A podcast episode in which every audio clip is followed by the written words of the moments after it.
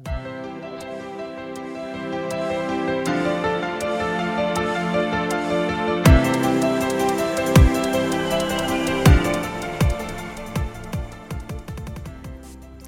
วัสดีครับ คุณกำลังฟัง City Tail Talk Podcast นะครับ เราเป็นรายการโทรทัศน์ที่พูดคุยทุกอย่างเกี่ยวกับเรื่องวิ่งนะครับ วันนี้เป็น EP ที่ 154นะครับเป็นในหัวข้อ เชิญนักวิ่งนะครับมาพูดกันเรื่องที่ไม่ใช่เรื่องวิ่ง เหมือนเดิมนะครับ วันนี้จะเราจะชวนนักวิ่งมาคุยกันเรื่องคริปโตเคอเรนซี101นะครับ ก็ผมหมูทิวนะครับ อยู่กับพี่โจเยรพงศ์นะครับครับสวัสดีครับแขกรับเชิญของเรานะครับ ก็เป็นเพื่อนในกลุ่ม City Trail กันเนี่ยแหละนะครับ ก็มีพี่โก้นะครับแบงเกอร์วินอ่าเอกสิทธิ์หวังประเสริฐนะครับอ่าสวัสดีครับขอเสียงพี่โก้หน่อยอ่า สวัสดีครับได้ยินเออครับอ่าเสียงตบมือหน่อยครับ เดี๋ยวพี่โก้เนี่ยจะจะมาให้ความรู้พวกเราเกี่ยวกับคริปโตเคอเรนซีหนึ่งศูนย์หนึ่งนะครับ แล้วก็ศึกสิทธิ์นะครับอาร์ตนะครับพอด podcaster ห้าสิบสองจุดสองห้าเฮิร์สอันโด่งดัง ที่ไม่ค่อยไม่ค่อยไม่ค่อยทำอะนะ นะครับอาร์ตนี่ก็อยู่ในวงการคริปโตเคอร์เรนซีมามากกว่าสี่ปีถ้าผมจำไม่ผิดเนาะใช่ใช่อืมเดี๋ยววันนี้จะมีประสบการณ์มากมายมาแชร์เพื่อนครับๆครับ ก็ประสบการณ์มากมายนี่ยอดเยี่ยมเลยฮะ แต่ผมคิดว่าอยากจะจะเริ่มต้นจากคนที่ไม่รู้เรื่องรู้ราว แบบผมก่อนนะครับ ผมเพราะคิดว่านักวิ่งเอ่อที่ที่ฟังเรานี่มีหลากหลาย แล้วผมคิดว่าน่าจะร้อยละแปดสิบเนี่ย น่าจะเหมือนผมอะฮะ คือยังไม่ค่อยรู้เรื่องรู้ราวเกี่ยวกับคริปโตเคอเรนซีนะฮะเออเดี๋ยวผมถามง่ายๆก่อนเลยไม่รู้ว่าเดี๋ยวจะโก้หรือจะอาร์ตจะตอบเนี่ยนะฮะก่อนรู้ก่อนจะมาทำความรู้จักคริปโตซีควรจะทำความเข้าใจกับอะไรก่อน เป็นเบื้องต้นนะครับอ่าให้ให้ให้ให้พี่อาร์ตก่อนแล้วกันครับอ้าวมองผมเหรอมองผมเหรอ ได้ฮะถ้าถ้าถามผมเนี่ยผมผมอยากให้ไปอ่านหนังสือ Sapiens ก่อนเลยเออหรือจะตอบปรัชญามากดิเอาแบบตรงไปตรงมาอาร์ตเอาเอาเอาแบบว่า เอาแบบว่าฟังวันเนี้ย รู้เรื่องเลยไม่ต้องอืไปมให้เขาอ่านอะไรฮะคืออย่างนี้อธิบาย ครับคือคืออย่างนี้ง่ายๆ คือจริงๆคำว่าคริปโตเคอร์เรนซีเนี่ยมันเป็นคำที่ค่อนข้าง mislead พอสมควรนะบางทีมันก็แบบmislead ไปมองว่ามันเป็น currency currency ก็คือเหมือนเป็นสกุลเงินประเภทหนึ่งอะอืมพอเป็นสกุลเงินแล้วมันก็ต้องนึกว่าจะต้องเอาไปจับจ่ายซื้อของได้อะไรเงี้ยนะเออในความเป็นจริง use case ของการไปจับจ่ายซื้อของมันมันมีนะ แต่มันน้อยมาก ถ้าจะเอาง่ายๆเนี่ยไอ้คริปโตเคอร์เรนซีมันก็คือการที่เราไปไปอ่าใช้อัลกอริทึมทาง programming เนี่ย สร้างชุดคำสั่งขึ้นมาชุดหนึ่งอ่า และไอ้ชุดคำสั่งชุดเนี้ย มันมันแท้จริงมันอยู่ที่เอ่อ ตัว contract อ่าเรียกว่าตัวชุดคำสั่งนี้เลยซึ่งจะ open source ก็คือเปิดออกมาให้คนเห็นว่าชุดคำสั่งนี้คืออะไร อ่า ส่วนที่เหลือก็คือว่าแล้วแต่ละว่ามันจะตั้งใจสร้างมาเพื่อทำอะไรเท่านั้นเองถ้างั้นถามถามแบบเพื่อเพื่อเป็นคำที่ทุกคนเข้าใจเหมือนเหมือนกันนะไอ้คริปโตเคอเรนซีมันคือทรัพย์สิน หรือเป็นหรือเป็นหน่วยลงทุน อ่า อ่าหรือหรือว่าเป็นยังไงครับ เป็นเป็นสกุลเงินผมอ่าผมผมเริ่มต้นใหม่ เอางี้แล้วกันเอาเอาแบบเรียกคนที่ไม่รู้เรื่องแบบอืมผมเลยนะเดี๋ยวผมถามแบบคนที่ไม่รู้เรื่องเลยอ่าโอคือเคครับคือเชิญคือความความเข้าใจผมเนี่ยนะ คือสมัยก่อนเนี่ยเออเหมือนเออบอกว่า เอ้ยเออคุยคุยกับเพื่อนแซวๆว่าเฮ้ยเดี๋ยวเออให้กูชวนตอนนี้จะแต่งงานโทรชวนเออมามางานหน่อยบอกกูไม่มีซองไปให้มึงนะ บอกเออเดี๋ยวกูก็จะส่งรูปเงินไปให้มึงทางทางโทรศัพท์เอาละกัน คือคือคือประมาณคล้าย ๆ กับว่าเฮ้ยเมื่อคือเรามีเงินเราก็ไปสแกนแล้วก็ถ่ายรูปแล้วก็ก๊อปปี้มันอะไรมันได้อะเออแล้วอยู่ๆเนี่ย มันมีเงินอะไรขึ้นมาแล้วบอกว่าอยู่ในระบบอ้าวแล้วทำไมเราก๊อปปี้มันไม่ได้เหรอแล้วแล้วแล้วแล้วแล้วมันคืออะไรแล้วทำไมมันถึงทำไม่ได้แล้วแล้วแล้วแล้วมันมีคำว่าคริปโตมาได้ยังไงเออเพราะว่าในความเข้าใจผมเนี่ยเอาอะไรที่มันอยู่ในคอมพิวเตอร์มันก็ copy paste copy paste ได้หมดอะอะอะไรประมาณเนี้ยครับอืมแล้วมันจะมีความน่าเชื่อถือได้ยังไงโอเคคอืรับมอ่าพี่โจครับงั้นเดี๋ยวงั้นเดี๋ยวผมขอ ขอตอบคำถามพี่โจแล้วกันคืออย่างนี้อ่า เดี๋ยวเดี๋ยวแป๊บนะเสียงระดับเสียงไม่ค่อยโอเคอะชัดชัดนะครับเสียงครับไม่ใช่ไม่ใช่จะอาร์ตแต่เปิดสปีกเกอร์ป่ะเพราะว่าเสียงเวลาคนอื่นพูดอะอาร์ตจะมีเสียงออกมาด้วยไงอ๋อโอเคเออ ถ้าเกิดว่ามีคนใช้ใช้หูฟังจะดีกว่า เวลาคุยประชุมอะนะเดี๋ยวงั้นเดี๋ยวผมจะเอ่ออธิบายให้ให้พี่ให้ให้คน คือครับ คือโก้เนี่ยผมอยากเชิญมาเชิญมาคุยง่าย แชร์เพื่อนๆนะเพราะว่าโก้เขียนเขียนเอ่อเขียนใน Facebook ใช่ไหมอธิบายอย่างละเอียดเลยนะสี่ห้าตอนนะถ้าเกิดว่าเพื่อนบางคนอ่านแล้วเนี่ยก็จะโหัวแบบเชิงลึกเลยนะ อธิบายเป็นบล็อกเลยนะบล็อกที่ศูนย์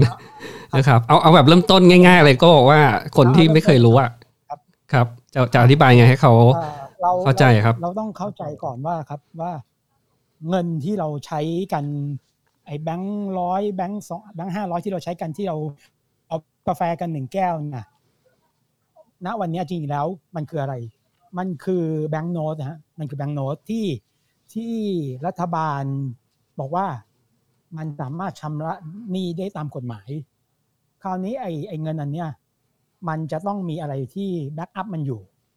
อะไรที่แบ็กอัพมันก็คือทองคำใช่ไหมฮะที่ที่เรารู้กัน อืมหรือคราวนี้หรือหรือเงินตราต่างประเทศ อ่า ใช่ครับเออให้มันมีค่าอ่หรือเงินตราต่างประเทศอะไรก็ว่ากันไปอะฮะค รับคราวนี้เราเราคุยกันที่ทองคำถามว่าแล้วทำไมทองคำมันถึงมีค่าที่จะแบบเป็นหลักทรัพย์ค้ำประกันไอ้กระดาษใบนี้ได้ เพราะว่าหนึ่งทองคำมันมันหายาก ทุกคนต้องการทองคำทองคำถูกผลิตขึ้นมา ได้น้อยได้แค่หนึ่งเปอร์เซ็นต่อปีจากของที่มันมีณปัจจุบัน มันจะผลิตได้แค่นี้ครับ ยังไงมันก็ผลิตได้แค่นี้ เนื่องด้วยอะไรฮะ เนื่องด้วยหนึ่ง คนกลุ่มคนน่ะมีเทคกลุ่มคนที่มีเทคโนโลยีในการขุดมันขึ้นมา ในการหลอมมันในการอะไรมันเนี่ย มันมีมีความสามารถอยู่แค่นั้น ให้เราให้พี่หมูให้พี่โจเข้าไปในวงการขุดทองเนี่ย พี่หมูพี่โจก็ทำไม่ได้ ไม่มีเงินลงทุนไม่มีเทคโนโลยีของเขาไม่มีอะไรทุกอย่าง เพราะฉะนั้นทองมันก็เลยมีมีค่า เพราะมันหายาก อันนี้เริ่มเริ่มเห็นภาพแล้วใช่ไหมอ่าเริ่มนึกเริ่มนึกออกถ้าเทียบกับ ทองเนาะอะเพราะเราทุกคนก็เข้าใจแบบนี้ถ้าเทียบกับทองครับคราวนี้ในโลกนี้มันมีอะไรที่หายาก มีทองกับที่ดินนะฮะคราวนี้ที่ดินเนี่ยมันงอกขึ้นมาไม่ได้ ถามว่าเอ้ยดูใบยังยังยังถมเกาะได้เลย มันถมได้ครับ แต่ทุนที่คุณจะไปถมอะเมื่อเปรียบเทียบกับพื้นที่ที่มันขึ้นมาเนี่ยมันมันไม่คุ้มกันอ่าคุยกันแบบภาษาชาวบ้านให้เขาเข้าใจง่าย ๆ นะฮะอะอันเนี้ยมันถึงมีค่า ทองกับที่ดิน คือคือมันมีอันนี้มีอันนี้มีจำกัดมันมันใช่ครับมันมีมันจำมีกัดจำกัด แล้วมันอืมมันหายากหายากอืมครับ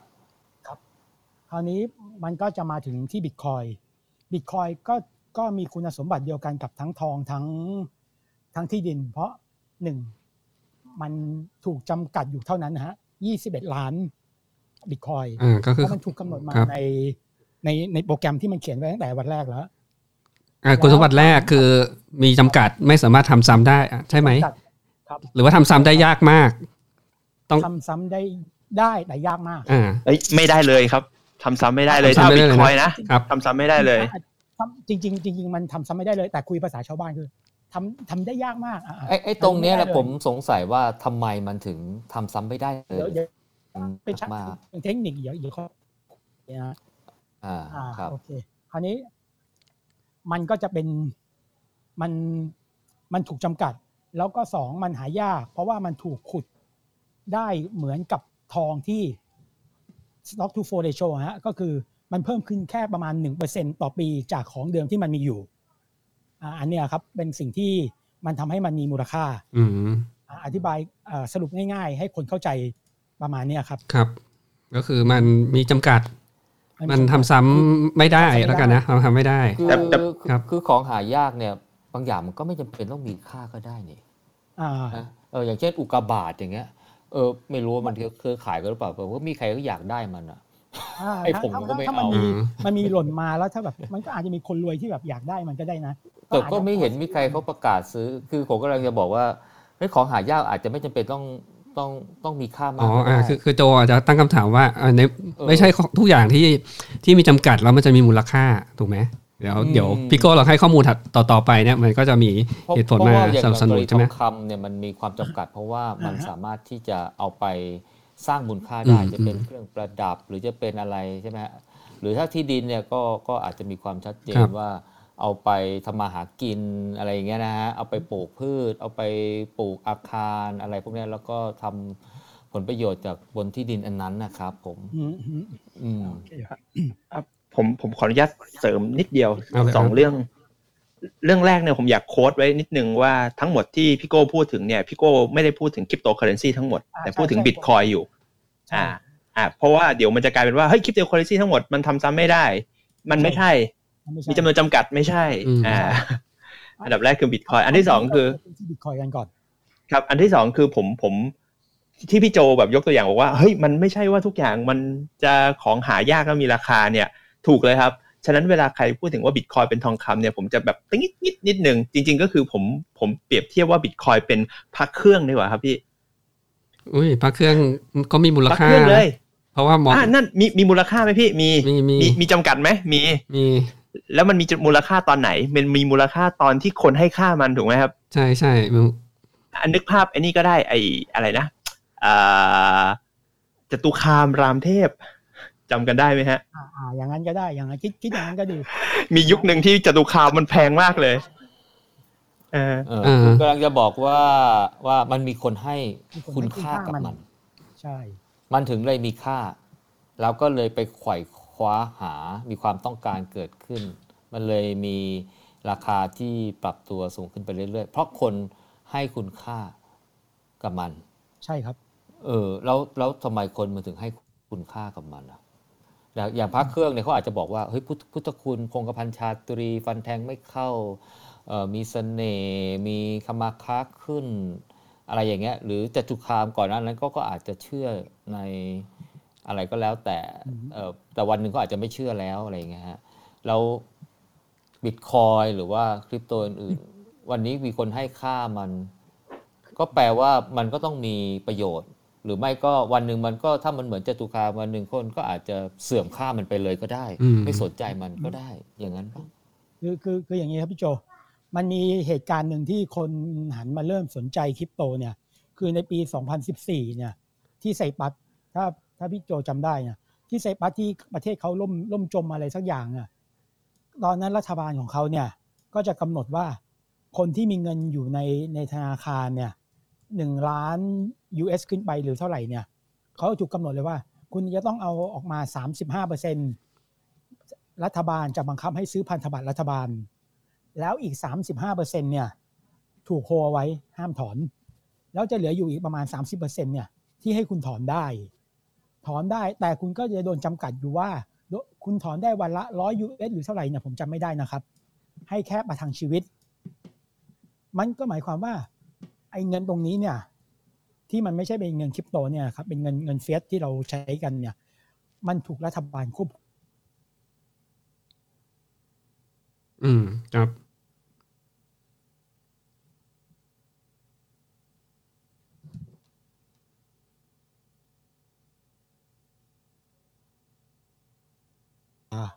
มาทั้งชีวิตที่มามาอยู่เนี่ยเพื่อ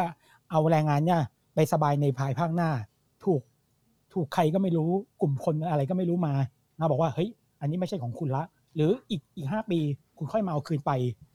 เนี่ยเหตุการณ์อย่างเงี้ยครับพอหลังจากเหตุการณ์เนี่ยในปีหลังหลังเหตุการณ์นี้เนี่ยคนก็เลยหันมามองอะไรที่มันจะไม่ถูกควบคุมโดยตรงนี้เนี่ยครับเป็นจุดที่คลิปอ่าบิตคอยเนี่ยคนเริ่มหันมาสนใจอันนี้ครับ อันนี้ที่เขาบอกว่ามีความเป็นดีเซนทัลไลท์ถูกไหมไม่ไม่ได้โดนควบคุมจากรัฐบาลหรือว่าหน่วยการกลางโอ้ในกำลัการจะบอกว่าอันนี้มันมันมีเหตุการณ์ที่เป็นทริกเกอร์ใช่ครับที่ที่นำไปสู่เอ่อความคิดของคนกลุ่มหนึ่ง ซึ่งอยากจะปลดแอกจากการควบคุมของหน่วยงานรัฐใช่เอ่อบนสิ่งที่เขาผลิตขึ้น สิ่งที่รัฐผลิตขึ้นนั่นแหละก็คือเงินตราปกติ ใช่ครับประมาณนั้นใช่แต่ว่า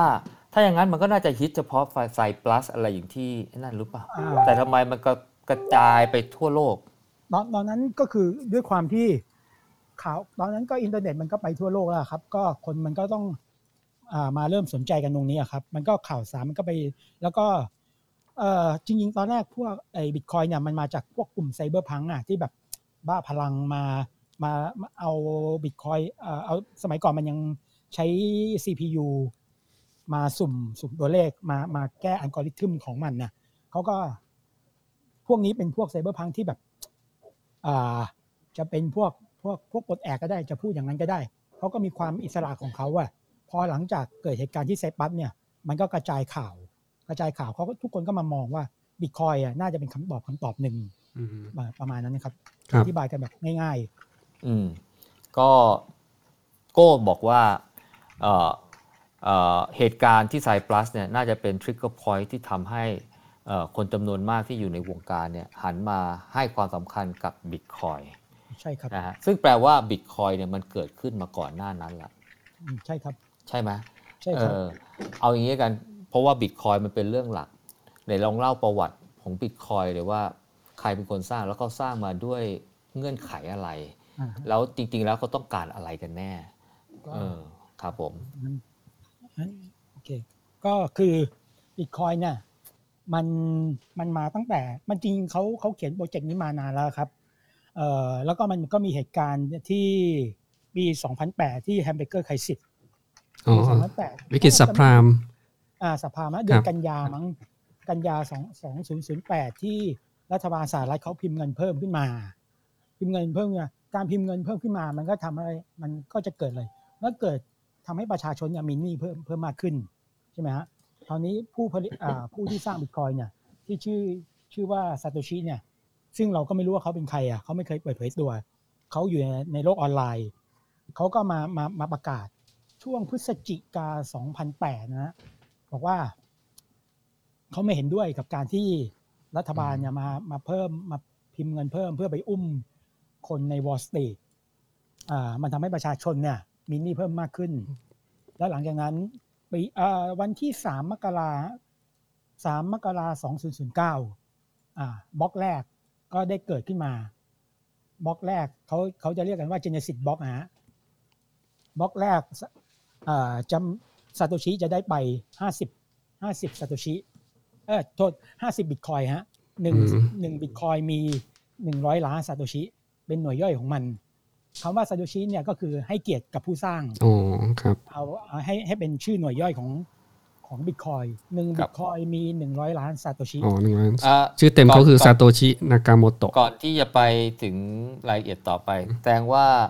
เอ่อจุดเริ่มต้นเนี่ยคือนายซาโตชิไม่รู้ชื่อนามสกุลอะไรไม่รู้อะใช่ชื่อญี่ปุ่นเลยล่ะ ออกมาประกาศว่าจะสร้างสกุลเงินดิจิตอลขึ้นมาใช่ครับนะฮะเพราะไม่พอใจ รัฐบาลกลางสหรัฐที่พิมพ์แบงก์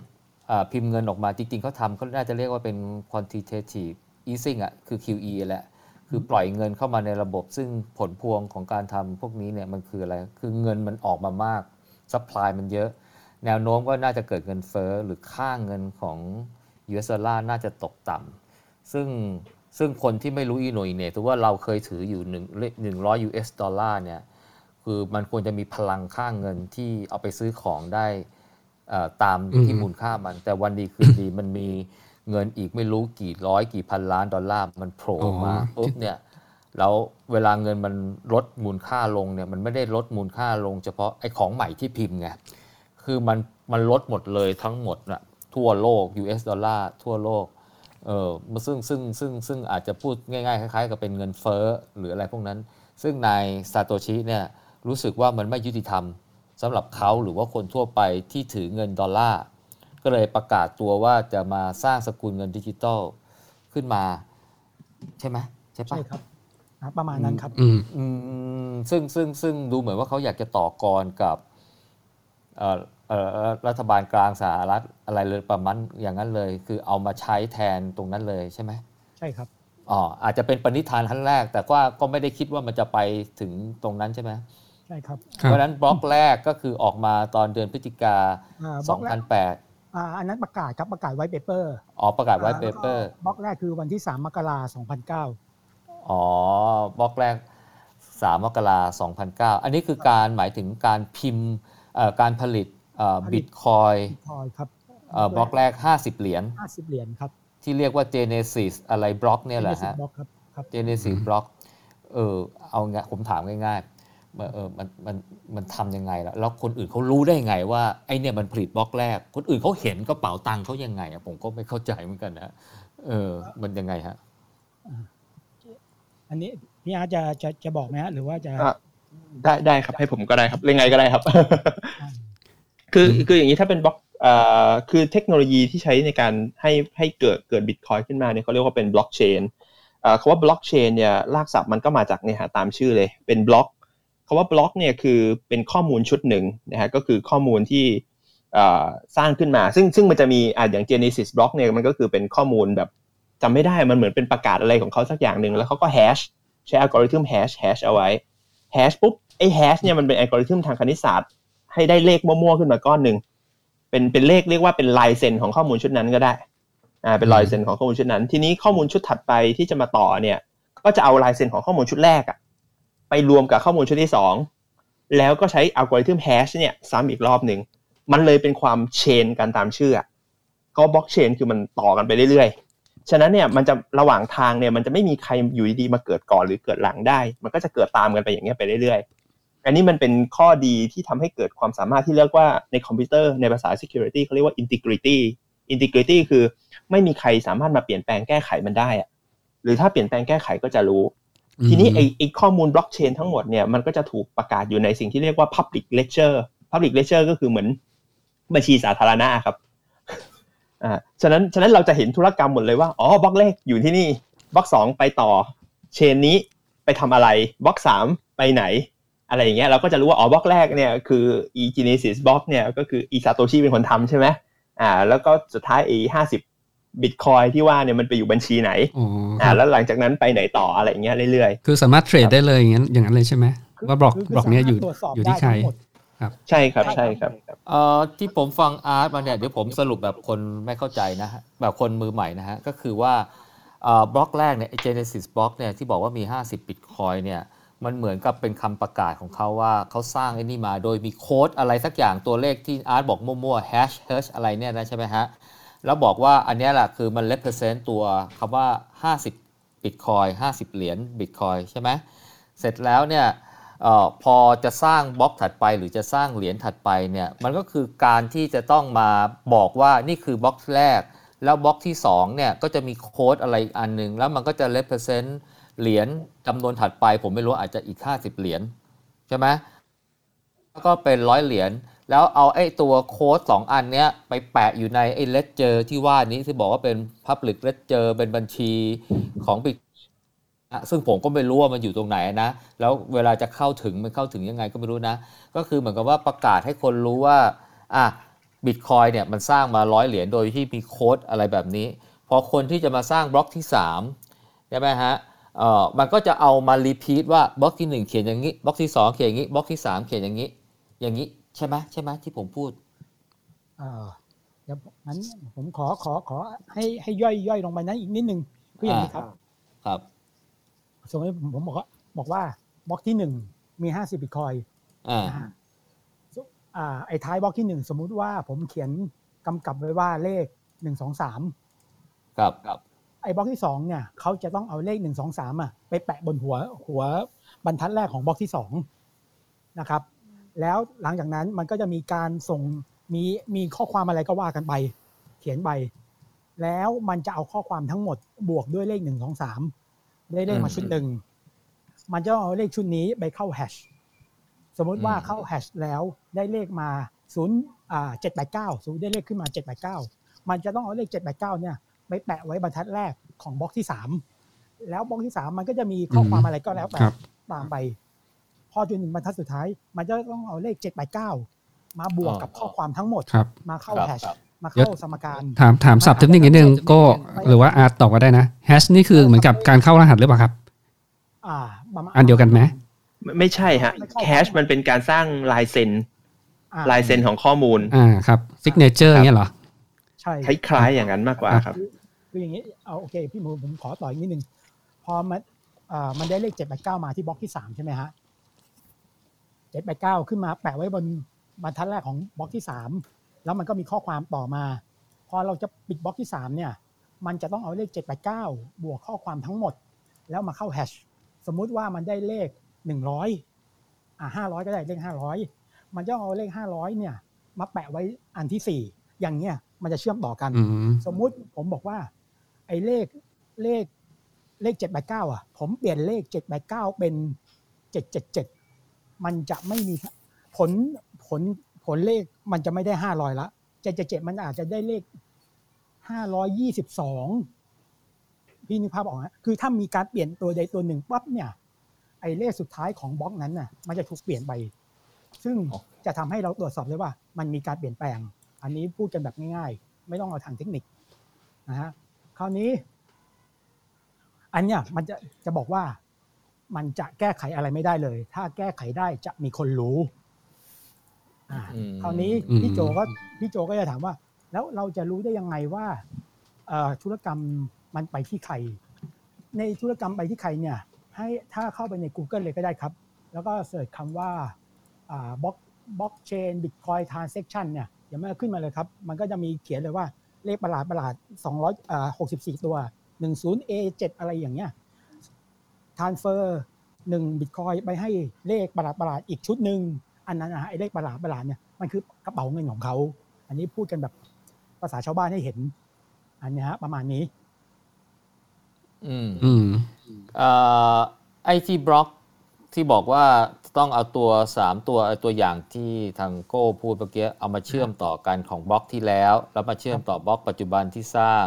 แล้วบล็อกถัดไปก็จะเอาไอ้เอามาไอ้สุดสะท้ายอ่าอ่าบล็อกสุดท้ายมาเชื่อมต่ต่ออกักันนไปเรื่อยๆ เป็น chain อะไรที่ว่าเนี้นะฮะแสดงว่าไอ้การเกิดบล็อกเนี่ยมันคือการเกิดเหรียญใหม่ ๆ เกิดขึ้นใช่ไหมใช่ครับใช่ครับคือถ้ามันไม่เกิดเหรียญใหม่ๆ มันก็บล็อกก็มีอยู่แค่นั้น แต่ถ้ามันเกิดเหรียญใหม่ปุ๊บมันก็จะมีบล็อกต่อไปเรื่อยเอ่ออ่าการเกิดอ่าบล็อกมันถูกกำหนดไว้แล้วครับว่า 10 นาทีจะต้องเกิดหนึ่งบล็อกๆสิบนาทีต้องเกิดหนึ่งบล็อกครับขอสำหรับบิตคอยน์นะครับสำหรับเอ่อ มันอย่างนี้ครับ จริง ๆ แล้วเหรียญเนี่ยไอไอไอบิตคอยน์ที่มันเพิ่มขึ้นนะมันเกิดจากการการที่คนเข้ามาช่วยทำ transaction าคือคือเรามองว่าโลกโลกเนี่ยมันจะมีการทำ transaction อยู่ 2 ประเภท ประเภทแรกก็คือเป็น centralized ก็เหมือนพวกธนาคารอะไรเงี้ยไอ้รัฐบาลกลางพวกเนี้ยเรามองว่านี่คือ centralized แบบ centralized ก็คือมีคนกลางหนึ่งคนแล้วกำหนดเลยเฮ้ย A โอนไป B โอนสำเร็จ centralized บอกสำเร็จจบ เราต้องเชื่อ centralized อืมอีกประเภทหนึ่งคือ decentralized เนี่ยก็คือที่เราเอ่อพูดถึงกันอยู่เนี่ยพวก decentralized คือเราเอาคนอื่นๆเนี่ยหลาย ๆ คนอะมาช่วยกันช่วยกันคอนเฟิร์มว่าเฮ้ยไอ้พวกเนี้ยทำสำเร็จนะ ทีนี้ไอ้ของที่จะคอนเฟิร์มคืออะไร มันคือการทำ transaction หากันนะครับ ทุกวันนี้มันคือแบบนั้น คือผมกำลังสมมติว่าโอน BTC โอน BTC อะเสียงกลับมาอ่าผมโอน BTC ของผมเนี่ยสมมติว่า0.001 BTC ไปให้ wallet ของพี่โจ สมมตินะ ทีนี้คำถามคือรู้ได้ไงว่าผมโอนไปจริง มันก็ต้องมีคนมาช่วยคอนเฟิร์มถูกไหมฮะทีนี้ไอ้คนที่มาช่วยคอนเฟิร์มเนี่ยก็จะได้รับรางวัลจากการคอนเฟิร์มบล็อกนั้นอะอันนี้คือข้อมูลที่อยู่ในบล็อกนะ อ่าครับผมแล้วก็มาหารกันครับแล้วแล้วแล้วคนคนอื่นเขาจะมารู้ได้ไงว่าคนนี้เขาทำ transaction อะเขาคอนเฟิร์มกันยังไงอะอ๋อเพราะทำ transaction ปุ๊บต้องประกาศบอกว่าผมทำ transaction แล้วนะอ๋อมันคือมันการครับ broad broadcast ไปก็ ก็ Network เลยปะครับแล้วผมจะรู้ได้ไงมันทำจริงอะเอ่อพี่พี่โจคือคือถ้าคนไม่รู้เรื่องก็ก็จะสามารถเข้าไปใน Google ได้ครับ อย่างที่ผมบอกอะเข้าไป search คำว่าบล็อกเชนบิตคอยน์แล้วก็ transaction เนี่ยมันจะมีเว็บหลายเว็บเลยที่บอกว่าอ่า transaction นี้เกิดขึ้นเมื่อไหร่วันไหนอยู่ที่บล็อกไหนมันมีบอกหมดครับ เข้าไปดูได้ ตั้งแต่ตั้งแต่บิตเหรียญแรกที่เกิดมาตั้งแต่ปี 2009 จนถึงณวินาทีนี้เนี่ย มันมีบอกหมด ทุกบล็อกอันอันอันอันอันไอไอที่ไปหาเนี่ยมันคอนเฟิร์มยังมันถูกคอนเฟิร์มยังทุกว่าคอนเป็เฟินร์มอะนะครับทุกคอนอะเฟิร์มแล้วแล้วที่มันยังไม่คอนเฟิร์มเนี่ยเนี่ยแล้วแล้วแล้วไอ้คนไปคอนเฟิร์มเนี่ยมันจะคอนเฟิร์มด้วยเงื่อนไขอะไรอะผมผมก็อะไอการคอนเฟิร์มเนี่ยคือเออในภาษาในภาษาที่เราได้ยินกันทุกวันนี้มันก็คือการขุดนี่แหละครับอืมเคยได้ยินคำว่าขุดไหมฮะก็ก็ก็นั่นแหละนั่นแหละผมก็คุ้นผมก็รู้สึกว่าประมาณว่าเออ Min- ไอ้คน mining ใช่ไหมไปที่คบออกน mining เฟิร์มเนี่ยแหละแล้วพอครับคอนเฟิร์มสำเร็จแล้ว แล้วมันก็จะได้เหรียญมาเป็นรางวัล แต่ผมสงสัยว่าเอ้าสมมุติว่าอาร์ตบอกว่าอาร์ตไปโอนเงินมา ผมจะไปรู้ได้ไงว่าอาร์ตมันไปโอนเงินตอนไหน แล้วผมจะไปคอนเฟิร์มว่าเฮ้ยเห็นหน้าอาร์ต confirm ได้เหรอเฮ้ยผมก็ต้องเห็นว่าเฮ้ยอาร์ตเดินถือเงินไป แล้วก็ไปทำธุรกรรมจริง ๆ ผมถึงจะ confirm ได้ไงว่าเฮ้ยมึงทำจริง เป็นคำถามที่ดีครับ มันจะโยงไปถึงสิ่งที่เรียกว่า full node คือ คือเออคือเวลาไอตัวอัลกอริทึมของ Bitcoin เนี่ยมันจะมีสิ่งที่เรียกว่า full node เออกับกับอะไรจำไม่ได้ละ แต่ว่าอ่าตัว full node เนี่ยเป็นตัวสำคัญตัว full node คืออะไรตัว full node คือตัวที่เก็บ transaction ทั้งหมดเอาไว้ ทีนี้เวลาผมทำ transaction เนี่ยผมจะต้องส่งเข้าไปในที่ full node รู้สึกว่าตอนนี้ full node น่าจะมีจำไม่ได้มีจำนวนเท่าไหร่มันมีจำนวนหนึ่งอะครับ เออแต่มันมีเยอะมีมากกว่าหนึ่งตัว ก็คือส่งไปที่ full node full node นี่ก็จะ trust กันอยู่ด้วยเอาด้วยด้วยไอ้โปรแกรมที่เขียนเอาไว้นี่แหละด้วยอัลกอริทึมที่เขียนเอาไว้นี่แหละอ่าทีนี้จาก full node ปุ๊บก็คือข้อมูลถูกบล็อกอ่าถูกถูกบรรจุลงในบล็อก แล้วคนเนี่ยที่เป็นคนที่มาขุดเนี่ยก็ทำหน้าที่ก็คือไปต่อเพื่อเอาข้อมูลชุดนั้นเนี่ยมาทำมาทำการ confirm transaction ครับอ๋อ confirm ว่าเดี๋ยวนะโอนการโอนนะสำเร็จใช่ไหมครับ ใช่ใช่ใช่อ่าถามว่าโอน ผมโอนไปให้พี่โจเนี่ย คนอื่นรู้ได้ไง เพราะว่าผมส่งไปที่ full node อืมครับซึ่งซึ่ง full node เนี่ยมันไม่ใช่เซิร์ฟเวอร์ตรงกลางคอยทำหน้าที่ใช่ป่ะ มันก็คือทุกคนที่อยู่ใน network ของบิตคอยทั้งหมดใช่ มันมีนะครับมันมีหลายตัวครับครับ มันมันไม่ถึงกับทุกคนแต่ว่ามันมีมันมีเยอะอยู่ ผมจำจำนวนเป๊ะๆไม่ได้โอเคแต่มันไม่ใช่ Data Center ที่ไปที่หนึ่งใช่ไหมมันก็กระจายไม่ใช่ครับไปไม่ ใช่ใช่ป่ะอ่าใช่ มัน decentralize อยู่ครับคือคือหมายความว่ามันจะมี full node ไม่รู้ว่าสมมุติว่ามีมีร้อย full node ก็คือ full node ร้อยร้อยจุดนี่แหละ ใช่ไหมเวลาทำ transaction มันก็จะส่งไปที่ไอ้ full node ทุกอัน มันจะเป็นคนรู้ว่าใครทำอะไรยังไงที่ไหน ใช่ไหมเสร็จแล้วไอ้คนที่บอกว่ามาขุดบิตคอยเนี่ยก็คือเข้าไปที่ full node แต่ละอัน แล้วเช็คดูว่ามันมี transaction อะไรบ้าง แล้วก็เอามามาประกาศให้ชาวบ้านเขารู้อย่างนั้นป่ะแล้วก็เลยอ่าเลยเรียกว่ามันสำเร็จประมาณนั้นครับประมาณนั้นอืมแต่ต้องแต่ต้องช่วยกัน confirm นะครับคือคนเดียว confirm ไม่ได้ ต้องมีหลาย ๆ คน confirmก็คือว่าทุกคนก็ไปอ่านต่างคนก็ไปอ่านที่ full node ว่ามันมี transaction อะไรเกิดขึ้นบ้างอ๋อแล้วแล้วก็มาอืมประกาศ ใช่อ่ประมาณไปแย่งกันครับ แย่งกัน ไม่ไม่ตกตกลงช่วยกันหรือแย่งคืกัอนคือคืออย่างนี้นี้ครับตอนตอนตอนปิดบล็อกเนี่ยเขาจะต้องแย่งกันเออเดี๋ยวเดี๋ยวต้องต้องแยกสองอย่างครับ ให้อธิบายเห็นครับเอ่อพอมันปิดบล็อกปุ๊บสมมติมีคนใดคนหนึ่งปิดบล็อกได้ปั๊บธุรกรรมอันเนี้ยจะถูกกระจายไปทั่วโลก ทุกคนก็จะเห็น อย่างนี้คือพอพอธุรกรรมสำเร็จปิดบล็อกสำเร็จ อันนั้นจะช่วยกันช่วยกันอ่ารู้ว่าอ้อมีการโอนเงินกันจริง ๆ แต่ตอนกำลังจะปิดไอ้บล็อกที่กำลังจะปิดเนี่ยเขาจะต้องแย่งกันเพื่อให้ได้ rewardเออเอ้ยก็คือเมื่อกี้อาร์ตบอกว่ามันต้องช่วยกัน confirmไม่รู้ว่ายังไงไม่รู้ว่าแล้วทำไมต้องมาแย่งกันอีกเออเออเนี่ยผมงงๆเนี่ยคือคืออย่างนี้ครับอืมเอ่อณปัจจุบันเนี่ย ด้วยความที่มันมีมูลค่าเขาแล้วก็มันมันทำทำได้ยากขึ้น ถ้าพี่โจมีคอมพิวเตอร์อยู่แค่หนึ่งเครื่องอะพี่โจไม่มีทางที่จะไป ชนะคนที่มีคอมพิวเตอร์หลาย ๆ เครื่องได้ คราวนี้เขาก็จะมีระบบ pool ก็คือให้ทุกคนมาช่วยกัน แล้วถ้า pool หรือสมาคมนั้น หรือชมรมนั้นอะไรก็ว่ากันไปเนี่ยที่มีเครื่องอยู่พันเครื่องสองพันเครื่องอะไรมาถ้าพูลนั้นได้รีวอร์ดก็จะเอามาแบ่งกัน อย่างเงี้ยเขาเรียกว่าช่วยกันอ๋ออันอันนี้อันนี้คือคือความหมายของพี่อาร์ตแต่ถ้าจะพูดกันแบบตั้งแต่แรกที่มันมีมาเลยเนี่ย ก็คือทุกคนจะต้องมาแย่งกัน แต่คราวนี้ พอพอมันแย่งกันยากแล้วเนี่ยเขาบอกเฮ้ยงั้นฉันทำเป็นชมรมดีกว่า แสดงว่าชมรม A ชมรม B ชมรม C อันเนี้ยเขาจะต้องมามาแย่งกัน แต่ภายในชมรมเขาจะต้องช่วยกันนึกนึกภาพทันไหมฮะอ๋อที่คำว่าเอ่อพูใช่ไหมเอาใหม่สรุปใหม่มายนิ่งพูเอ่อมีคนทำธุรกรรม จะไม่รู้ว่าจะโอนเงินจะอะไรก็แล้วแต่เนี่ยเอ่อธุรกรรมเนี้ยถูกรับรู้ด้วยฟูลโนดจะมีกี่ฟูลโนดก็ไม่รู้ละครับแล้วไอคนที่ขุดเนี่ยไปดูที่ฟูลโนดใช่ไหมฮะ แล้วก็ไปหยิบธุรกรรมนั้นนะมา แต่จะจะช่วยกันหรือจะแย่งกันก็แล้วแต่เนี่ยเอามาแล้วก็มาประกาศว่ามี transaction นี้เกิดขึ้น ประมาณนั้นไหมใช่ครับอ๋ออ่าได้ได้รางวัลไปโอ้แสดงว่าไอ้ฟูลโนดนี่มัน powerful มากสิ มันเป็นใครอะมันมันมันอยู่ที่ไหนมันยังไงอะจริง ๆ มันมันไม่ได้ powerful มากครับมันเออจริงๆแล้วเพราะว่าบล็อกบล็อกเชนตั้งแต่เกิดมาจนถึงวินาทีเนี้ย มันมีข้อมูลอยู่แค่ประมาณ 800 กว่า 800 กว่าเมกหรือ 800 กว่ากิกเองครับผมมันไม่มากอะฮะฮาร์ดดิสก์ลูกเดียวก็ก็เก็บมันอยู่แล้วอะอ๋อมันเป็นแค่แบบเป็นแค่แบบให้บริการเก็บเก็บข้อมูลตรงนี้เอาไว้คือที่โกอธิบายก็คือข้อมูลมันก็อยู่ในอินเทอร์เน็ตนี่แหละถูกไหมครับเออแต่มันไม่ได้อยู่ที่เซิร์ฟเวอร์ใดที่หนึ่ง fix ไป fix มาคอมพิวเตอร์หลายๆเครื่องครับที่มาช่วยกัน อืมแต่แต่เออผมเออถ้าถ้าผม ถามแล้วรู้สึกว่ามันเกินเลยไปก็เบรกผมก็ได้นะ คือผมผมเนี่ยสงสัยไงครับพอมัน full node เนี่ยมันแปลว่ามันต้องเป็นจุด node node นี่แปลว่าประมาณปมแปลว่าประมาณจุดอะไรที่มันอยู่ด้วยกันหรือเปล่ามันเออไม่เชิงขนาดนั้นนะครับ มันมันจะอย่างนี้ครับ มันมันอยู่ภายใต้ปัจจุบันเนี่ยเอ่อคอ Bitcoin Core ไม่รู้ขึ้นไปเวอร์ชันไหนละ 0.33 อะไรประมาณนี้ละ แต่ว่า Bitcoin Core เนี่ยมันจะอยู่ภายใต้ เขาเรียกว่า Tor network อีกที มันคำศัพท์คำศัพท์งอกมาเรื่อยๆ อืมอือ่ามอ่าอ่าครับอ่าคือคือ Tor network เนี่ยมันจะเป็น network ที่เอ่อเป็น network ไม่เปิดเผยตัวตนนะครับอืมอ่าเป็น network ที่ที่จะเป็น anonymous network ปกติเขาใช้เข้าพวก deep web อะไรอย่างเงี้ย dark web อะไรอย่างเงี้ยครับ แต่ก็ Bitcoin Core ก็อยู่ในกลุ่มนั้นด้วย คือคำว่า nodeเนี่ยมันคือเราจะตอบไม่ได้เลยว่าจริง ๆ มันเหมือนกับมีจำนวนที่จริงเท่าไหร่กันแน่อะไรเงี้ยเออมันก็จะถูกซ่อนอยู่ในในอยู่ใน network transaction ที่เป็นทอเนี่ยคือมัน network หมด คือถ้ามีถ้าพูดถึงมันก็อยู่ในอินเทอร์เน็ตใครเป็นเจ้าของที่ที่หนึ่งถูกไหม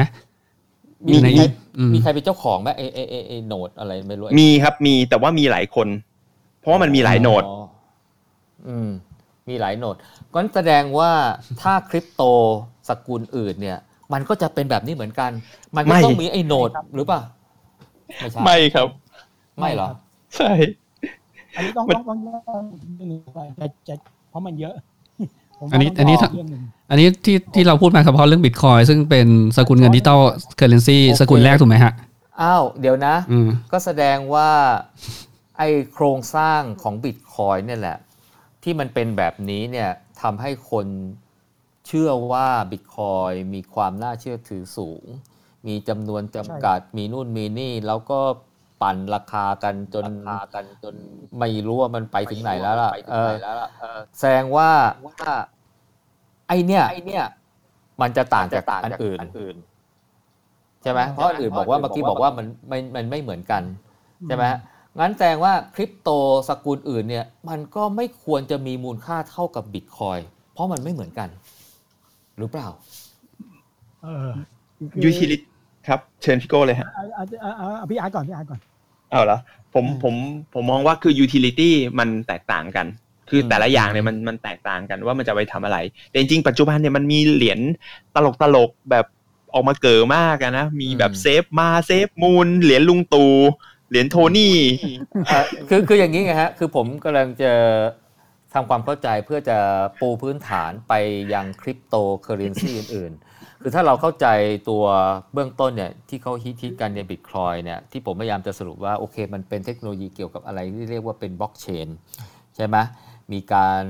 ทำโค้ดอะไรเป็น signature อะไรที่อาร์ตว่าเนี่ยใช่ไหมแล้วมันก็จะมีการเชื่อมต่อกันระหว่างบล็อกใช่ไหม มีกาเชื่อมต่อระหว่างว่าต่อไปเรื่อยๆเรื่อยๆเรื่อยๆเรื่อยๆแล้วในแต่ละบล็อกเนี่ยมันมันจะ represent เรื่องของ transaction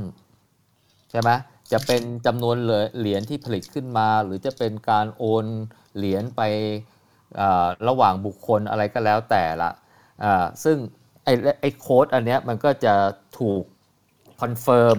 นะฮะแต่ก่อนหน้านั้นเนี่ยพอมันถูก transaction มันเกิดขึ้นมันจะส่งไปที่ full node แล้วคนที่เอ่อเข้ามา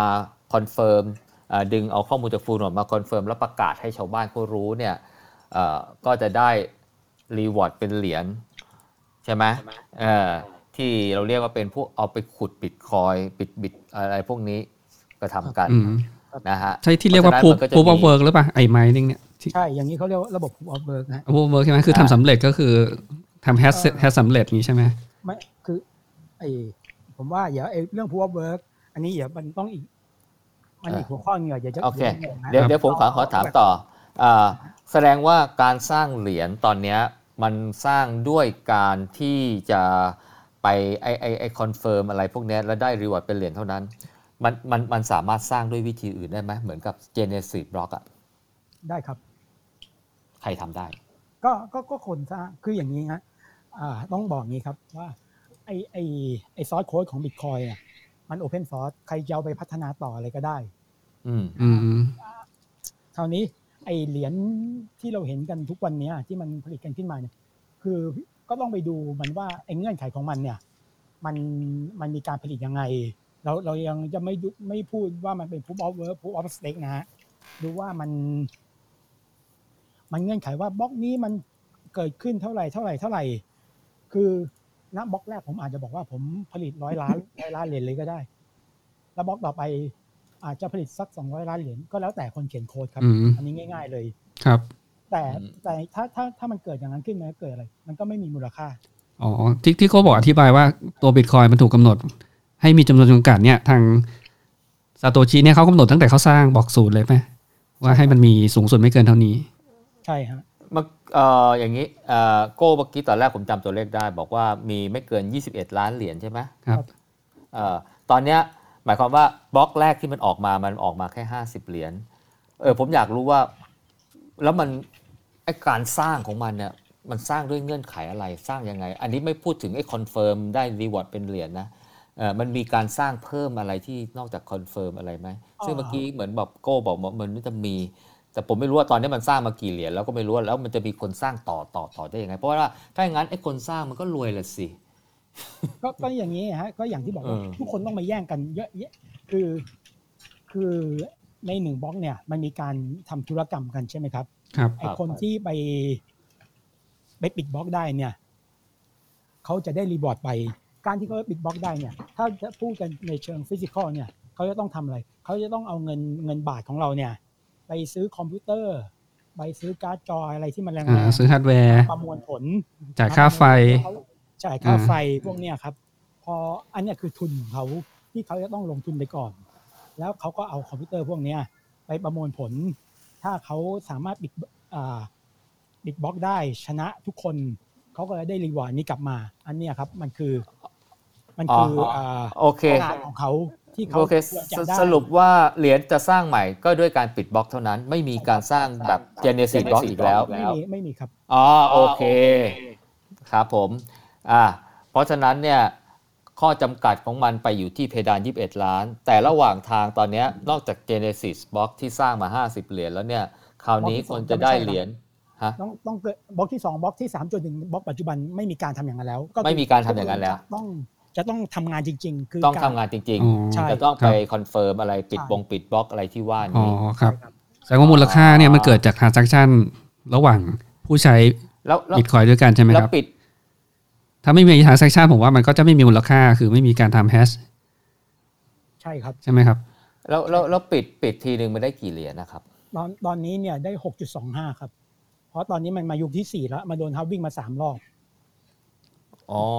หน่วยเป็นเดี๋ยวอะไรเราเรื่อง halving ด้วยหน่วยหน่วยเป็นอะไรครับตอนนี้ คือหมายความว่า Genesis เป็นรอบบล็อกแรใช่กไหม50เหรียญอืมครับ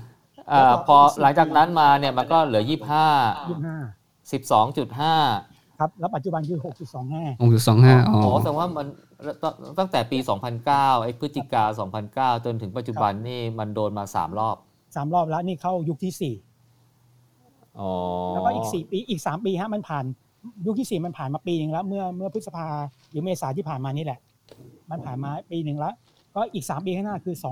2024จะจะผ่านไปยุคที่5แล้ว จะเหลือ3.125อืมอ๋อทุกกี่ปีนะเมื่อกี้ฟังไม่ถนัด จริง ๆเขาเขาคิดเป็นบล็อกครับ แต่พอมันมาเฉลี่ยแล้วมันจะคือทุก4ปี มันจะเป็นทุกสอง4ปีแสนสองแสนหนึ่งหมื่นหกพันบล็อก ทุก216,000บล็อกเนี่ยครับคราวเนี้ยจะรวมครับพอพอจะปิดบล็อกหนึ่งเนี่ย ก็จะได้ลดลงไปครึ่งหนึ่งลดใช่ครับ ลดลงไปครึ่งหนึ่งเรื่อยๆเรื่อยๆเรื่อยๆเรื่อยๆอ๋อแสดงว่าตั้งแต่บล็อกที่ 2 เป็นต้นไปเนี่ยเอ๊ะเดี๋ยวนะใช่ครับบล็อกที่ 2 ที่ 3 ที่ 4 ที่ 5 ก็ยังเป็น 50เหรียญอยู่ จนถึง50สองแสนหนึ่งหมื่นหกพันหนึ่ง6,001ก็จะเป็นแล้ว12.5 ใช่ครับอ่าอืโอเค แสดงว่าคือผลสรุปนะบิตคอยเนี่ยจะสร้างได้ก็ต้องเมื่อมาขุดมาทำงานเนี่ยมาคอนเฟิร์มนั่นเพื่อให้ได้บล็อกปิดบล็อกมา ไม่มีการอยู่ๆใครก็ไม่รู้เนี่ยอยู่ๆก็จะมาสร้างเหรียญเนี่ยไม่ได้ละไม่ได้อ่าซึ่ง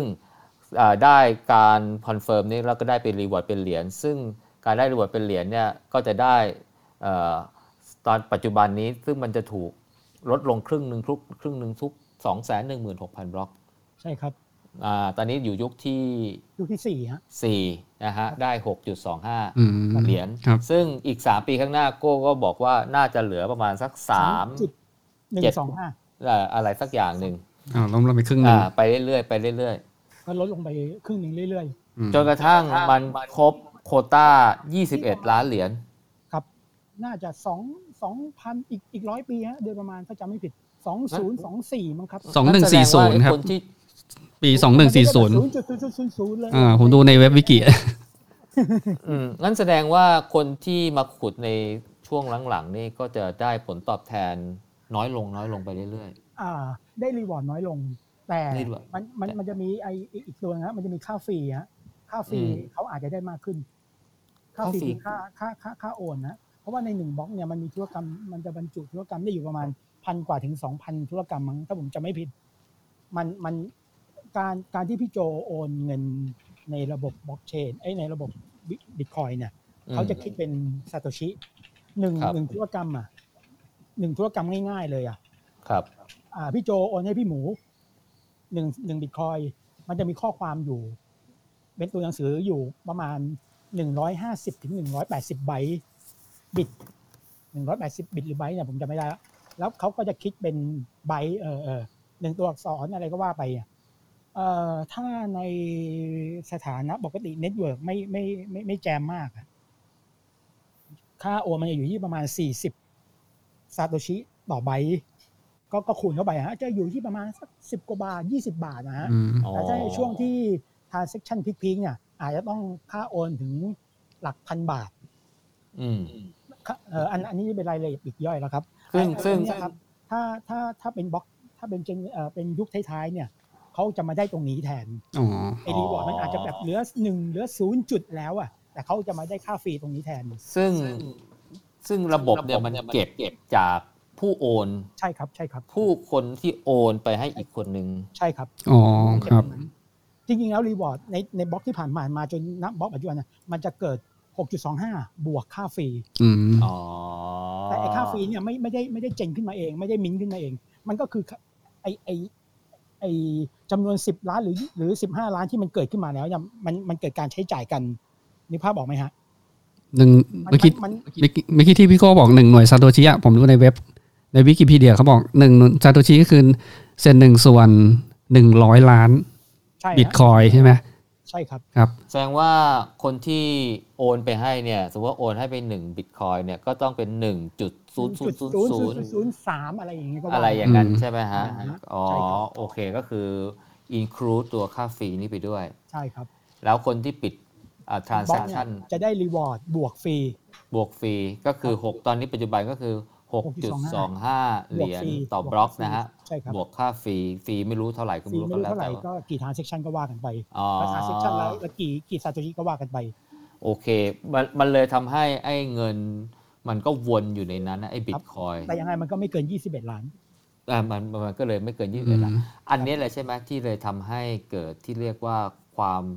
เชื่อว่าอ่ามันมีความอ่ามันมีทัพพลายจำกัด ใช่ครับ อืม แล้วแล้วคนก็เลยเข้ามาเอ่อซื้อขายกันอะไรอย่างนั้นอะบิตคอยประมาณนี้ผมเข้าใจพอเห็นภาพแล้วเอ่อผมขอเตือนเนื่องก่อนที่จะไปคริปโตตัวอื่น ไอ้พวกนี้มันล่องลอยอยู่ตรงไหนอะ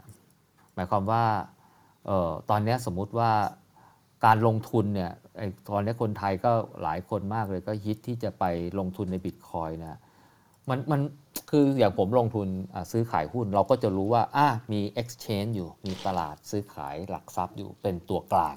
เป็นตัวกลางนะเขาทำหน้าที่ตัวกลางจะมี TSD มีนู่นมีนี่เพื่อจะทำให้อะไรก็แล้วแต่เพิ่มให้มันสมบูรณ์นะฮะแต่มันมีตัวกลางอยู่ นะสมาชิกโบรกเกอร์ก็ไป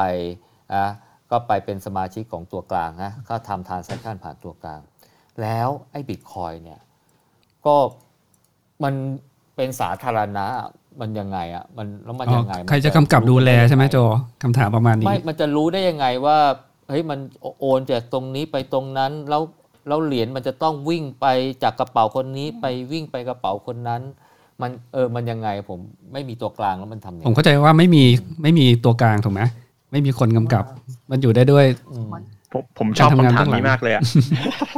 คำถามนี้มันจะแสบมากครับอะเชิญตอบเลยครับพี่เจอเจอเจอเอ่อพี่อาร์ตเลยแอดเลยแอดเลยอะเหรอเอออ่าอ่าพี่อาร์ตก่อน อะผมผมอะ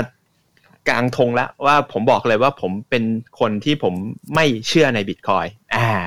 อืมที่พูดมาเยอะๆเนี่ยคือไม่เชื่อในบิตคอย คือผมไม่ได้มองคือคือผมมองบิตคอยเหมือนเป็นพระเครื่องแหละ มีคนเชื่อผมก็โอเค คนเชื่อ แต่แต่ผมแค่ไม่เชื่อ ผมอาจจะเก็งกำไรในมันได้ เช่นว่าอ๋อราคาตกมาอยู่ถึงจุดที่แบบ demand supply มันน่าสนใจแล้วซื้อขึ้นก็ขายอะไรเงี้ยเอ่อมันคำถามคืออ้าวแล้วรู้ได้ยังไงอ้าวแล้วจะซื้อขายกันยังไงคำตอบคือปัจจุบันเนี่ยเราซื้อขายกันผ่านสิ่งที่เรียกว่าโบรกเกอร์ครับก็คือ exchange อะอืม ก็คือ exchange ก็คือ broker broker ทำยังไง broker ก็จะต้องไปสร้าง liquidity ขึ้นมา ก็คือว่าว่าเหมือนกับเอาเงินไปซื้ออะสมมติบิตคอยอย่างเดียวอย่างเดียวนะ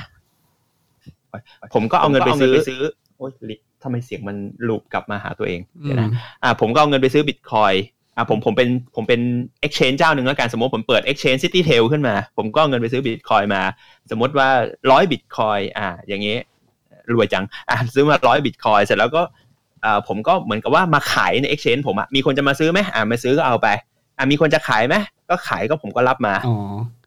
มันมันจะเป็นแบบคนี้รับถามว่ามัน decentralized ไหมคำตอบคือไม่ decentralized ครับ อ๋อยังมีบล็อกเกอร์อยู่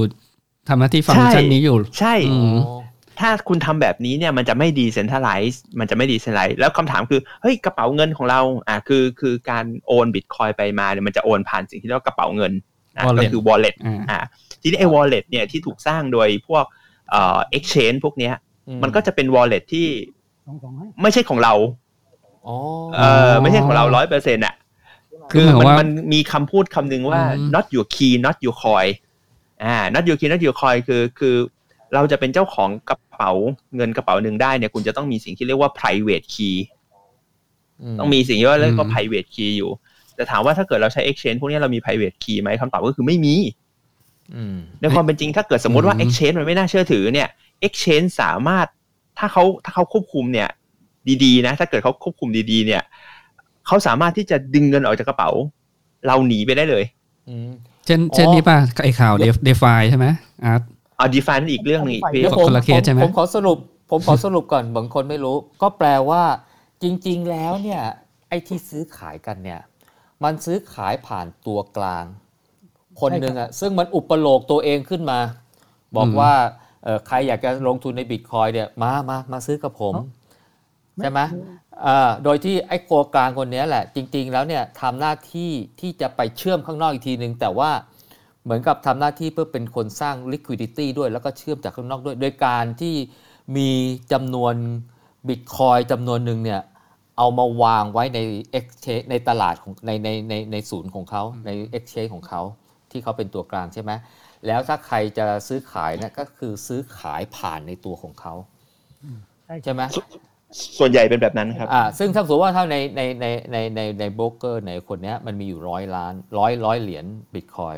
ใช่ไหมทุกคนเนี่ยไม่รู้ว่ามันจะซื้อกี่หมื่นกี่แสนล้านคนเนี่ยมันก็จะซื้อวนอยู่ในเนี้ยแหละ 100 เหรียญบิตคอยถ้าเกิดว่ามันมีการซื้อมากกว่า 100 มันก็ค่อยเอาเงินมาเติม ให้มันเกินบิตคอยให้มันมีเงินซื้อขายอะไรอย่างนั้นใช่ไหมใช่ใช่ครับอ๋อก็มันก็เลยทำให้เห็นว่าจริง ๆ แล้วเนี่ยนักลงทุน มันไม่ได้เชื่อมโยงกับโลกภายนอกโดยตรง มันเชื่อมโยงผ่านไอ้ไอ้หมอนี่คือใช่ไหมคือคือคืออย่างนี้ครับมันเอในอ exchange เนี่ยในโลกเนี่ยมันมีหลาย exchange เออแต่ความแตกต่างของราคามันจะไม่มีไม่มาก ถ้ามันมีมากเนี่ยมันจะเกิดอ่าความผิดพลาด อันอันเนี้ยแหละมันเลยทำให้ผมเข้าใจว่าอย่างตอนก่อนหน้านี้เนี่ยซึ่งเขาบอกว่าเฮ้ยที่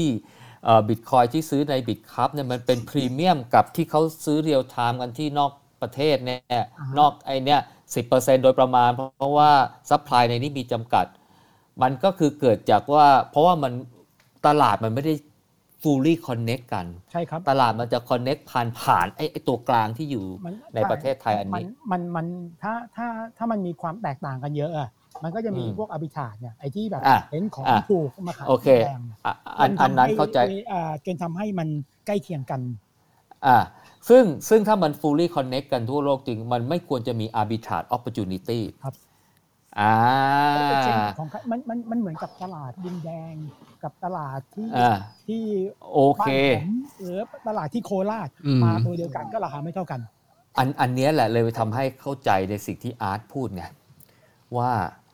ว่ามันอาจจะมีความเสี่ยงว่ามันมันมันไม่ใช่ดีเซนเท่าไหร่จริง ๆ สุดท้ายมันก็จะมาเซ็นเท่าไหร่อยู่กับไอ้ตัวกลางตัวเนี้ยแหละ ซึ่งอืมผมเข้าใจว่าอันนี้ใช่ไหมที่เป็นสาเหตุที่ทำให้ไอ้ตุรกีมันหนีใช่ไหมฮะตุรกีหนี อันนี้เคสอะไรครับไอ้เคสที่มันเป็นเคสเอ็กเคสเหมือนกันครับเป็นเอ็กเคสเหมือนกัน อ่า ที่มันหนีไปใช่ไหมไปเมื่อเมื่อสองสัปดาห์ก่อนมั้งอ่าคือเขาเหมือนกับอ่า liquidity เขาเขาน้อยมั้งหรือว่าเขาจะตรงใจทำมาเพื่อ เพื่อเพื่อเพื่อหลอกเงินอันนี้เราเราไม่รู้เออใช่ที่ตุรกีไอ้ที่เอ็กเคสมันเจ๊งไป คนละเคสกับดีฟาหนึ่งร้อยใช่ไหมที่ที่อาร์ตบอกเนี่ย ผมว่าไอ้เคสนี้ใหญ่กว่านะไม่รู้เลยดีผมฟามันอีกเรื่องหนึ่งครับพี่หมูอืมดีฟาเออต้องอีกเรื่องหนึ่งเลยอะเออครับเพราะว่าไอ้เนี้ยแหละคือผมสงสัยว่าอ้าวแล้วมันหนีไปแล้วตกลงยังไงอ้าวไหนบอกว่าบิตคอยมันดีเซนทรัลไลซ์ทุกคนเอาบิตคอยของตัวเองไปไม่ได้ แท้ที่จริงแล้วไม่ใช่อ่าแท้ที่จริงแล้วเนี่ยไอเนี่ยมันมี wallet กับไอ exchange กับไอ broker คนนี้แทน แล้วมันก็คือหอบไปทั้งทั้งยวงมันเลย นั่นเป็นสาเหตุที่ Exchange ในไทยจึงต้องมีคนกำกับดูแลครับอือืมมในสมัยกรตใช่ไหมใช่ครัโอบเค อ่า เข้าใจแล้ว เพราะฉะนั้นเนี่ยถ้าเราจะซื้อขายบิตคอยเนี่ยเราก็ต้องไปหาโบรกเกอร์หรือ exchange ก็ถ้าเมืองไทยก็ไปหาบริษัทบริษัทหนึ่งอะที่กำลังโด่งดัง ตอนนี้มีสามสี่บริษัทฮะอ๋อตอนนี้มี 3-4 บริษัทแล้ว ที่ลงทะเบียนกับกรต อ่าเพราะฉะนั้นถ้าจะไปดูเนี่ยสงสัยอืมต้องไปเปิดงบการเงินมันดูบ้างเนี่ยว่าไอ้งบการเงินของแต่ครัละบไอ้โบรกเกอร์เนี่ยใครแม่งดูแล้วมีความน่าเชื่อถือแต่มีสุโบรกเกอร์ใช่ไหเดียวบอกครับที่ที่ออก ICO ได้เนี่ยคุณคุณนะไม่ใครก็ออกได้ครับ ICO อ๋อที่เขาออกมาแล้วอะเดี๋ยวก่อนมีก่อนมากกว่านั้นปะก่อนก่อนก่อนก่อนจะไปตรงนั้น เดี๋ยวเราไปทำความเดี๋ยวผมต้องถามแน่เลยว่าไอซีไอไอตัวเนี้ยอันเนี้ยมีคนวิจารณ์เยอะมาก ๆเลยนะฮะแล้วผมก็ข้องใจสุด ๆ ด้วย นะฮะก่อนจะไปตรงนั้นอะตรงนี้นะได้ข้อสรุปแล้ว เพราะฉะคำถามนั้นมากเนี่ยมายเอ่อเออผมเนี่ยสมมุติว่าผมอยากจะลงทุนถ้าผมก็ไม่จำเป็นจะต้องลงทุนเมืองไทยก็ได้ผมก็ไปหาโบรกเกอร์ที่อื่นก็ได้ที่ที่ที่คิดว่าเราเชื่อถือเขาอืมใช่ไหมมีใช่ครับมีความใหญ่โตมโหฬารมีการซื้อขายมีอะไรกันอ๋อถึงว่าเนี่ยไอ้จีนที่มันแบนเนี่ยก็คือแบนอ๋อไอ้จีนแบนสองไอ้ไอ้จีนแบนเรื่องอีกอันหนึ่งอันนั้นเรื่องขุดเรื่องอะไรเออเข้าใจว่าแบนเรื่องการซื้อขายด้วยใช่ไหม ใช่แบรนด์ Exchange ไปเมื่อ 3 ปีก่อนอ่าโอเค เพราะฉะนั้นเนี่ยคนจีนจะซื้อขายบิตคอยได้ก็ต้องไปเปิด wallet ที่ exchange นอกประเทศจีน ที่ดำเนินการโดยคนจีนครับ ไม่รู้ว่าใครไม่รู้ล่ะใช่ใช่อย่างแต่ไบว่าแนนเนี่ยคนจีนเออแต่ว่าอ๋ออเหรอยู่อยู่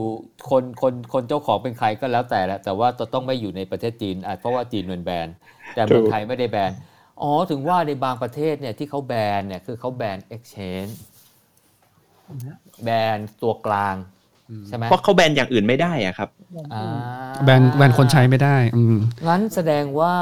มันก็มีโอกาสที่ว่าสมมุติว่าอเมริกาเขาก็จะแบนเขาก็จะแบนไอ้ตัวเนี้ยแต่ว่าไม่ได้แบนไอ้ตัวเหรียญเพราะเขาแบนไม่ได้ใช่แต่เขาแบนไอ้คนทำหน้าที่เป็นตัวกลางซื้อขายได้ครับอ่า ผมผมสงสัยเรื่อง wallet นิดนึงอะครับ ถ้าเกิดกรณีที่เราเช่นไม่ซื้ออะสมมติเราตั้งใจจะขุดอย่างเดียวอย่างเงี้ยเราก็สร้าง wallet ของเราเองได้ไหมอ่าคืออย่างอย่างนี้ครับ ถ้า wallet เนี่ยอ่าโอ้ถ้าถ้างี้คือถ้าเราไม่ซื้อผ่านผ่านเรียกว่าตัว tender อ่าพี่หมูตรงขุด exchange ตรงกลางอะแต่พี่หมูก็ต้องมี wallet อ่าเก็บเก็บเหรียญเอาไว้ คือเราสามารถสร้าง wallet โดยที่ไม่ต้องไปเปิดบัญชีกับ exchange ได้ใช่ไหมครับ ได้ได้ได้ครับอืมก็คืออันนี้ wallet ขอขอเพิ่มนิดนึง wallet เนี่ยมันจะมีอยู่สองอย่าง มันจะมีแบบ custodian กับ non custodian custodian อืมก็คือกระเป๋าเราที่อยู่บน exchange ต่างๆนั่นแหละเนี่ยเรียอืกมว่า custodian ถ้า non custodian เนี่ยก็คือพี่หมูจะต้องมี hardware wallet ยี่ห้ออะไรก็แล้วแต่เก็บไว้กับเราซึ่งอันนี้จะเป็น non custodian ก็คือจะไม่มีใครมาทำอะไรกับเราได้เลย เพราะว่า private key อยู่กับเรา อะอันนี้อ่าสรุปง่ายๆ อันนี้ถ้าจะลงลึกมันจะเยอะ อืมที่เรียกว่าถ้าพี่หมูโทเก้นใช่ไหมครับถ้าพี่หมูจะขุดเนี่ยเราก็จะมีโทเก้นอ่าเนี่ยอืมถ้าถ้าพี่หมูจะขุดเนี่ย พี่หมูยังไงก็ต้องมีต้องมี wallet ต้องมี address เพื่อให้เขาโอนเงินเข้ามาในกระเป๋าเรา อืมโอนพี่หมูอาจจะเป็น non custodian คือคือพอ non custodian เนี่ยมันก็จะมีแยกออกมาเป็น hot กับเป็นเป็น cool เป็น cool เนี่ยก็คือแบบนานๆใช้ทีเป็นแบบเป็นแบบเป็นแบบคล้าย ๆ กับอ่าตัว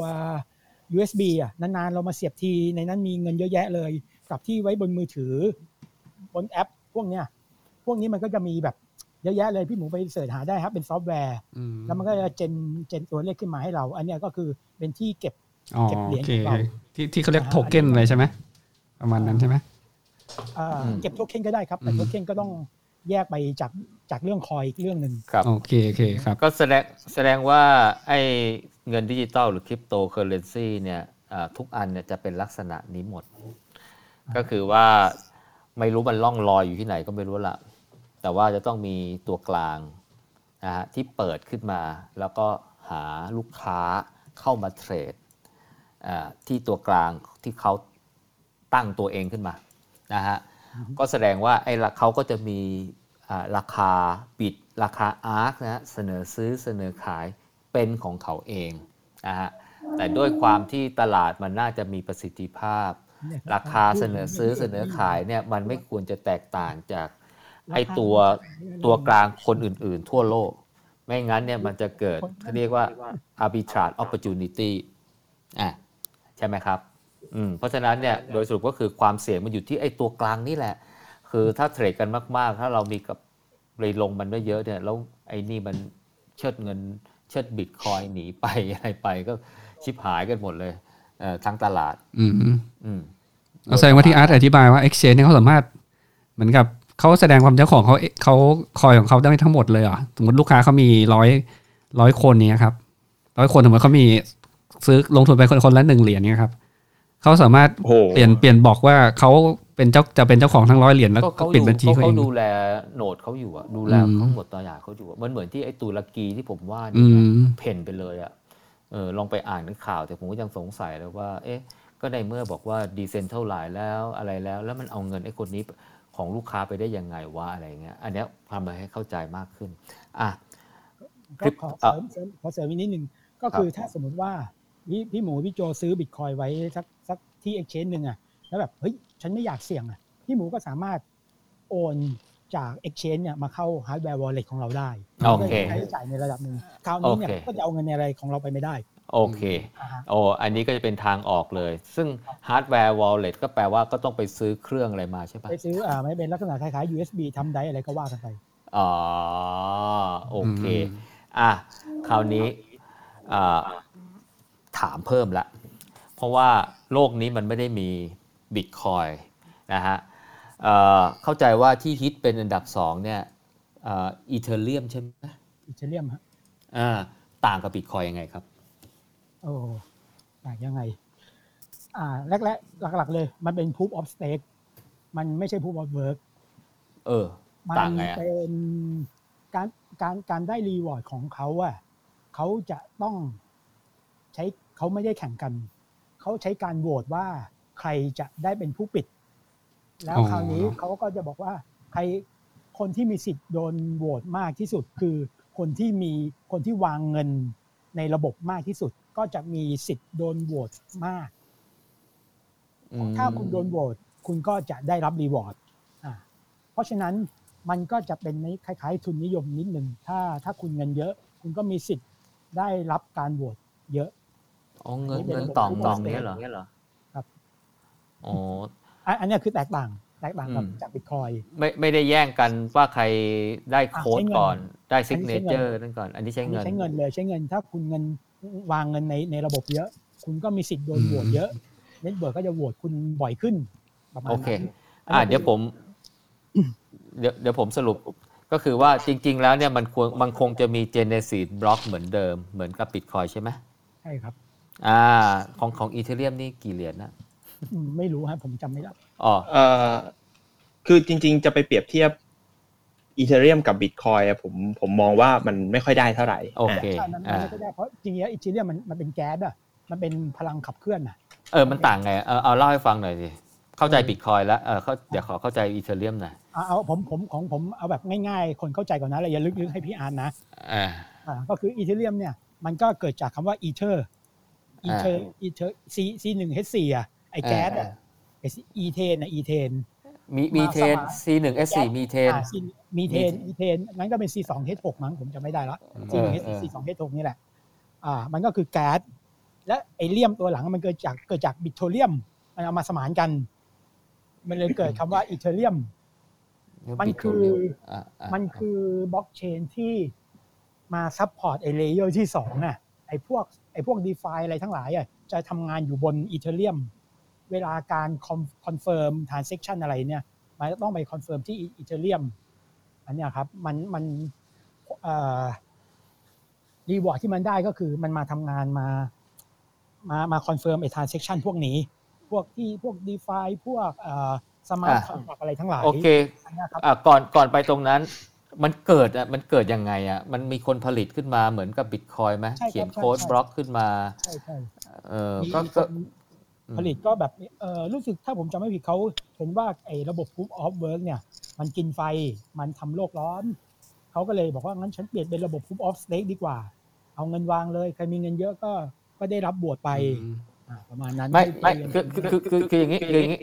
ไอ้ไอ้นั่นโอเค เดี๋ยวเดี๋ยวเดี๋ยวว่าต่อแต่ผมสงสัยไงคือ เอ้าอย่างนี้ผมจะออกเงินมาก็แปลว่าผมก็ผลิตเงินของผมออกมาสิ แล้วผมก็รวยเละเลย ผมก็มีเงินเหรียญมี Ethereum เยอะแยะมากมายเลยเออมันมันมันมันเพราะว่าไม่รู้ว่าหรือว่ามันเหมือนบิตคอยล่ะเออใช่มในในในในในหนึ่งบล็อกเขาเขาเขาจะมีมี reward เหมือนกันครับ แต่ผมจะผมจำรายละเอียดไม่ได้อาจจะก็รายละเอียดก็คือว่าหมายความว่ามันมี genesis block เหมือนกันเหมือนว่าผู้สร้างเหรียญ ซึ่งใช่เขาได้เหรียญนั้นขึ้นมา แต่ว่าไม่รู้ว่ามีกี่เหรียญไม่รู้ว่าอาจจะหลายล้านเหรียญผมหรือเปล่าก็ไม่รู้เจ้าของก็รวยเละไปไม่เป็นไร แต่ว่าหลังจากนั้นก็คือเข้า concept เดิมก็คือเป็นบล็อกเชนเหมือนกันใช่เป็นบล็อกเชนเหมือนกันใช่ไหมฮะก็คือว่าต้องใส่โค้ดของบล็อกก่อนหน้านั้น แล้วก็บวกโค้ดปัจจุบันเอ่อใช่ไหม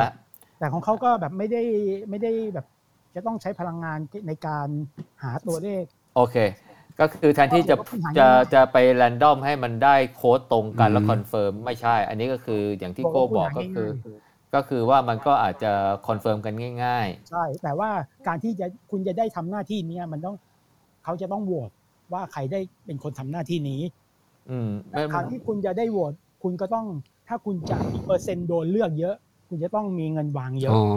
มีมี Ethereum เยอะๆอย่างเงี้ยเหรอวางวางวางไว้ในระบบตอนตั้งแต่ตอนที่เข้าสมัครในในระบบ network เขาอะครับโอก็เคมีก็เงินวางไว้คืออยากจะไปขุดเนี่ยก็ต้องไปซื้อ Ethereum มากองไว้ก่อนใช่ใช่เออแล้วแล้วแล้วแล้วที่โก้บอกว่าโหวตเนี่ยมันโหวตกันยังไงอะระบบมันโหวตกันเป็นระบบ network เขาโหวตเองครับแล้วผมผมไม่รู้รายละเอียดลึกลึกลงไป แต่ถ้าอืมจะรู้แต่ว่าถ้ามีเงินเยอะจะมีสิทธิ์โดนเลือกเยอะอ๋อไม่มีสิทธิ์ โดนเลือกมาเป็นผู้ปิดบล็อก ก็คือจะประมาณว่าจะมีคนปิดหลายคนแล้วก็ปิดเหมือนกับ bidding กันอย่างงี้ใช่ไหมแล้วระบบมันก็จะเลือกใช่ใช่คนที่มี coin เยอะสุดมาวางก่อนเอออันเนี้ยนั่นจะคือ concept ของของ proof of stake แต่ถ้าลึกๆนี่ผมก็ไม่ได้รู้ลึก็กขนาดนั้นคือว่าใครได้รับการโหวตในบล็อกนั้นก็คือได้ทั้งบล็อกไป หรือว่าเป็นจัดสรรกันแบ่งกัน เอ่อตอนนี้ได้ทั้งบล็อกครับ ถ้าเป็นอีได้ทั้งบล็ออ๋อ เวอร์ชันหน้า จะมีการจัดสรรแล้ว อ๋อ ตอนนี้เนี่ยมันบล็อกหนึ่งมันกี่ Ethereum เนี่ย ผมไม่แน่ใจครับ แต่แต่อืมอีเทเรียมค่าค่าค่าค่า fee เขาแพงมาก อ๋อแล้วแล้วอีเทเรียมจะไม่ค่อยไปสนใจค่าบล็อกหรอกครับ ส่วนใหญ่เขาสนใจค่าแก๊ส ใช่คือค่า fee ค่า feeอ๋อ เพราะฉะนั้นแบบแต่ละบล็อกเนี่ยก็ก็ไม่รู้ว่ามันมีกี่ แต่ว่ามันน้อยมากอะสิ ใช่เขาเพราะว่าเขาเขาไปคิดค่าแก๊สค่าแก๊สเขาแพง เขาคิดค่าแสดงว่ามันมีเหรียญอยู่ในระบบเยอะมากสิเนี่ย มันเลยไม่ได้ผลิตอะไรกันมากมายเหรอหรือไง คือคือจริง ๆ แล้วอะคำคำตอบแรกของคำถามที่พี่โจถามว่าจำนวน Ethereum มันมีกี่เหรียญเนี่ย ตอบได้เลยครับว่ามีไม่จำกัดครับ infinity โอ้ยงั้นเลยมารเหรอถเพิ่มได้เรื่อยๆ เอางี้ดีกว่า เพิ่มได้เรื่อยๆครับ อ่า อ่า แต่ว่าแต่ว่ามันไม่ถึงกับว่ามันเพิ่มอยู่ดีๆอยากเพิ่มก็เพิ่มนะครับ เพราะว่า สุดท้ายเนี่ยการจะไปแก้คือมันจะต้องมีโค้ดตั้งต้นก่อน ทีนี้การจะแก้โค้ดพวกเนี้ยมันก็ต้องอาศัยกระบวนการการโหวตเหมือนกันอืมอ่าทำ proof of stake อะไรอย่างเงี้ยอ่ากระบวนการการโหวตเหมือนกัน Ethereum เนี่ยจริงๆมันมาสามเวอร์ชันสี่เวอร์ชันแล้วมั้งมันตอนนี้คือเวอร์ชัน2.0แล้วอะ Ethereum อืมอ่า คือมันมันเปลี่ยนเวอร์ชันไปเรื่อยๆ เพราะว่าเอ่อเหมือนเวอร์ชันแรกๆอะ Ethereum มันเป็น proof of อ่า proof of work เหมือนกันอืม เพิ่งมาเปลี่ยนเป็น proof of stake ช่วงเวอร์ชันอะไรชุดหลังนี่แหละอะแต่ทีนี้ต้องเข้าใจก่อนว่า concept ของ Ethereum กับ Bitcoin เนี่ยไม่เหมือนกันเลยนะ Bitcoin นี่คือมึงเป็นเอกเทศมาก คือมันอยู่ของมันไป ยกไม่มันไม่มีใครเป็นเจ้าของ ใช่ เอกลักษณ์ของ Bitcoin ไม่มีใครเป็นเจ้ามือจริง ๆ จริง ๆ เลย คือไอซาโตชินากาโมโตเนี่ยเราก็ไม่รู้ว่ามันเป็นใครอืมของซาโตชินากาโมโตเนี่ย ไม่รู้มันยังมีชีวิตอยู่หรือเปล่าก็ไม่รู้ ใช่ มันกระเป๋านั้นน่ะนิ่งมากคือไม่มีการเคลื่อนไหวอะไรเลยมาซาโตชิมั้งถ้าผมจำไม่ผิด นิ่งมาก เออ มีเงินเยอะมากแต่ว่าเอ้ยไม่มีการเคลื่อนไหวครับ Bitcoin ไม่ได้โอนออกโอนหรือรับโอนเข้า ไม่มีไม่มีโอนตั้งแต่ปี2009อะฮะไม่มีการแสดงว่าแสดงว่า Ethereum มีเจ้ามืออ้าวฮัลโหลมีฮัลโหลมีอะเจ้าครับแสดงว่า Ethereum มีเจ้ามือ แล้วเจ้ามือมีคงคงถือ Ethereum ไว้เยอะมากใช่ไหมอะคนสร้าง Ethereum เนี่ยชื่อ Vitalik ครับเป็นถ้า search ชื่อคนนี้ก็จะเป็นแบบหน้าตาเด็กเด็กรัสเซียหน้าตาเนิร์ดๆคนหนึ่งเออใช่เอ่อเอ่อ Vitalik Vitalik ยี่ไม่ไม่ถึงสามสิบมั้งตอนเนี้ยเป็นแบบ millionaire billionaireอืมก็ก็คือว่าแสดงว่าไอ้คนเนี้ยสามารถสร้าง Ethereum ได้ตามใจชอบ ไม่ครับ เพราะว่าอย่างที่ผมบอก ของ Ethereum เนี่ยอยู่ภายใต้การดูแลของสิ่งที่เรียกว่าอีเทเรียมฟ u เดชั o นอืมอ่าเหมือนเป็นเป็นองค์กรเหมือนจะตั้งองค์กรขึ้นมาแหละอันนี้เขาก็เขาก็ fade ตัวเองออกไปแล้ว ก็คือเขาเขาไม่ได้เป็นคนที่แบบดูแลทั้งหมดอะไรอย่างเงี้ยของ Ether Ethereum แหละนะฉะนั้นจะเปลี่ยนแปลงโค้ดจะทำอะไรเนี่ยมันก็จะต้องเป็น community แล้วที่สำคัญนะ ถ้าเกิดผมเป็นเจ้าของเนี่ยแล้วผมแบบโอ้อยู่ดีจะสร้างเหรียญมาเรื่อยๆนะเหรียญนี้จะไม่มีค่าทันทีอ่าแสดงอาว่าทิตย์แสดงว่าตอนนี้เนี่ยเอ่อไอ ไอไอไอที่เมื่อกี้ชื่ออะไรก็ไม่รู้ที่อาร์ตพูดเนี่ย Vitalik ไม่ไม่ได้มีสิทธิ์สร้างเหรียญละไม่มีไม่มีครับ ไม่มีสิทธิ์สร้างเหรียญละจะจะกำหนดกฎเกณฑ์ในการสร้างอะไรก็ไม่รู้ก็ขึ้นอยู่กับไอ้ foundation อะไรที่ว่านี้ซึ่งมันมีกี่คนก็ไม่รู้ เยอะอะคนเป็นเยอะครับ ซึ่งซึ่งจะจะจะเปลี่ยนอะไรได้ก็ต้องเปลี่ยนผ่านไอ้ foundation นี้ซึ่งแปลว่าทุกคนต้อง agree กัน ครับ แต่แต่ที่มันเด็ดที่ผมอยากเล่าเนี่ยของ Ethereum เนี่ยคือผมผมอยู่สาย คือถ้าถ้าเป็นคริปโตเคอเรนซีเนี่ยผมอยู่สายที่เป็นพวก chain กลุ่มนี้มากกว่าอ่าอ่าซึ่งซึ่งมันมีหลายตัวมันมีหลายตัวครับคืออย่างนี้ครับถ้าบิตคอยเนี่ยเราบอกว่ามันคือคนจะชอบเปรียบเทียบว่ามันคือทองคำอ่าถึงแม้ผมจะบอกว่าเป็นพระเครื่องก็เถอะนะนะมันคือมันเป็นก้อนๆของมันมันทำอะไรไม่ได้อืมมันมีมูลค่าจากความเชื่ออย่างเดียว แต่ Ethereum เนี่ย มีหน้าที่เหมือนเป็นอินเทอร์เน็ตอืมเหมือนมันเป็น network ครับครับ ให้เชื่อมกัน ครับอ่าคุณสมบัติหลักของ Ethereum เขาเรียกว่า smart contract อ๋อเพราะว่า smart contract ก็คือว่าเราสามารถที่จะเขียนโค้ดเนี่ยเพื่อที่จะเชื่อมต่อเข้ามาใน smart contract เพื่อที่จะไปเชื่อมต่อกับ node อื่น ๆ ที่ Ethereum มีอยู่แล้วได้ ครับ นึกนึกภาพอย่างนี้ก็ได้ครับ สมมุติว่าผมผมจะสร้างสร้างแอปพลิเคชัน หรืออะไรสักอย่างหนึ่งแล้วต้องใช้ใช้ con- อยากใช้ concept blockchain นะฮะสม นึกไม่ออกตอนนี้ ถ้านึกออกรวยแล้วคืออะสมมติอยากทำอะไรดี ผมสมมติว่าอาจจะทำทำเหรียญอะไรสักอันหนึ่งแล้วกัน เอ่อขึ้นมาเพื่อใช้จ่าย สมมติว่าผมเป็นใน Seven Eleven อะโอ้ Seven Eleven เป็นระบบปิดไม่ได้ทำอันนี้เออพี่พี่พี่อาร์ตเหมือนกับไอไอวีลิไอวีเชหรืออะไรอะที่มันสามารถแท็กย้อนหลังดูว่าวายขวดนี้อ่าอ่าอ่าก็ได้ก็ได้ว่า ปลูกอะจากกลุ่มกลุ่มปขึ้ NFT พวกนั้นก็ได้ อ่า ประมาณนั้นอืมใช่สมมติว่าผมอยาก track Y อะไรอย่างเงี้ยอ่าผมคิดแอปพลิเคชันตัวหนึ่งอยากจะแบบ track Y ทีนี้ผมอยากได้ความน่าเชื่อถือว่าไอการ track Y ของผมเนี่ยอืมข้อมูลเนี่ยมันเชื่อถือได้จริง ๆ มันไม่มีคนมาเปลี่ยนแปลงแก้ไข แล้วไม่ใช่ว่าอยู่ดีอืมๆผมเป็นคนทำบริษัทนี้แล้วผมสามารถเข้าไปแก้ว่าอ๋อเอ้ย Y นี้จากราคาถูกๆให้เป็นแพงได้อะไรเงี้ยอ่าทำยังไงดี ผมก็ต้องการ decentralize อ่าครับ ทีนี้พอผมต้องการ decentralize เนี่ยมันมันลำบากตรงที่ว่าผมจะต้องหาคนมาจอยโนดถ้าผมไม่มีใครเลยนะ ผมต้องหาคนมาจอยโนดผมเป็นพันพันหมื่นหมื่นโนดเป็นล้านโนดมันถึงจะเริ่มน่าเชื่อถือ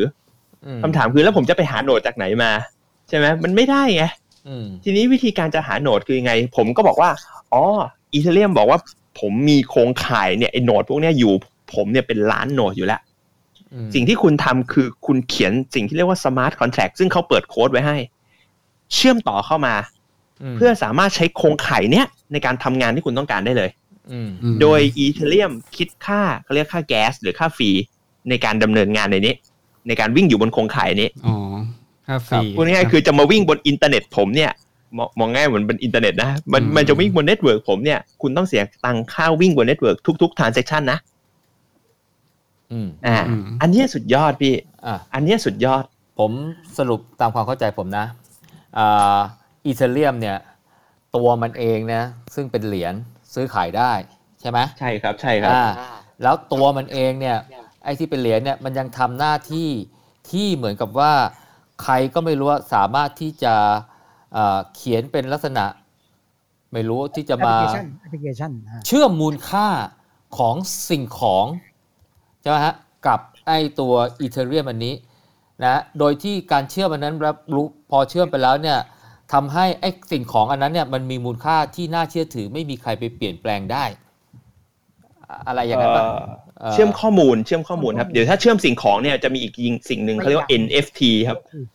อะเชื่อมข้อมูลหมายความว่าคืออย่างนี้มันมันก็ต้องเชื่อมกับไอ้ตัวเหรียญด้วยสิ ถูกป่ะแล้วมันใช่ใช่ใช่ไม่ไม่แล้วมันจะเชื่อมไปทำไมถ้ามันไม่รู้จะเชื่อมเพราะมันก็เชื่อมโครงข่ายอินเทอร์เน็ตของมันก็ได้นี่ใช่ไหมมันไม่เห็นจำเป็นต้องมาอันนี้ ก็คือว่ามันจะต้องเชื่อมกับไอ้มูลค่าของไอ้อีเทเรียมอันนั้น แสดงว่าเวลาทำ transaction บนสิ่งของนั้นนะมันก็จะวิ่งผ่านอีเทเรียมไป แล้วก็ไปสู่ปลายทางใช่ไหมเอ่อโดยโดยที่มันจะทำให้รู้ว่าไอ้ตัวนี้เนี่ยเอ่อ สมมติว่าความเป็นเจ้าของของสิ่งของอันนี้เนี่ยสมมติว่ามันเปลี่ยนผ่านมือไปถึงอีกคนนึงนะฮะซึ่งมันก็เปลี่ยนผ่านโดยการเชื่อมตัวเหรียญ Ethereum เออนี่ผมเข้าใจถูกปะไม่ใช่ ไม่ใช่ ไม่ใช่ครับไม่ใช่เออเออแล้วไอ้ smart contract ที่อาร์ตคือว่ามันเป็นคือยังไงคือผมคืออย่างนี้เดี๋ยวผมอธิบายง่ายๆอย่างนี้ดีกว่าเออคิดว่าไวน์ขวดหนึ่งหรือว่าไวน์ขวดนี้ขวดละแสนแสนบาทอ่าอ่าที่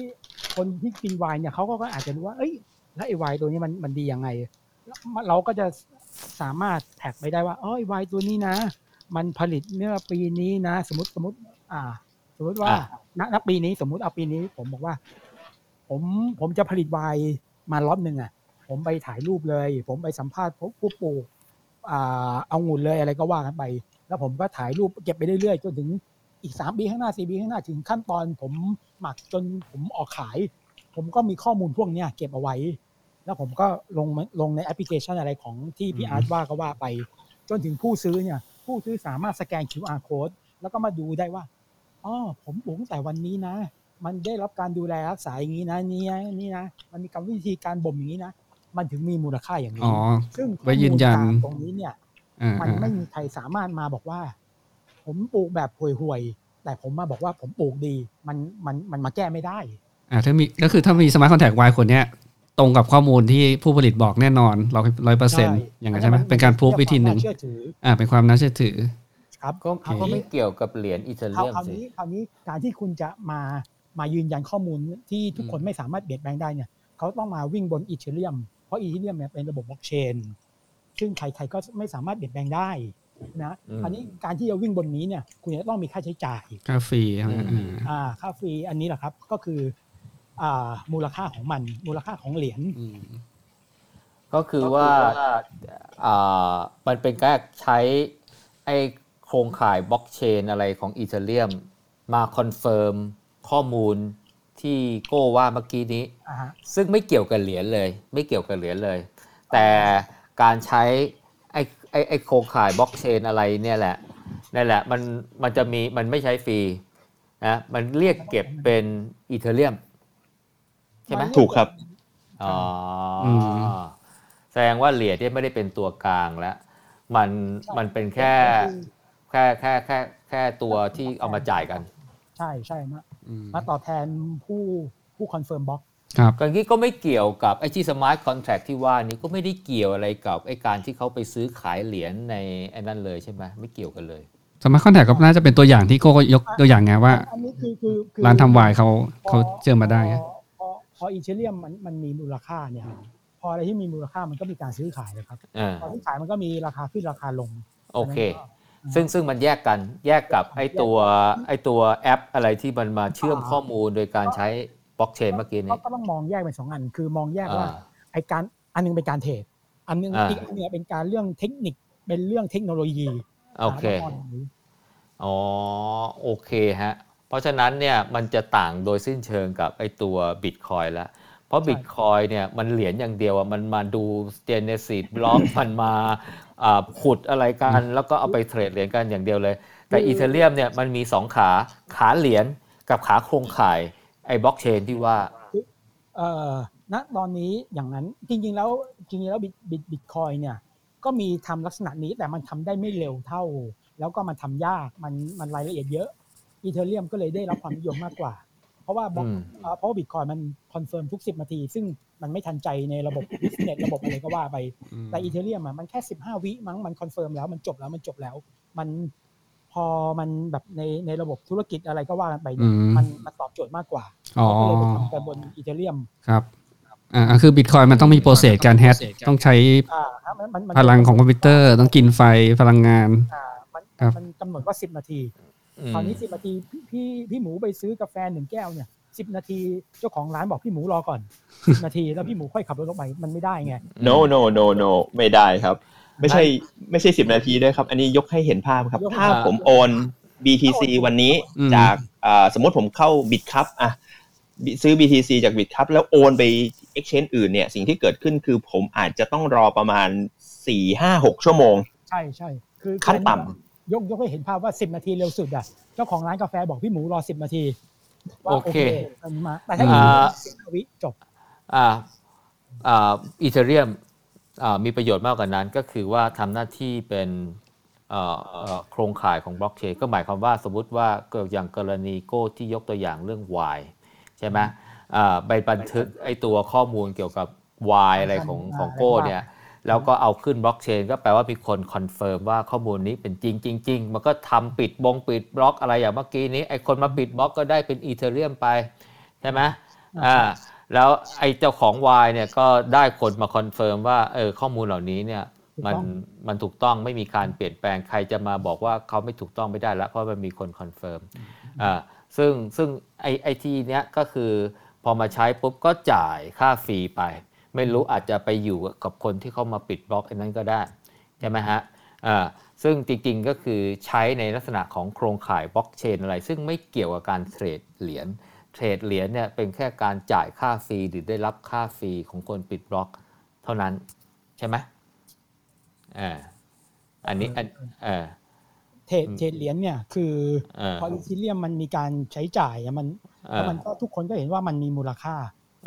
ก็เอาไปเทรดอันมีนั้นอันนั้นเทรดอันอันนั้นอันนั้นอีกเรื่องหนึ่งซึ่งการเทรดมันก็ไม่ได้เกี่ยวกับไอ้เจ้าของไวน์ไม่เกี่ยวเมื่อกี้นี้ไม่เกี่ยวอ่าอันนี้ไงที่เข็มก็เลยจะบอกว่าเออผมอยากจะทำความเข้าใจว่าเออมันมีเรื่อง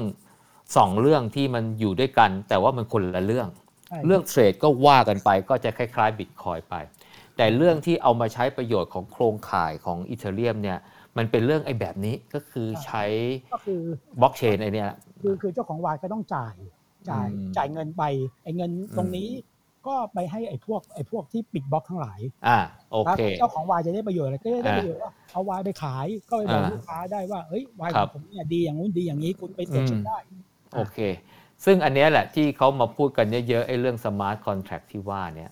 ที่ว่าจะใช้ประโยชน์จากไอ้โครงข่าย มโหฬารของ Ethereum อันนี้ใช่ไหม แล้วก็โดยการเชื่อมต่อกับทุกคนที่อยู่ในระบบอันนั้น แล้วก็จะได้มาซึ่งซึ่งไอ้ตัวข้อมูลหรืออะไรที่คนไม่สามารถที่จะเปลี่ยนแปลงได้นะฮะอ่าอีกค่ะอะมาต่อเมื่อกี้อาร์ตไปแตะๆแล้ว NFT อะไร non fungible อะไร token โทเค็นอ่าเมื่อกี้นี้บอกว่าเป็นเรื่องของข้อมูลแคงว่าอันนี้จะไม่ใช่ข้อมูลแล้ว อันนี้จะเป็นเรื่องของมูลค่าแล้วใช่ไหมใช่ไหมอืมมันเป็นเรื่องของของเมื่อกี้ผมเออเออเออเอางี้ละมันคืออะไร แล้วมันเกี่ยวอะไรกับอีเทเรียม มันเกี่ยวกันยังไงเอาใครก่อนดีครับ พี่พี่โก้อยากพูดไหมครับเอาเอาเลยก็ได้ครับเอาเอาเอาเอาพี่อาร์ตก่อน แล้วเดี๋ยวถ้าพี่อาร์ตลึกไปเดี๋ยวผมจะแบบเอาให้ง่าย ๆ เอาพี่อาร์ตก่อนแล้วกันเอ่อ NFT เนี่ย มันคือของ rare ครับ มันคือวงการของ rare อืมมันจะมันจะเป็นอีกแบบหนึ่งแล้ว คืออมปกติแล้วเหรียญทั่วไปอย่างอะ Ethereum ก็ดีบิตคอยอืมก็ดีเนี่ยลักษณะของมันเนี่ยมันมันไม่ได้เป็น non fungible คาว่า non fungible คือทุกเหรียญเนี่ยอ่ามันมีสภาพเหมือนกันาคือผมผมไม่มีว่าเฮ้ยผมถือบิตคอยเหรียญนี้ แล้วมันแตกต่างกับบิตคอยเหรียญที่พี่โก้ถืออยู่ อ่าไม่มีทุกเหรียญเหมือนกันหมดอ่าเหมือนแบงค์ห้าร้อยก็ห้าร้อยก็มันจะยับมันจะใหม่เอี่ยมมันก็มีมูลค่าห้าร้อย ใช่ใช่เท่ากันหมดอ่าเหมือนกันหมดโอเคแต่แต่อ่า NFT เนี่ยมันจะเป็นการสร้างอ่า digital signature ประเภทหนึ่งอืมอ่าอืมคือคือเหมือนเป็นสร้างลายเซ็นดิจิตอลขึ้นมาประเภทหนึ่ง ซึ่งแต่ละลายเซ็นดิจิตอลที่สร้างออกมาเนี่ยมันจะไม่เหมือนกันเลยไม่ซ้ำกันเลยอืมอ่า แล้วก็ได้ concept ของบล็อกเชนคือปลอมแปลงไม่ได้เหมือนกันเพราะมันวิ่งอยู่บนโครงข่ายของบล็อกเชนอืมอ่าของของแล้วแต่น่าจะใช้ BSC chain Ethereum chain ซึ่งจริงๆ chain เนี่ยมันมีอีกประมาณสักสี่ห้า chain อ่าอ่า ครับอ่าแต่แต่แต่เอาเป็นว่าโอเค ก็คือเอาไปวิ่ง ทีนี้ทีนี้คำถามคือแล้วเอาแล้วอะไรมันมันคืออะไรอะคือต้องบอกว่าต้องเล่าย้อนกลับไปว่าจริง ๆ วงการของ rare เนี่ยมันมีมานานแล้วพี่ คืออย่างแต่ก่อนเนี่ยผมเด็ก ๆเนี่ยผมก็จะเล่นการ์ดอ่าการ์ดอ่าซึ่งก็ถ้าเป็นอเมริกาอ่า Yu-Gi ก็ได้ Yu-Gi Yu-Gi Yu-Gi ผมเล่น Magic: The Gathering อะไรอย่างเงี้ยอ่าหรือล่าสุดอาจจะเคยได้ยินข่าวเอ่อโปเกมอนใช่ไหมใช่ไหมการ์ดโปเกมอนที่ขาย ไม่แน่ใจหกสิบล้านอะไรประมาณเนี้ย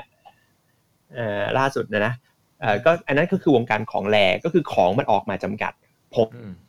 เลยว่า เอ๊ะไอ้การ์ดแรที่ผมมีในมือเนี่ย แล้วถ้าผมตั้งใจทำปลอม ผมถ้าผมตั้งใจทำปลอมมากๆ เนี่ย เสียงเสียงผมหายไหมครับเนี่ยเอาได้ยินได้ยินได้ยินอยู่ได้ยินอยู่อืมอ่าถ้าผมตั้งใจทำปลอมมากๆเนี่ยมันแล้วมันเหมือนของจริงเป๊ะเลยอะมันก็กลายเป็นของแรแล้วสิอืม คือคือการ์ดแรมากๆเนี่ยใบหนึ่งจริงๆมันมีราคาเป็นล้านเลยนะพี่ แล้วถ้าผมตั้งใจแล้วต้นทุนผมสักห้าแสนเนี่ยในการทำกระดาษใบหนึ่งปลอมขึ้นมาเนี่ย ผมก็อาจจะแบบคุ้มค่าก็ได้นะ อันนี้เป็นสิ่งหรือหรือวงการพระเครื่องปลอมเต็มไปหมดเลย เออบางอันนี่ทำมามืออะไรเงี้ย ซึ่ง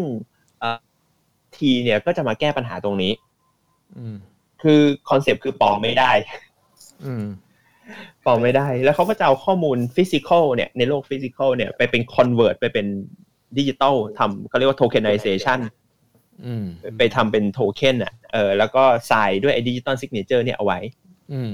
ฉะนั้นมันก็จะเวลาจะซื้อขายอะมันจะอาจจะทำได้สองอย่างเลยนะ คือซื้อขายแค่ไอ้โค้ด NFT ตัวเนี้ยเอ่อไปเลยแต่ซื้อขายฟิสิกอลไป คือมีเพื่อนผมตอนเนี้ย บางคนเนี่ยที่ที่เขามีตังค์เยอะๆนะนะเขา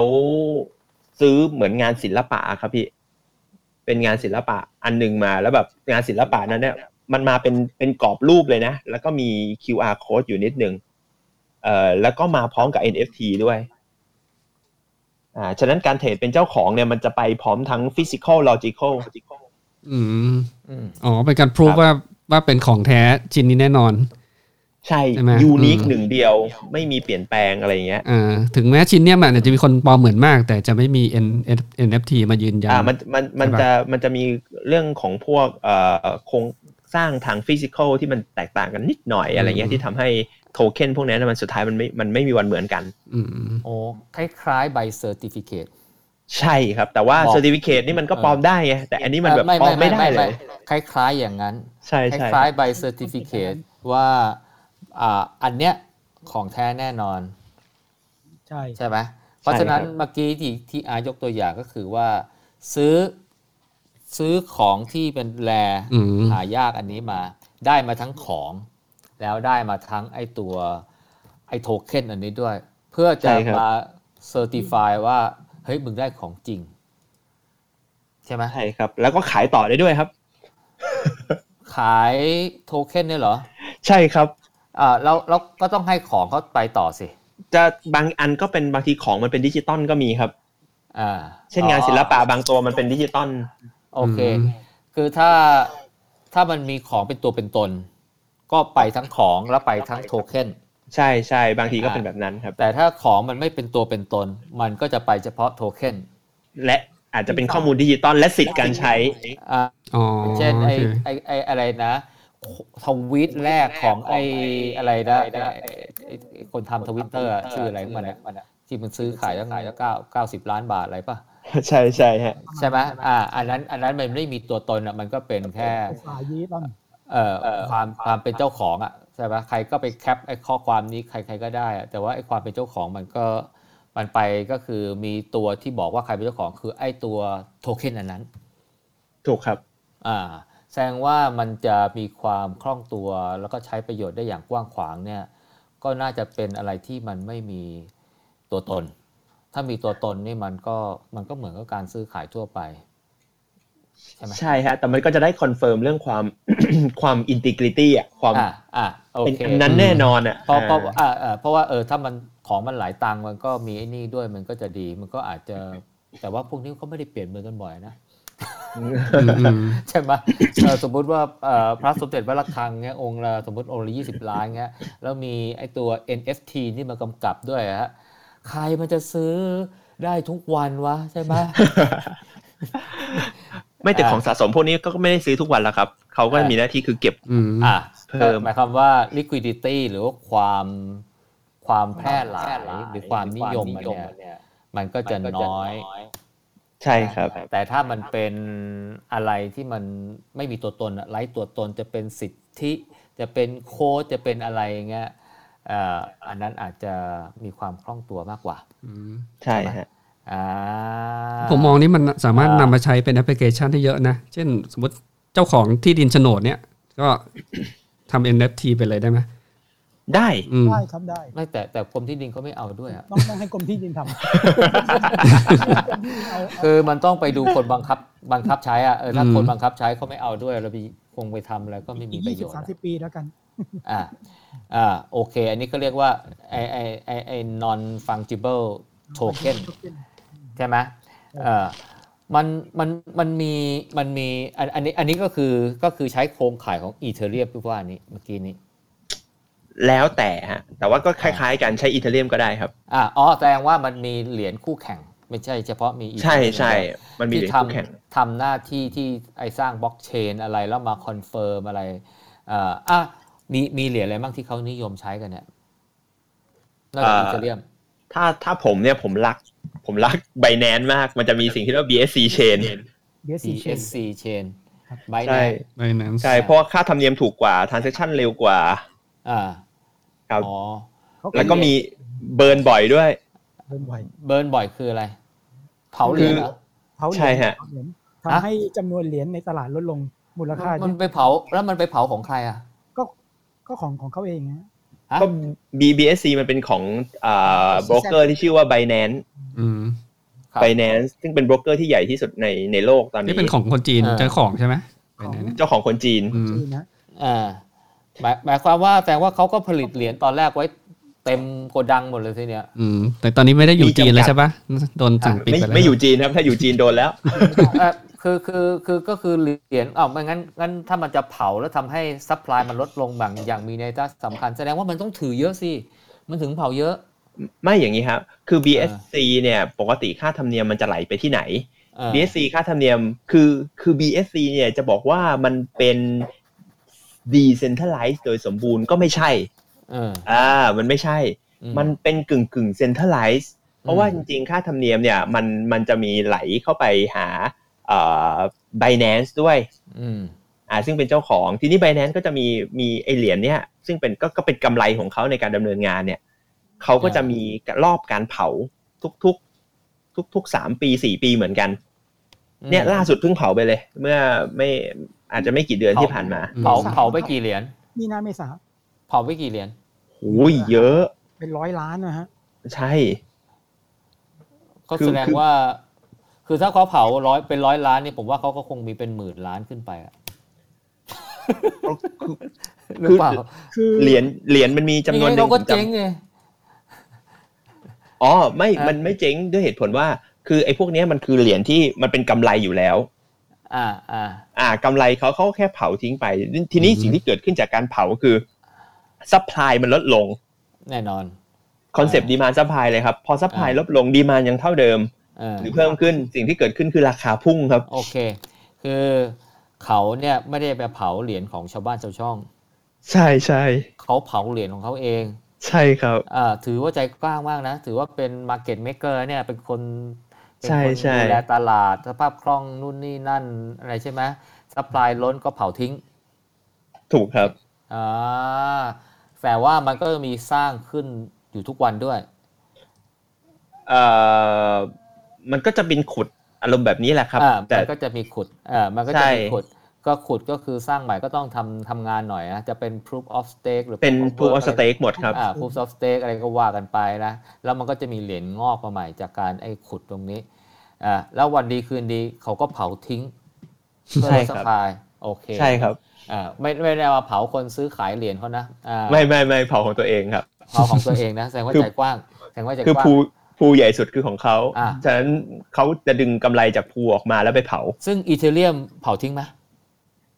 มีเผาฮะ แต่ว่าแบบมันเผาแบบงงๆอะมันไม่ได้มีรอบการเผาอะอยากเผาตามก็ใจชอบอยากจะผามันเหมือนไปจะต้องเหมือนมันจะต้องโหวตกันว่าจะเผาซัพพลายทิ้งหรือเปล่าอะไรอย่างเงี้ยฮะอ๋อโอเคอ๋อขอก็ขอคืออีกนิดนึงอ่ากำลังเปิดเปิดเปิดใบนั้นอยู่เลย ตอนนี้เหรียญเหรียญเอ่า BNB ฮะ B- เหรียญเหรียญของ Binance นะราคา330 US อืม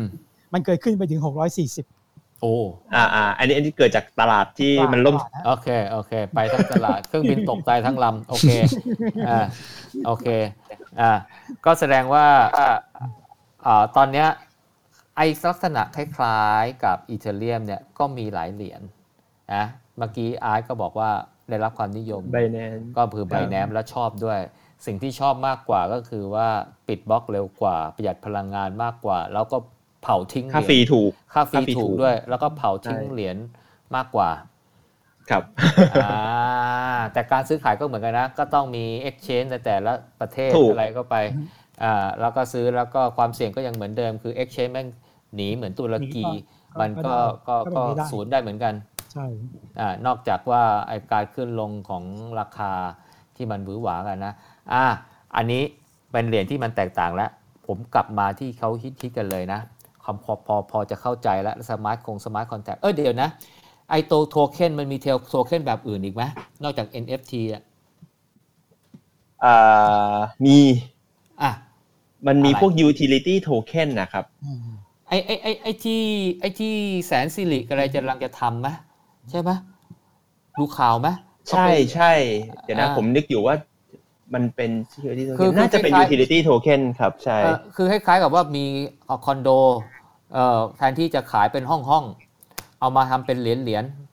เอ่ออันนี้ใช่ปะใช่ปะที่ที่ที่ที่ที่พี่พูดปะ utility อะไรเงี้ยปะใช่ใช่ครับ อันนี้คือกระบวนการกระบวนการทั้งหมดเนี่ยเขาเรียกว่า ICO อ่าอืมก็คือว่าแทนที่จะเอาเอ่อเอ่อแทนที่จะเอาห้องเนี่ยนะเออมาตั้งบริษัทแล้วไปซื้อแล้วขายเป็นหุ้น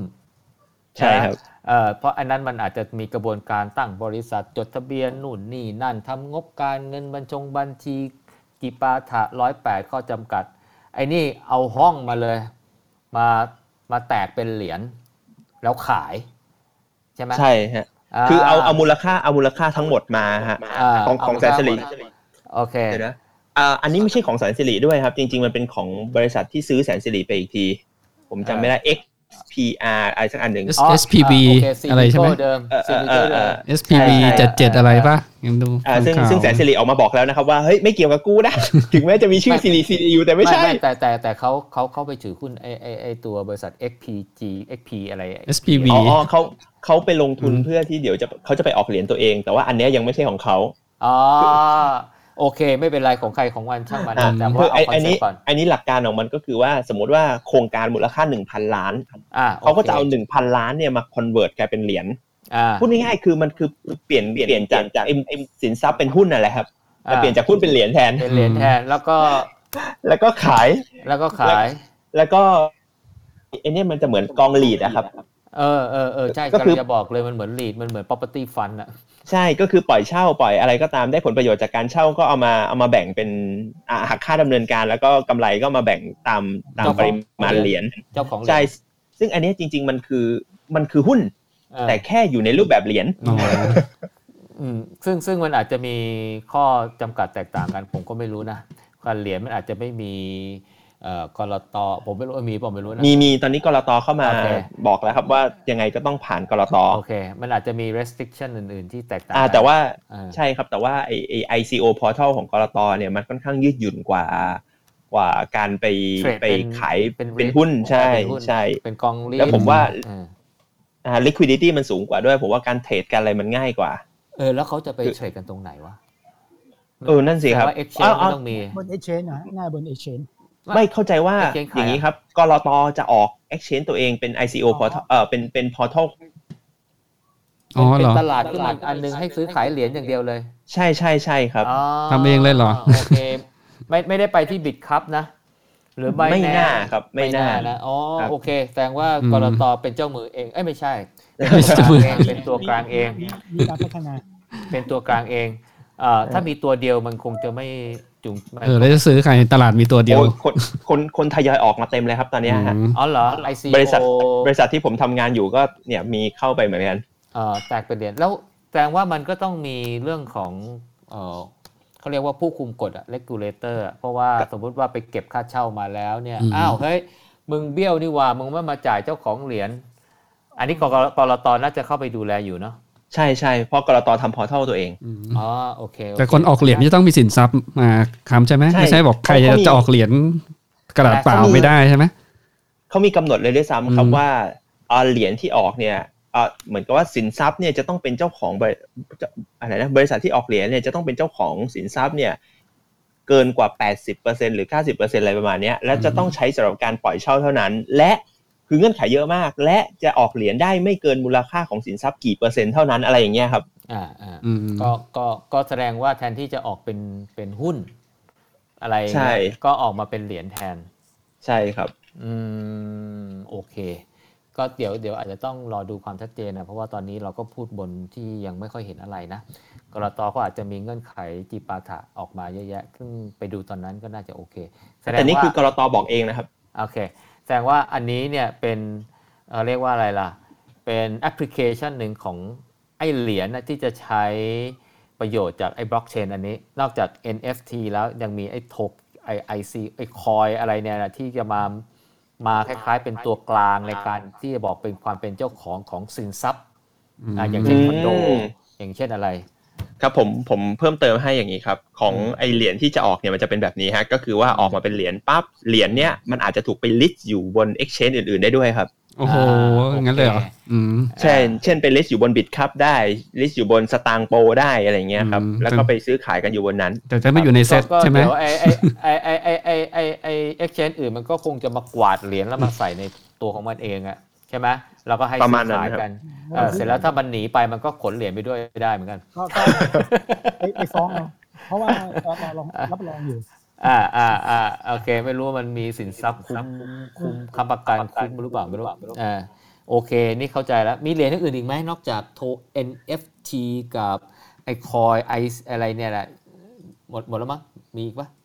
จริงมีเยอะครับ แต่ว่ามันแล้วแต่ว่ามันจะคล้ายๆกัน แต่ว่ามันจะเอาไปทำอะไรเท่านั้นเอง โอเค ไม่หมายความว่า อันนึงเนี่ยเอามาเหมือนกับมาเอามาคู่กับของหายากเพื่อ confirmอ่าใช่ไหมครับอ่าอีกอันนึงเนี่ยเอามาทำลักษณะคล้ายๆหุ้น แทนที่จะออกเป็นหุ้นก็ออกมาเป็นเหรียญอ่าอ่าใช่ไหมครับถ้ามันใช่ไม่ใช่คอนโดมันอาจจะเป็นไม่รู้ว่าโรงงานปลากระป๋องหรืออะไรแม่งก็ไม่รู้ละมันก็ทำรถเช่าอะไรอย่างเงี้ยฮะโทเค็นไออะไรได้เออเออได้หมดเออใช่ไหมเออจริงๆมันมีอีกอันหนึ่งด้วยครับอื มมันมีสิ่งที่เรียกว่า governance token ครับแหม่เราลืมอืมเราไม่พูดอันนี้ไม่ได้เลยเนี่ย คือคืออะไร มันคือโทเค็นที่ออกโดยเอ่อบริษัทอะไรสักอันหนึ่งเพื่อเป็นผลตอบแทนให้กับการทำงานอะไรบางอย่าง เดี๋ยวมันเรียกอะไรนะ governance token ครับโทเค็น governance ใช่ governance governance token โทเค็นใช่อคอรับกมาให้กับ อ่าใครผมก็ยกตัวอย่าง เช่นอ่าสิ่งที่เราเรียกว่า DeFi อ่า อ่าก่อนหน้านี้คนจะแบบฮิตเรื่อง DeFi กันมากเลยโอ D เค Decentralized DeFi Finance มันมันกว้างมากเลยอะแต่ว่าโอเคเวลาเราทำจริง ๆ เหมือนกับเราจะเหลืออยู่แค่ไม่กี่อย่าง โอเค แอปพลิเคชันมันแค่รู้จักกันอยู่ไม่กี่อัน ใช่ไหมใช่ใช่ฮะอ่ามันเป็นไงอ่าผมยกตัวอย่างอย่างเช่นอ่า Uni Swap Bunny Swap Warden Swap อะกลุ่ม Swap Swap Pancake Swap อะไรพวกเนี้ยครับ อืม อ่าเอ่อ Swap เนี่ยมันคือการแลกเปลี่ยนเงินตา อ๋อ swap S W Swap A P อ่า Swap ใช่ใช่อ่าโอเค Swap swap อ่าอ่าอ่าการแลกเปลี่ยนเงินตา มันเหมือน ผมผมถ้าอธิบายง่ายๆ คือพวกเนี้ยมันทำตัวเองเหมือนเป็น Super Rich อะครับอ๋อตัวกลางอ่าแลกเงิน เปลี่ยน A เป็น B เปลี่ยน A เป็น C อะไรอย่างเงี้ย แต่ว่าคือคือเวลาแลกเปลี่ยนเหรียญพวกเนี้ยคำประเด็นก็คือเอ่อเราจะไปแลกเปลี่ยนบน exchange ไหนอะอืม แต่ละ exchange มันมีราคาการแลกเปลี่ยนเนี่ยที่ไม่เท่ากัน อ๋อ เป็น forex ดิจิตอลเคอร์เรนอ่าใช่ซีใช่ เช่นสมมติว่าผมอยากจะเปลี่ยนอ่าซื้ออะไรเอา BTC ไปซื้อเป็น BND อืมอ่า Bitcoin เนี่ยไปซื้อด้วยไปเหรียญของ Binance โอเคคำถามคือแล้วผมจะไปซื้อที่ไหนดี ในเมื่อ Binance ก็มีอ่าอืม FTX ก็มี Bitcup อืมก็มีสตางโปก็มีที่ไหนก็มี แต่ว่าราคามันไม่เท่ากันอืม คำถามคือแล้วอันไหนที่มันจะราคาดีที่สุดอะอืมพวกกลุ่มสซื้อวัค่าบมาทำใช่ พวกกลุ่มสวับมาทำสิ่งนี้ให้ครับ คือคือบอกว่าเฮ้ยเดี๋ยวเราหาเลทที่ดีที่สุดให้แล้วสวับให้คุณเลยอ๋อไม่ต้องไปจากแปลเหรีงยญ A เป็นเหรียญ B ไม่ต้องไปขายเหรียญแล้วก็จ่ค่าธเป็น US ดอลลาร์ใช่แล้วก็ไปซื้อเหรียญใหม่อ่าใช่แล้วก็จ่ายค่าธรรมเนียมเรามานะอ่า ทีนี้ทีนี้การที่เขาจะไปแลกเหรียญ A ไปเป็นเหรียญ B เหรียญ C เหรียญ D ได้เนี่ย เขาก็จะต้องมีสิ่งที่เรียกว่า liquidity เหมือนกันอืมเพราะว่ามันต้องซื้อขายแล้วได้เลยอะอืมถ้าไปซื้อขายปุ๊บรอไอ้นี่ไปทำ transaction น่ะจะจะจะมีใครใช้ใช่ไหมไม่มีใครใช้อยู่แล้ว แล้วก็ราคาของไอ้พวกคริปโตเคอเรนซีเนี่ยมันเคลื่อนไหวเร็วอืมถ้าเกิดพอเปลี่ยนปุ๊บอย่างเงี้ยแล้วเอาอันนี้ขึ้นอันนี้ลงมันไม่ได้ rate เดิมที่คุยกันไว้แล้วจะยังไง อ่าฉะนั้นอืมฉะนั้นเอ่อตัว ไอ้ swap พวกเนี้ยมันจะต้องมี liquidity pool อยู่อืมเหมือน SuperRich อ่าสมมติเป็นคนมีคนแลกเหรียญได้แลกอ่า US เยอะเขาก็ต้องมี US ก็มีสำรองไว้สำสำรองไว้เยอะอืมใช่ใช่ใช่ประเด็นก็คือว่าเอาแล้วไอ้ liquidity เนี่ยจะไปหามาจากไหนอ่าอืมอืมก็มันใช้วิธีการอย่างนี้ครับ ให้คนเนี่ยเอามาเอาเอาเงินเนี่ยมา stake กับเขามามาอ่ามาแบกไว้ที่เขามาฝากไว้ที่เขามาฝากไว้ที่เขาใช่อ่า เพื่อเพื่อให้เป็น liquidity ของเขา แล้วเขาก็จ่ายเป็นผลตอบแทนให้อ่าจากที่คนได้ค่าค่าอะไรเมื่อกี้มาให้เขาเนี่ยแหละ ไปทำธุรกรรมสวอปอะไรเมื่อกี้มา ใช่ใช่อ๋อแล้วก็แบ่งให้กับคนที่เอาเงินมาให้เขาอ่า ทีนี้เวลาแบ่งเนี่ยมันไม่ค่อยแบ่งมาเป็นค่า มันไม่ใช่ มันจะไม่ค่อยแบ่งเป็นค่าจากค่าธรรมเนียม เพราะว่าค่าธรรมเนียมมันก็เอาไปเป็นกำไรมันอืมแบ่งเป็นส่วนต่างเป็นเหรียญใช่เหรียญของของที่มันเสกขึ้นมา ใช่ครับอ๋อเป็นเหรียญของเขาเอง ใช่เหรียญของเขาครับอ๋อไม่ใช่เหรียญสร้างเหรียญที่สามขึ้นมา อืมใช่ครับ ซึ่งซึ่งสมมุติว่าอ่าผมตั้งบริษัทโจเอ็กซ์ชแนนก็อืมจ้างโจคอยขึ้นมาแล้วอ่าเองก็เอาเงินบิตคอยมาให้ ผมใช่เอาอีเทเรียมมาให้ผมผมให้เป็นโจคอยไปอใช่ย่างนี้เหรอใช่ครับโอ้อย่างนั้นเลยเหรอวะเนี่ยคราวนี้บัตรโจคอยเนี่ยมันจะต้องมีมีมูลค่า เออ ก็ไปเทรดอีก ไปเทรดถึงจะได้เงินกลับมา แต่ว่ามันแต่ดีฟามันก็จะได้ได้ได้ได้อีเทเรียมหรือได้อะไรที่เราตกลงกันไว้ตั้งแต่แรก มาอีกนิดนึง มาอีกกี่เปอร์เซ็นต์ก็ว่าไปอ๋อแล้วแล้วแต่จะเลือกแล้วแต่ว่าจะจะอยู่ในฟาร์มแบบไหนอ่าฮะอันนั้นรายละเอียดปลีกย่อยละอ่าอ๋อแสดงว่าไอ้นี่เนี่ยเอ่อตั้งตัวเป็นคนจับเสือมือเปล่า ไปไปเชิญชวนใครก็ไม่รู้ว่าเอามาร่วมลงทุนกับเขาใช่แล้ว เขาเนี่ยแหละก็ทำหน้าที่อ่าอย่างเช่น รับแลกเหรียญอะไรอย่างนั้นอ่าฮะใช่ไหมใช่ใช่ฮะใช่อ่าหรือจะทำหน้าที่อย่างอื่น เช่นเอาไปให้เขากู้อะไรเงี้ยป่ะอืมอย่างนั้นป่ะเอาไปให้กู้อ่าได้ให้เขากู้เช่นอยากได้เอาเอาบิตคอยไปกู้ เพื่อจะไปซื้อขายจะไปช็อตจะไปอะไรไม่ไปรู้ช็ผอตมไปเดาลองที่ที่ไบแนนนะไบแนนจะมีจะมีจะมีฟังก์ชันนี้อยู่ไบแนนก็จะไปเอา liquidity จากอ่าบันนี่กับแพนเค้กอืมอ่า ไบแนนจะคิดจะคิดอ่าอัตราค่าค่ากู้ยืมอะเป็นเลทที่คิดที่ 8 ชั่วโมงฮะจะคิดดอกเบี้ยที่8ชั่วโมง แล้วผู้ผู้ที่ฝากผู้ที่ให้ให้ liquidity ก็จะได้เลททุก 8 ชั่วโมงฮะอย่างนี้นี่คล้าย ๆ กับว่ามันทำตัวเป็นสถาบันการเงิน ใช่ใช่ครับอ้าวโอ้แล้วก็ยังมีพ่อควาน่าพ่อเชื่อค้าถือยังไงวะเนี่ยยังมีคนกลางอยู่นะอะไรเงี้ยใช่ปะใช่ครับ ไม่มันมีความน่าเชื่อถือยังไงทำให้ ไปเชิญมันทำชวนคนมาเอาเงินมามาใส่ที่มันอะมาฝากที่มันหนึ่งผลตอบแทนสูงมาก ถูกครับอ๋อผมเอ่อผมเคยฟาร์มไว้เมื่อมีนา ผมได้ผลตอบแทนอยู่ประมาณ 1.5%ต่อวันอื้อหือฮะได้1.5%ต่อวันครับผตอนยี่สิบสี่คำวณชั่วโมงแล้โอ้โหอ่าแต่แต่แต่แต่มันเอ่อมันจะมีเรื่อง impermanent loss อันนี้เดี๋ยวเดี๋ยวค่อยไปว่ากัน แต่พอบวกลบคูณหารแล้วเนี่ยเอ ผอมได้ประมาณ 1.5%ต่อวัน ผมอยู่ประมาณสัก 30 วันผมเพ่นละ ผมไม่อยู่ละเพราะว่าถ้าใช้ 1.5%ต่อวันนี่นะ ใช้7สูตร72นะ72 หาร 1.5นี่มันก็ได้ประมาณสักเอ่อพันสามเปอร์สิเซ็บนต์ร้อยร้อยเท่าตัวภายในประมาณเดือนเดือนครึ่ง ใช่ใช่ครับผมก็พอได้ปุ๊บผมก็ออกละผมไม่อยู่ละเฮ้ยนี่นี่นี่มันเงินกู้นอกระบบหรือเปล่าวะเนี่ย มันมันอยู่นอกประเทศไงครับ แสดงว่ามีคนมาใช้ธุรกรรมไอไอไอไอดี Swap เหรอฟาอะไรที่เขาว่าเนี่ยมาสวอปใหญ่ที่สุดคือของใครอะครับบ้างบันนี่มั้งบันนี่เหรอเอ่อยูเอ่อตอนนี้เป็นบันอะอยู่นี่อยู่นี่อยู่นี่อยู่ยูนี่ยูนี่รู้สึกว่าค่าค่าค่าแก๊สมันจะแพงฮะแล้วมันอะไรมันฮะรู้สึกมันโดนย้ายมาบันบันนี่มันจะถูกลงคนเลยหนีมาบันนี่เยอะคือคืออย่างนี้ครับ มันก็จะมีหลายหลาย liquidity หลายพูมากเลยเอ่ออถ้าพูไหนที่แบบเพิ่งเกิดเนี่ยเขาก็จะให้ผลตอบแทนแบบเยอะมาก ตุ๊กตุ๊กตุ๊กตุ๊กตุ๊ก อะตุ๊กตุ๊กตุ๊กตุ๊กนี่เพิ่งเมื่อวานเพิ่งเพิ่งดราม่าเองอะคือคือเขาจะอย่างนี้ครับเขาจะให้บางทีเขาแบบโปรโมทว่าพันเปอร์เซ็นต่อปีแต่อืมแต่พอพอเวลาผ่านไปสามชั่วโมงห้าชั่วโมงเจ็ดชั่วโมงแปดชั่วโมงหนึ่งวันยี่สิบสี่ชั่วโมง rate เนี่ยจะลดลงเพราะอะไรเพราะมันมีคนเข้ามาเยอะอืพอมีคนเข้ามาเยอะ rate มันก็จะเป็น smart contract มันคำนวณ มันก็จะย่อยย่อยย่อยย่อยน้อยลง คือหมายความว่าไอ้ถ้าไอ้พี่ผลโจเข้าไปเข้าไปอ่าณวันณวินาทีแรกอะ แปดชั่วโมงเออแรกพี่โจอาจจะได้พันเปอร์เซ็นต์ต่อปีพอพอมาคำนวณแล้วมันอาจจะได้สักแปดชั่วโมงพี่โจได้สองเปอร์เซ็นต์อะไรอย่างเงี้ย คือผลตอบแทนก็ real time เหมือนกัน ก็ใช่ครับขึ้นขึ้นลงลงเหมือนกัน ใช่ครับ เพราะมันมีมันเป็นคอมพิวเตอร์คำนวณไว้อยู่ ซึ่งแน่นอนอ๋อไม่ไม่มีการผิดพลาดอืมแต่มันเอาแล้ก็วมีมีมีการโดน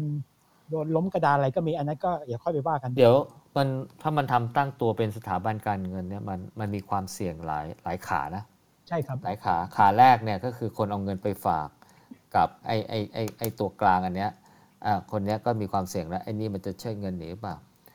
ขาขาที่สองเนี่ยไอ้ตัวกลางอันเนี้ยไปทำธุรกรรมกับลูกค้าเนี่ยจะให้กู้หรือจะแลกหรือจะอะไรเนี่ยเอ่อถ้าให้กู้หรืออะไรเนี่ยมันก็มันแล้วมันจะไม่กลัวหรอว่าไอ้คนที่มาไอ้นั่นอะมันจะเบี้ยวอะไม่จ่ายตังค์เขาคืนเขาอะเขาเขามี smart contract อยู่ครับว่าจะ จะได้กู้ยังไงจะมีอะไรค้ำประกันอะไรเขาจะมีรายละเอียดครับ อันนี้ซึ่งซึ่งซึ่งไม่ไม่ไม่ขาดทุนครับ ถ้าถ้าถ้าคุณเอาเงินไปฟิไปเล่น margin เล่น future แล้วคุณขาดทุนจนถึงระดับหนึ่งปุ๊บเขาเขาปิดพอร์ตเลย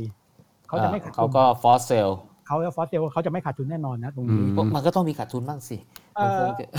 ไอ้ไอ้ เขาเขาเขาจะเขาจะไม่ถึงตัวกลางไม่ขาดทุนตัวพี่กลางตัวกลางไม่ขาดทุนแต่ผู้ผู้ผู้เหรอเจ้ามือไม่ขาดทุน เจ้ามือไม่ขาดทุนครับเพราะเขาเขียนโปรแกรมไม่ว้สมมุติว่าไปช็อตปุ๊บบ้างหุ้นวิ่งจะฉูดเลยอ๋อทันทีอ๋อแต่ช็อตแรกมันก็ขาดทุนไอไอไอตัวขายหุ้นไอไอปิดปิดโพซิชันไปอืมไอ้นั่นก็ขาดทุนแล้วคือคือแล้วมันอย่างนี้ก็ไม่มีตังค์พอไปใช้ไอ้นั่นเลยสิอ๋อเออถูกป่ะคือการการที่จะมาจะมากู้เนี่ยมันต้องมีหลักทรัพย์มาวาง ถูกครับ เอออันนี้พอหลักทรัพย์ปุ๊บเอ่อ สมมุติว่าคุณโอเค ถ้าผลขาดทุนเท่ากับหลักทรัพย์ที่วางก็ปิดเลยรวมปิดเลยจบเลย เอาแสดงว่ามันมันก็ต้องเชื่อมไปจนสามารถ force sell ได้สิ ใช่ครับมันมันมันใช้โปรแกรมคอมพิวเตอร์เขียน เหรอ ใช่ครับอันเนี้ยฮะอย่างเงี้ยเขาเรียก smart contract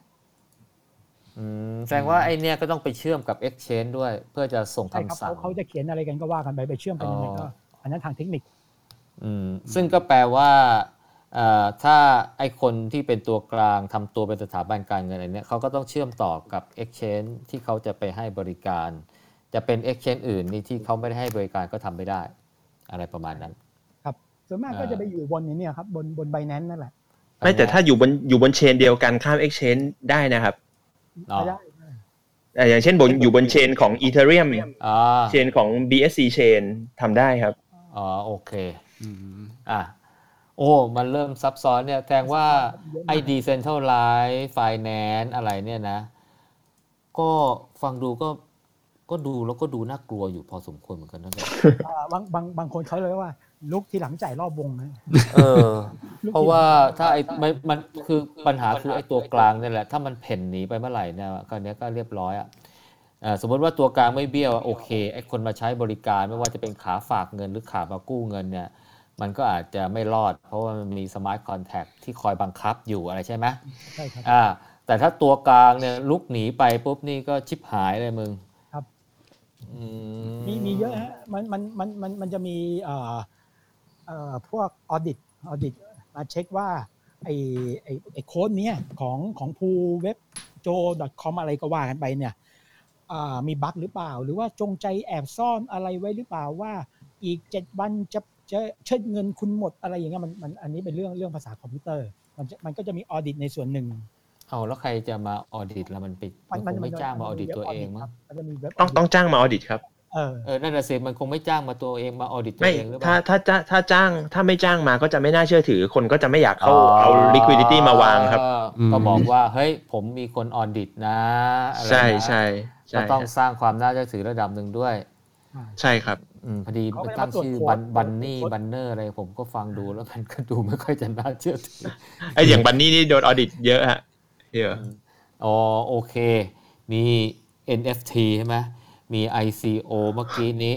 governance coin อะไรใช่ไหมมีอะไรอีกไหมดีฟายอ่าเอาเอาสุดท้ายเลยไหมเอามีมคอยไม่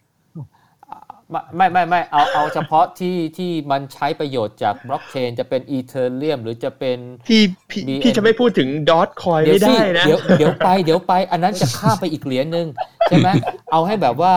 แอปพลิเคชันในหนึ่งเหรียญเนี่ยมันทำอะไรได้บ้างก่อนอ่าหมดประมาประมาณนี้นะหลักๆ ใช่ไหมเอออะโอเคไม่ไม่มีอะไรที่นอกจากไอตัวเอ่อซื้อขายกันนะทำ smart contract นะเอ่อ NFT นะ ICO นะ แล้วก็ไอตัว DeFi Decentralized Finance นะ มีอยู่ 5 อย่างเนี่ยใช่ไหมในหนึ่งเหรียญนะทำได้ 5 อย่างที่ผมสรุปนะโอเค หมดแล้วนะ ไม่มีอย่างอื่นแล้วนะ ผมไม่ไม่แอปพลิเคชันของเหรียญหนึ่งเหรียญนี่ไม่ไม่ไม่ทำอะไร ยกเว้นไอ้บิตคอยทำได้อย่างเดียวคือเทรด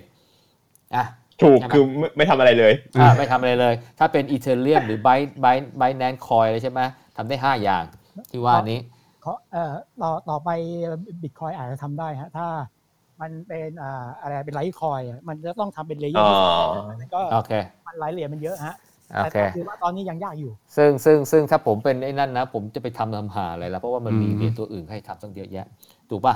ไอ้นั่นก็ซื้อขายเป็นสินทรัพย์กันไปสินทรัพย์ใบอ่า มีมูลค่ามันกว่าเยอะ อะจบได้หนึ่งเหรียญอะนอกจากอีเทเรียมแล้วมาแล้วมีมคอยที่ว่านี้มันคืออะไรครับ เชิญเชิญเชิญพี่เอาเอาเอาเอาง่าย ๆ เลยก็คือมันเป็นมีมนะครับ จบอะมีก็คือล้อเล่น ใช่สนุกสนุกตลกตเอาลกเอาไว้ตลกตลกอะพี่ไม่จริงจังแสใช่ดงครับว่าความน่าเชื่อถือบ้าบอคอแตกมันไม่มีเลยมันจะมีเพราะว่าไม่มีเอาสนุกเลย แต่ก็มีคนซื้อขายอยู่ใช่ไหมใช่ แล้วแล้วทำไมดอทคอยถึงดัง อย่าบอกว่าอีลอนแมสคนเดียวล่ะ เออ มันมันอีลอนมันมีส่วน แต่จริงๆแล้วโดจคอยเนี่ยมันเกิดจากคนคนที่แบบ มันชื่ออะไรเนาะที่เขาเขาอยากอยากรู้ว่าบิตคอยทำงานยังไงเออเออแล้วมันก็ก๊อปโค้ดบิตคอยมาเอาโค้ดบิตคอยมาทำทำเสร็จอืมแล้วมันก็ใช้ไอ Shiba Inu เนี่ยมาเป็นมาเป็นโลโก้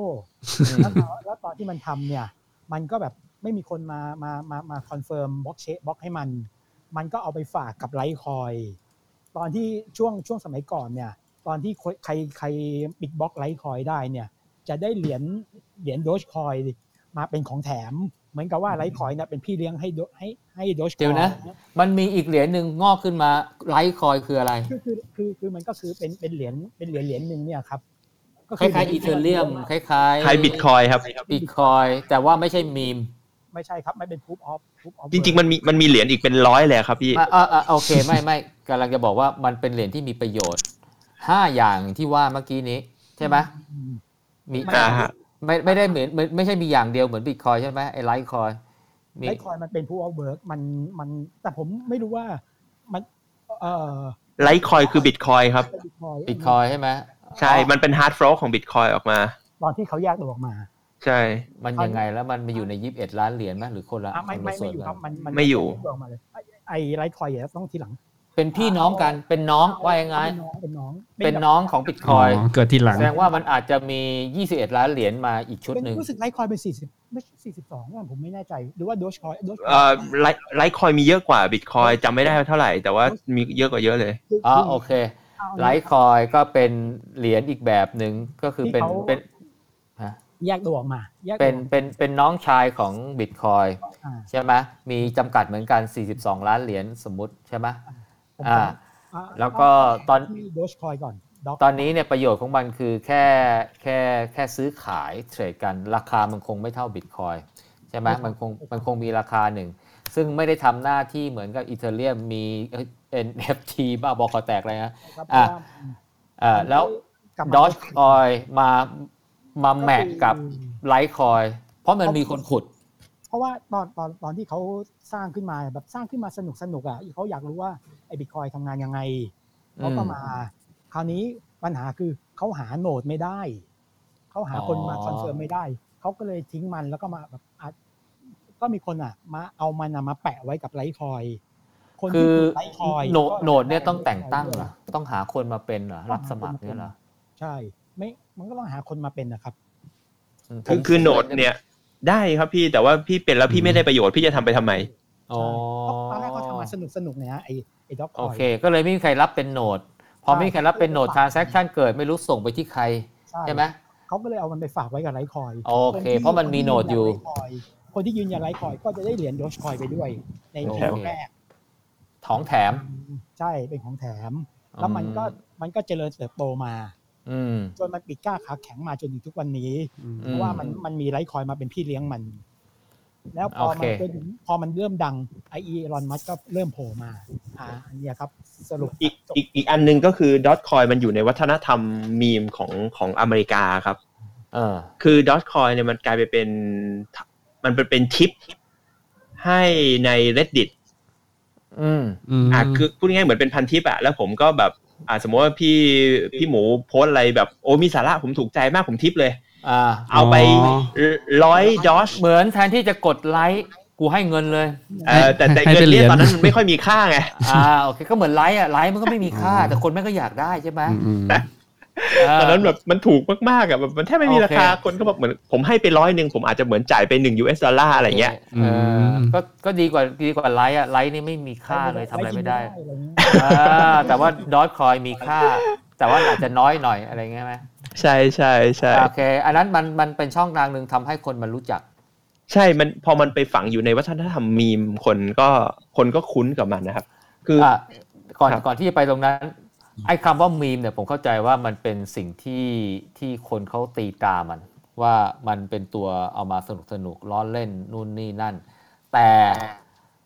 ตัวมันเนี่ยมันมีประโยชน์เหมือน Ethereum ไหมไม่มีไม่มีเหรอทำ smart contract ไม่ได้ ไม่ได้โอนข้อมูลไม่ได้ ได้ได้โอนโอนแบบบิตคอยมันคือบิตคอยพี่อืมเอ่ออ๋ออ๋อก็คือก็คือเอ่อมันมันมันมันมันมีเอ่อ มาทำ ICO NFT อะไรไม่ได้ไม่ได้ไม่ได้ มันมันเป็นบิตคอยเวอร์ชันมีไม่จำกัดพี่เอามีไม่จำกัดเอาเหรอมันจะมีมูลค่าไม่ไม่ไม่พี่เจแต่แต่ว่ามันเพิ่แต่มขึ้มันนได้เป็นไงบล็อกเชนเหมือนกันไม่ใช่เหรอใช่ใช่แต่ว่าอะมันไม่ได้จำกัดจำนวนเอ้ยแต่แต่ว่า maximum ไว้ตั้งแต่แรกไงครับแต่ว่าคุณสมบัติของบล็อกเชนคือคุณไปเปลี่ยนแปลงแล้วไม่ได้เนี่ยมันก็ทำหน้าที่เป็น confirm เหมือนกับเป็น certificate แบบ NFT นั่นก็ได้สิไม่ได้เพราะว่าเหรียญมันไม่เหมือนกันอ่าเหรียญทุกเหรียญมันเหมือนกันหมดพูดผิดเอา Doge เหรียญทุกเหรียญมันเหมือนกันหมดนะครับมันเลยเป็น NFT ไม่ได้เอาเหรอเอาแล้ว Ethereum เหรียญทุกเหรียญไม่เหมือนกันเหรอเหรียญเหรียญทุกเหรียญเหมือนกันแต่ว่า Ethereum อาศัยว่าตัวเองอะมี smart contract ให้คนสามารถเขียนโปรแกรมมาเชื่อมได้ฮะ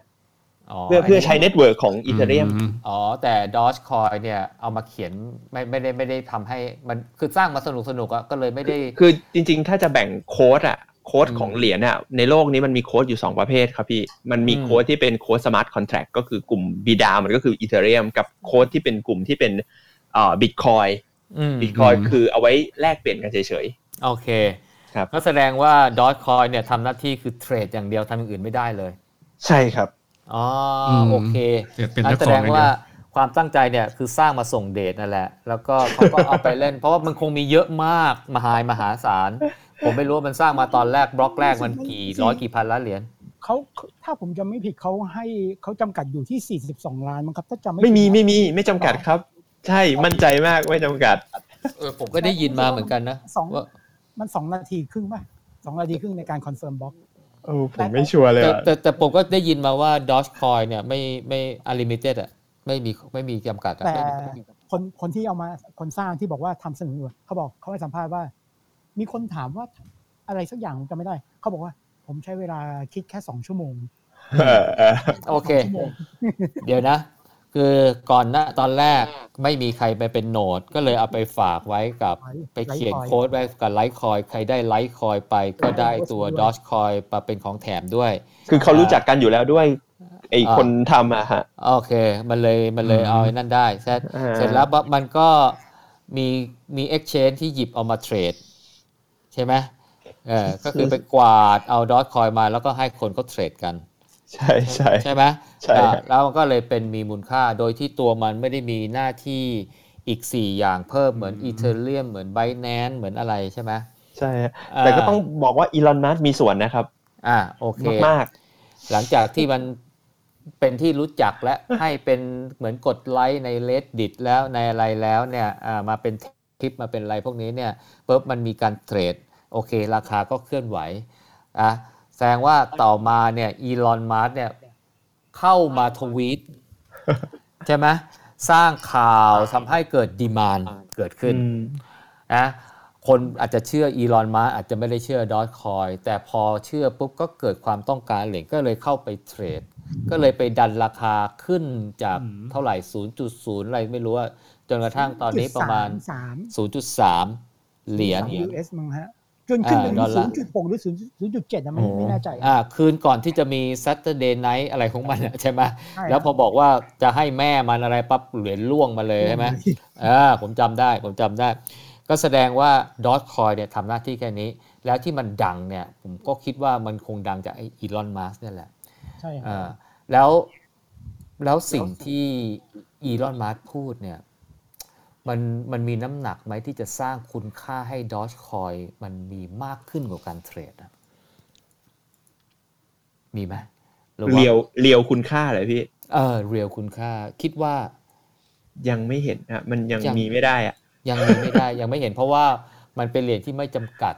แล้วมันทำหน้าที่แค่การเทรดอย่างเดียว ซื้อขายเก็งกำไรอย่างเดียว ไม่ได้ทำหน้าที่อย่างอื่นเลย ใช่ไหม ใช่ครับ ไม่สามารถเขียน smart contract มาเชื่อมต่อได้ confirm ข้อมูลออกเป็น NFT ออก ICO หรือทำเป็นอืม Decentralized Finance ทำอะไรไม่ได้เลย ไม่ได้ฮะไม่ได้เลยเอ่อมันมีแต่ liquidity แล้วก็มีแต่ความมันโลภของคนที่เข้าขึ้นไปดันราคาขึ้นราคาลง มันมีความตลกอยู่ในนั้นด้วยพี่ พี่อย่าดูถูกอารมณ์ขันอ่า ไม่ไม่ไม่ไม่ไม่ผมแซวผมแซวผมแบบที่ที่พูดเนี่ยกำลังจะเขาเรียกว่าแบ่งแยกของเหรียญใช่ไหมเพราะผมก็ได้ยินว่ามันก็มีมีมคอยใช่ไหมที่ทำหน้าที่อะไรลักษณะคล้ายๆดอ g คอยด็อกอีคอยเนี่ยเหมือนกันอย่างเช่น ลุงตู่คอยโทนี่วูดซัมคอยอะไรใช่ไหมใช่ไหมเอ่อใช่แล้วก็มีคอยบ้าบอคอแตกอะไรออกมามื่เยอะแยะไปหมดเลยมื่อช้าลุกๆคอยทุกทุกๆทุกคคออยยอ่าซึ่งก็เป็นมีมคอยอยู่เหมือนกัน ไม่ฮะจริงๆ ทุกๆคอยมีไว้เป็น liquidity ของจริงๆน่าจะเป็น governance token มั้งเป็นของของ finance อ๋อเกิด finance อ๋อตุ๊กตุ๊กใช่ไหมอ๋อโอเคใช่ใช่เขาออกมาอ่าอ่าอ่ารู้สึกเมื่อเช้าเหลือ 0.001มั้งอ่าโอ้ยมันแค่ดับลงมาแค่ 99%เท่านั้นเองอ่าโอเค เพราะว่าถ้าไอ้นี่มันเพ่นหนีไปมันก็คงจะศูนย์อะใช่ไหมใช่ไหมใช่อ่าอ่าคราวนี้กลับมาแต่อ่าอ่าเดี๋ยวคำถามนี้เนี่ยอาจจะพูดแบบ ไอ้นั่นหน่อยนะระมัดระวังนิดนึงนะ non non financial advice ไม่ไม่คือที่ผมถามเพราะผมอยากรู้ อ่าฮะ เพราะว่ามันมีคนวิจัยกันเยอะ บิดครับคอยฮะครับอ่าเพราะว่าเอ่อคนที่มีส่วนได้ส่วนเสียเขาอยู่ในประเทศไทยด้วย ผมถามหน่อยว่า ไอ้ KUB Coin เนี่ย มันเป็นแบบไหน เป็นแบบบิตคอยหรือเป็นแบบ Ethereum Binance หรือเป็นแบบ meme coin ฮะ Ethereum ครับ Ethereum นะ มันคือ Binance แหละ มันคือ Binance Coin แต่ว่ามันเป็น Binance ที่ไม่ได้เป็น Binance เป็น Bit ครับอ่าเป็นไบแนนที่เป็นบิตครับใช่ไหมอืมที่ใช่เขาตั้งใจว่าอาจจะให้มีหนึ่งคือเทรดได้สองทำเป็น smart contract ข้อเชื่อมข้อมูล3 N NFT ใช่เพราะเขาสร้าง chain ของตัวเองครับอ่าห้าทำเป็นเอเอ DeFi Decentralized Finance แต่ว่าอ่ามันมีความได้เปรียบ เสียเปรียบอะไรเมื่อเทียบกับ Ethereum หรือ Binance ไหมเพราะว่าถ้าเทรดกันเนี่ยผมเข้าใจว่ามันน่าจะเทรดเฉพาะใน Bitkub เฉยๆคนอื่นเขาเอาไปเทรดด้วยไหมก็จริงๆ คนอื่นก็อาจจะเอาไปเทรดได้ครับ คือการแต่ว่า list เหรียญเนี่ยมันคุยกันได้อ่าเช่นผมอาจจะบอกว่าเฮ้ยผมเดี๋ยวผมขอ list เหรียญเดี๋ยวผมจะไปอ่ายยอม list เหรียญบางเหรียญใน Binance นะ Binance เอาเหรียญนี้ผมไป list หน่อยสิซึ่งซึ่งซึ่งซึ่งการที่มัน list ไปได้หลายที่เนี่ยมันเพิ่มมันเพิ่ม liquidity มันเพิ่ม demand ใช่มันเพิ่มดีมานอ่ามันเพิ่ม demand มันอาจจะทำให้เหรียญเนี่ยมันมีมูลค่าที่เพิ่มสูงสูงขึ้นได้ใช่ฮะอ่าซึ่งซึ่งปกติเนี่ยอย่าง Binance อะไรเนี้ยมันก็เทรดที่อื่นด้วยเหมือนกันใช่ไหมถูกครับ BNB เทรดแทบจะทุกทุก exchange ครับ แต่นั่นเขาใหญ่ ใช่ฮะแสดงนั่นคือว่าเบอร์หนึ่งคนที่เขาออกเนี่ยเขาก็หวังว่ามันก็จะใหญ่แบบนั้นผมผมคิดว่าเขาอยากสร้างสร้าง chain ในประเทศไทยอะครับ เหมือนกับว่า คือในประเทศไทยเรามีข้อจำกัดค่อนข้างเยอะว่าถ้าเกิดเราอยากทำอะไรให้มันถูกต้องตามกฎหมายเนี่ยอืมมันจะมันจะต้องไปผ่าน regulator เราพูดง่ายอ่าๆก็คือผ่านก.ล.ต. ผ่านอะไรอย่างเงี้ยฮะก็คือเขาก็เลยทำไงดีเขาก็บอกว่าเอ้ยงั้นผมสร้าง X มี exchange อยู่แล้ว ก็ทำ chain เลยแล้วกันโอเคถ้าเกิดบริษัทในประเทศไทยอยากจะทำอะไรแบบเนี้ยอยากใช้ smart contract เนี่ยแทนที่จะไปใช้ Ethereum ใช่ไหมไปใช้ BSC chain นี่มาใช้ของผมอะแล้วก็ มีกรตคอยโอเคกำกับดูแลอืมอะโอเค แสดงว่าเขาเนี่ยมีความตั้งใจจะสร้างเหรียญที่มันมีประโยชน์อะไม่ใช่มีมครับอะไรคำนี้ตลกมากเลยอะครับใช่ครับเขาตั้งใจสร้างเหรียญที่มีประโยชน์ครับ โอเค ผมมาคำถามอีกคันหนึ่งตอนนี้เนี่ยแสดงว่าเขาสามารถสร้างเหรียญและเขาเป็นเจ้าของได้ไม่จำกัด ใช่ไหมเออ ไม่ทันดูโค้ดบรรทัดนั้นเลยเขาบอกเขาบอกว่าเขาจะสร้างมาหนึ่งพันล้านเหรียญแหละอ๋ออ๋อใช่หนึ่งพันใช่ล้านเหรียญเนี่ยเขาเป็นเจ้าของใช่ไหมใช่ ใช่ครับ ก็แสดงว่าตอนนี้เขาก็สมมุติว่าเหรียญมันเทรดกันอยู่ที่เอ่อสมมติว่า30วันบาทวันวันอ่ก็แสดงว่าเขาเป็นเจ้าของมูลค่า3 0,000 30,000ล้านบาทใช่ไหมเป็น unicorn super unicorn เรียบร้อยอืม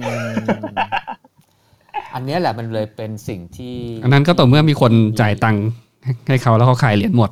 จากคนข้างไม่นอกนะใช่ไหมคือพี่เวลาเวลา valu- valuation เนี่ยมันก็จะไปต้องไปดูจากมูลค่าบริษัทไงอ่าถ้าบอกว่าอันเนี้ยมันเป็นของบริษัทหมดอะมันก็จะอ่าคูณได้เลยนะใช่ใช่ใช่แต่ว่ามันจะมีมูลค่าเท่านั้นจริงหรือเปล่าก็ต่อเมื่อมันแลกเป็นเงินบาทนั่นแหละแต่ว่าแต่ว่าถ้าเป็นมูลค่าทางบัญชีมันก็ต้องอย่างที่อาร์ตว่าเนี่ยแหละกำลังจะถามอย่างนี้นิดนึงคือว่า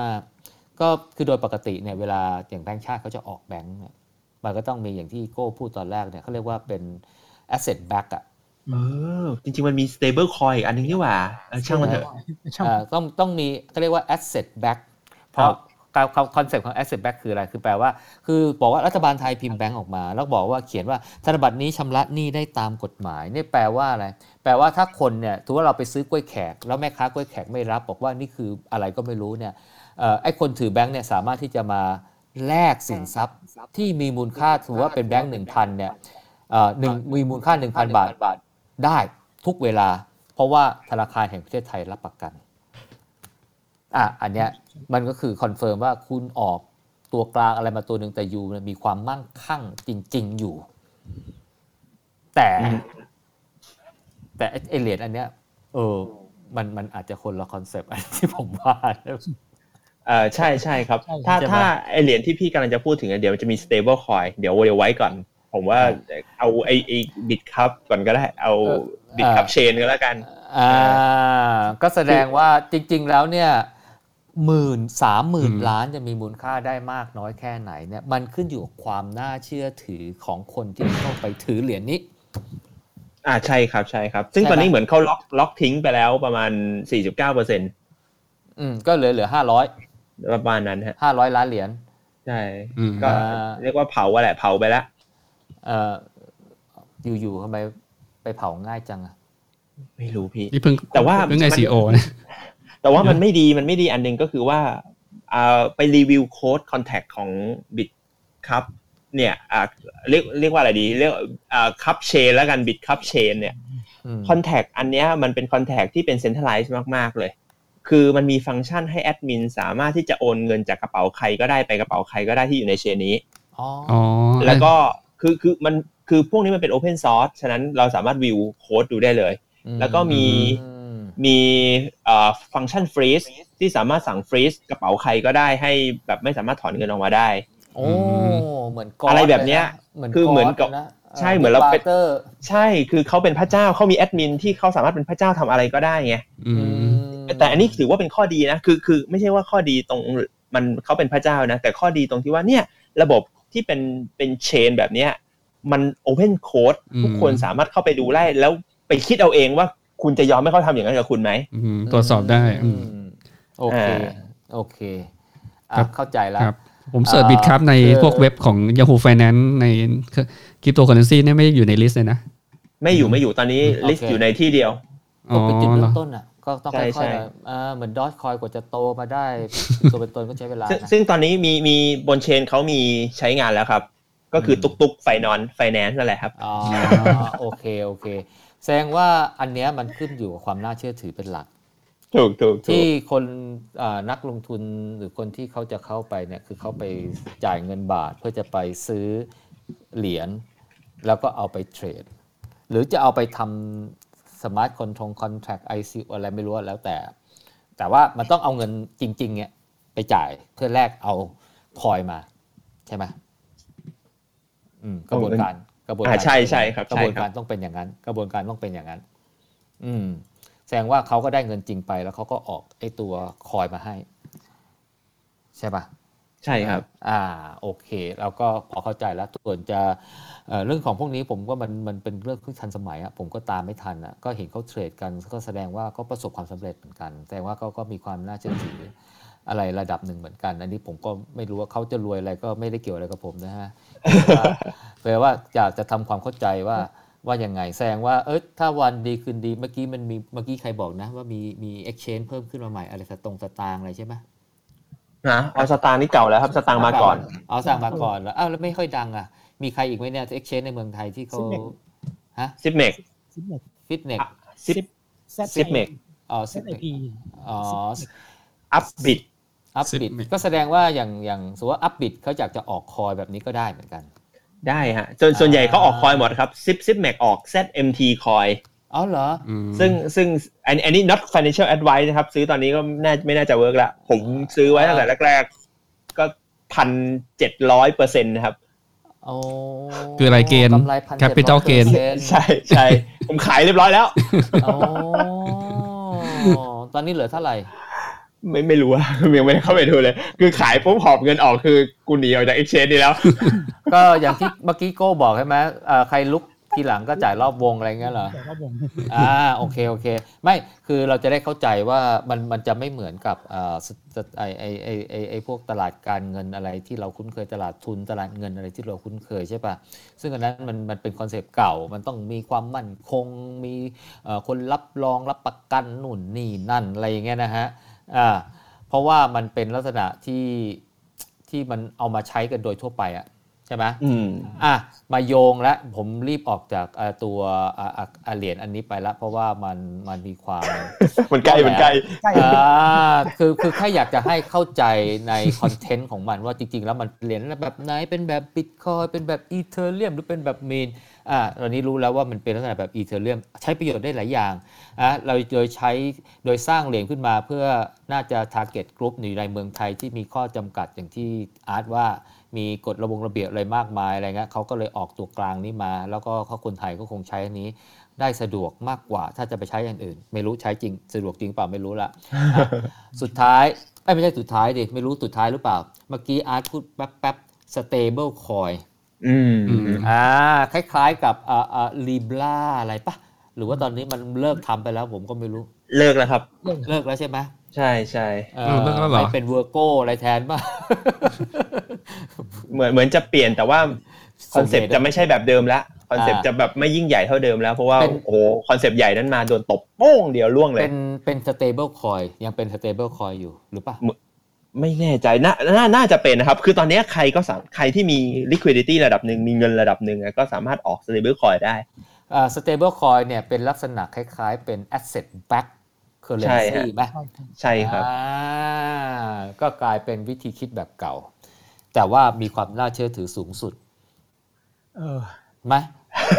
ไหมเพราะว่าทำไมเพราะว่าเจ้าไมโก้ถอนหายใจอะก็หายเหมือนกันใช่ไหมเจ้ามือก็เห็นหายไปเหมือนกันไหม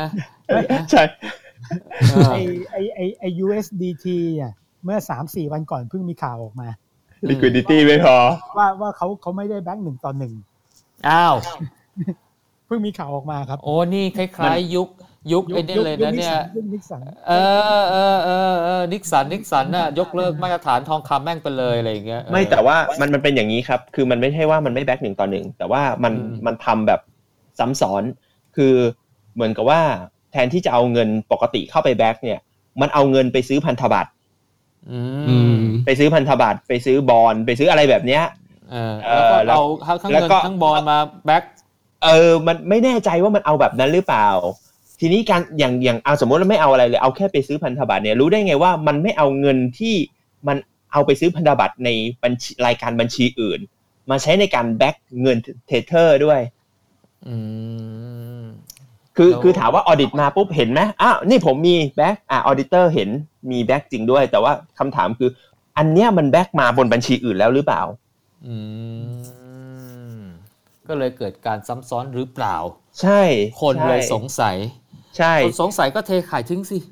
ใช่ แล้วก็มันก็มีช่วงเนี้ยแหละฮะที่ liquidity ไม่พอนี่แหละเพราะว่าแบบมันปุ๊บปุ๊บไม่พอแล้วมันก็เหมือนจะมีปัญหาหยุดซื้อขายอะไรอย่างเงี้ยชั่วคราว อ๋อ ไอไอที่เมื่อกี้ที่โก้พูด USDT ก็เป็น stable coin ที่ได้รับความนิยมกัน ใช่ครับ อืมซึ่งก็อยู่ซึ่งอยู่ภายใต้ Tether อ่า Network อ๋อ ซึ่งตอนนี้เนี่ยไม่น่าจะเป็น 1 USDT ก็คือ1 US ดอลลาร์แล้วใช่ไหมยังเป็นอยู่ฮะยังเป็นอยู่อ๋อยังเป็นอยู่เหรอตอนนี้ครัยับงยังสามสิบกว่าบาทสามสิบสามสามสิบสามอยู่อ๋อแต่ใช่แต่ความเป็นจริงแล้วเราไม่รู้ว่าเขาหนึ่งต่อหนึ่งเขาคงไม่ได้หนึ่งต่อหนึ่งหรอกตอนนี้ ใช่ใช่คือของของพวกนี้มันตอบยากมากว่าอ๋จอริงๆแล้วโอเคมันเป็นเท่าไหร่ asset back เนี่ยไม่รู้ว่าเป็นหนึ่งต่อหนึ่งหรือเปล่า แต่ว่าแวร์ตอนเนี้ยยังเทรดกันอยู่ราคายังใกล้เคียงกับ กับอยู่หนึ่งใกล้เคีย US กับ USD US ดอลลาร์อยู่ครับ Saber Coin ทำหน้าที่5อย่างเหมือนอีเทเรียมใช่ไหมไม่ฮะไม่เซเหรอเบอร์คอยก็คืออะเงินเลยครับอ๋ก็อคือเหรอเงินเลยครับก็คือ USD เลยครับ จริงๆแล้วก็มันมันต้องการเป็นหนึ่งต่อหนึ่งอ๋อทำหน้าที่เทรดกับเหรียญอื่น ๆ ก็ได้ แต่ว่ามันมันได้ข้อดีก็คือมันเอาเหมือนเอาเอาเงินจากเดิมที่มันเคยเป็นเงินเฟียสเนี่ย มันกลายมาเป็นคอยครับ กลายเป็นไปอยู่บนเทคโนโลยีบล็อกเชนก็ มันเป็นก็จะได้เทคโนโลยีบล็อกเชนมาด้วยใช่ ก็เป็นตัวกลางใช่ฮะในแสการดแลงกว่าเปลี่ยนไอ้ไอ้เหรียญไอ้แบงค์หนึ่งดอลลาร์ซึ่งมีเลขที่ห้ากอไก่หกเจ็ดแปดเก้าก็กลายมาเป็นดอลลาร์หนึ่ง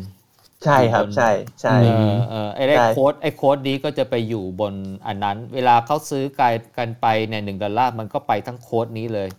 ใช่ไหมใช่น่าจะเป็นอย่างอ่านั้นซึ่ใช่ไหมก็ concept เดียวกับพวกธนาคารกลางใช่ของแต่ทุกปก้อระนเทศก้อนทำเลยก้อนนี้มันมีข้อดีก็คือว่าหนึ่งก็คือว่าอ่า การเปิดบัญชีอะไรอย่างเงี้ยมันมันไม่ได้ไปอยู่กับธนาคารแล้วมันไปอยู่กับ exchange แล้วก็เวลาโอนไปโอนมาเนี่ยมันเร็วมากอืมมันค่อนข้างเร็วอะ คือใช้ network แล้วก็ไอ้บล็อกเชนอันเนี้ยแหละ ใช่ฮะทำให้ไอ้ transaction มันเนี่ยนะ มันมันมันไม่ได้ใช้แบบของเก่าละ มันใช้ใช่บน network ละใช่ใช้บนบล็อกเชนทำให้การการอ่ายังมีความน่าเชื่อถืออยู่ ทำ transaction เร็ว แล้วก็ค่า transaction อืม fee ถูก จริง ๆ มันก็ไม่ถูกมากนะครับ พวก USDT มันประมาณ แพงแพงครับแพง10กว่าเหรียญอยู่มั้ง20ใช่ครับ10 20เหรียญยี่สิบฮะเจ็ดแปดร้อยบาทครับใช่เอาหนึ่ง transaction เหรอ ใช่ครับ แต่ถ้าพี่โอนล้านหนึ่งพี่ก็จ่าย20นะเออถ้าจ่ายโอดึงเหรียญก็จ่ายยี่สิบโอ้ น่าจะ US อ่า ใช่ใช่แต่ถ้าพี่ถ้าพี่โอนหนึ่งเหรียญจ่ายยี่สิบนี่จะตลกมากเลย ไม่ คือ คือ คืออย่างงี้ วีซ่ากับ PayPal ครัที่บบอกว่าจะทำเนี่ยนะเออแล้วเขาบอกว่าค่าธรรมเนียมมันถูกมากแม้กระทั่งโอนหนึ่งเหรียญจากกรุงเทพไปลอนดอน แล้วค่าธรรมเนียมแบบนิดเดียวอะเออละแสดงว่ามันไม่ใช่ผ่านช่องทางนี้สิมันอะไรยังไง มันจะเป็นช่องทางแบบเดียวกับพวก XRP อ่า ZIL อะไรอย่างเงี้ยครับ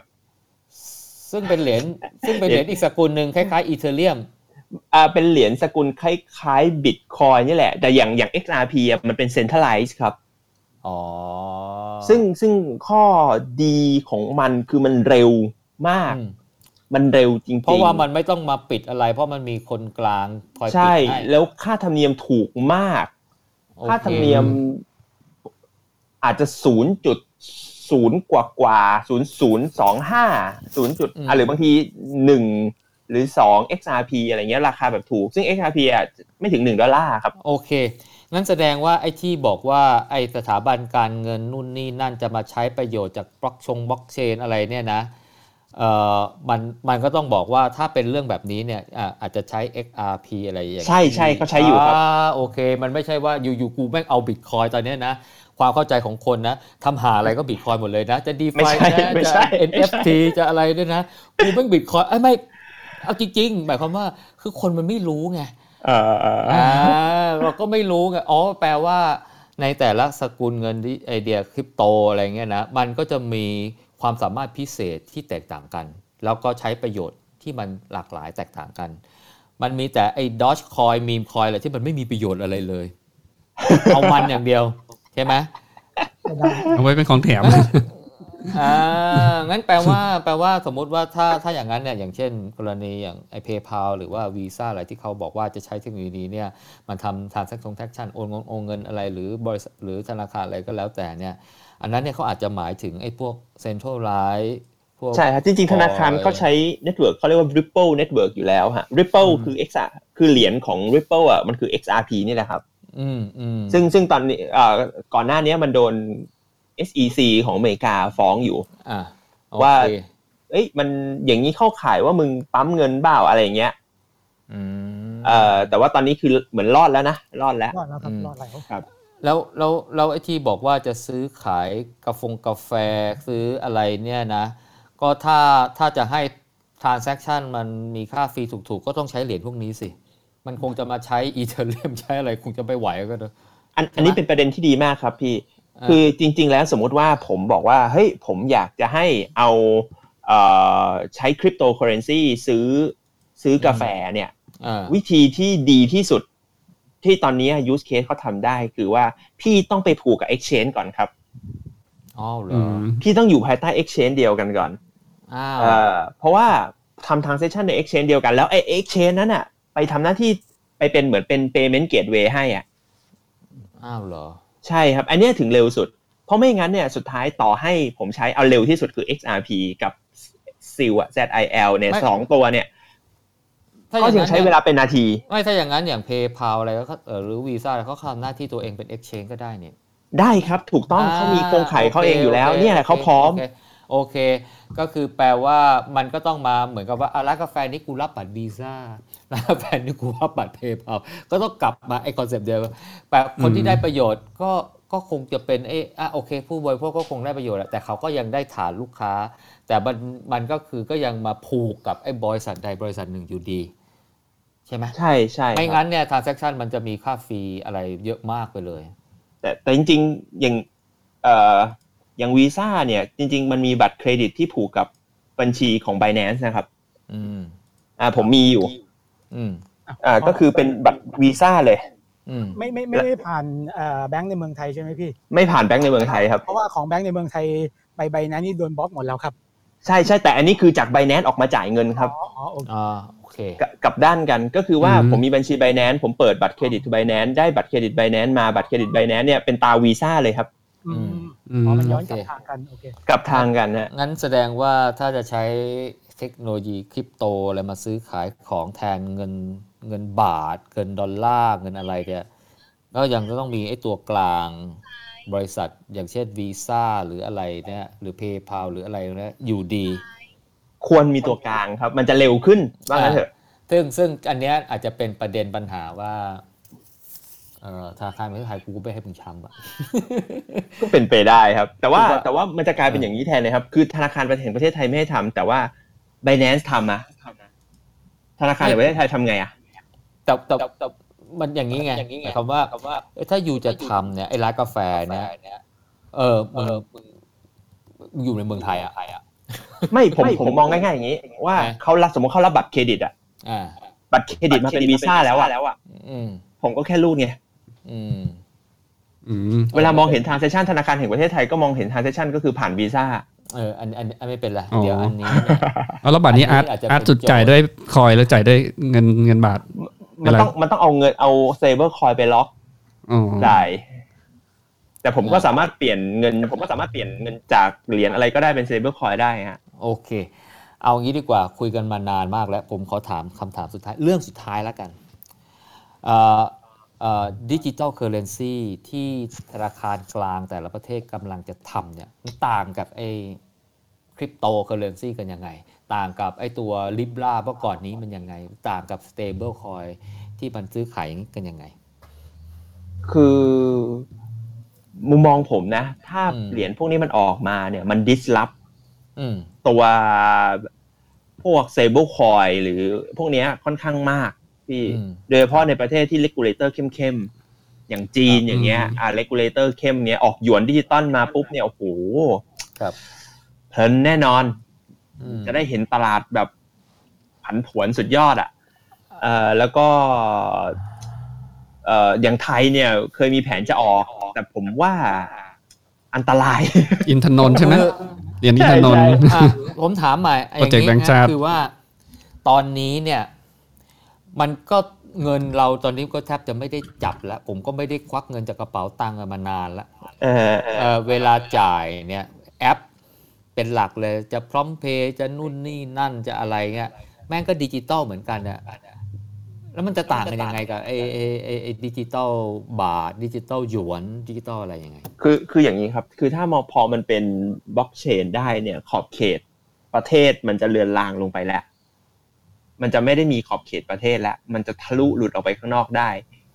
อย่างอย่างหยวนเนี่ย ผมว่าเขาพอมีศักยภาพทำได้ เพราะว่าเขาเขาน่าจะมีเงินเยอะเขาน่าจะ back มันได้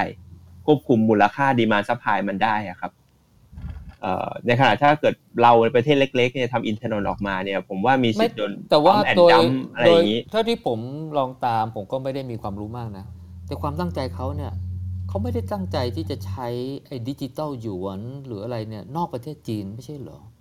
แต่ว่ามันจะมา replace ไอ้ตัวหยวนปกติซะมากกว่าป่ะอ๋อ ถ้าเป็นเออแบบนั้นเนี่ย ผมว่ามันก็จะไม่กระทบกับไอ้ตลาดคริปโตที่ใช้อยู่ทุกวันนี้แหละครับไม่แต่มันผก็มจะแค่เปลี่ยนรูปแบบเงินเออว่าไม่ต้องพิมพ์เงินแล้วเออ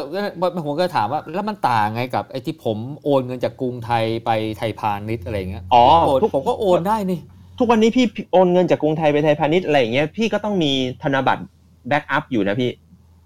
เอาก็มัต้นองมันไม่ได้มีตัวเลข ไม่ไม่มันต้องมี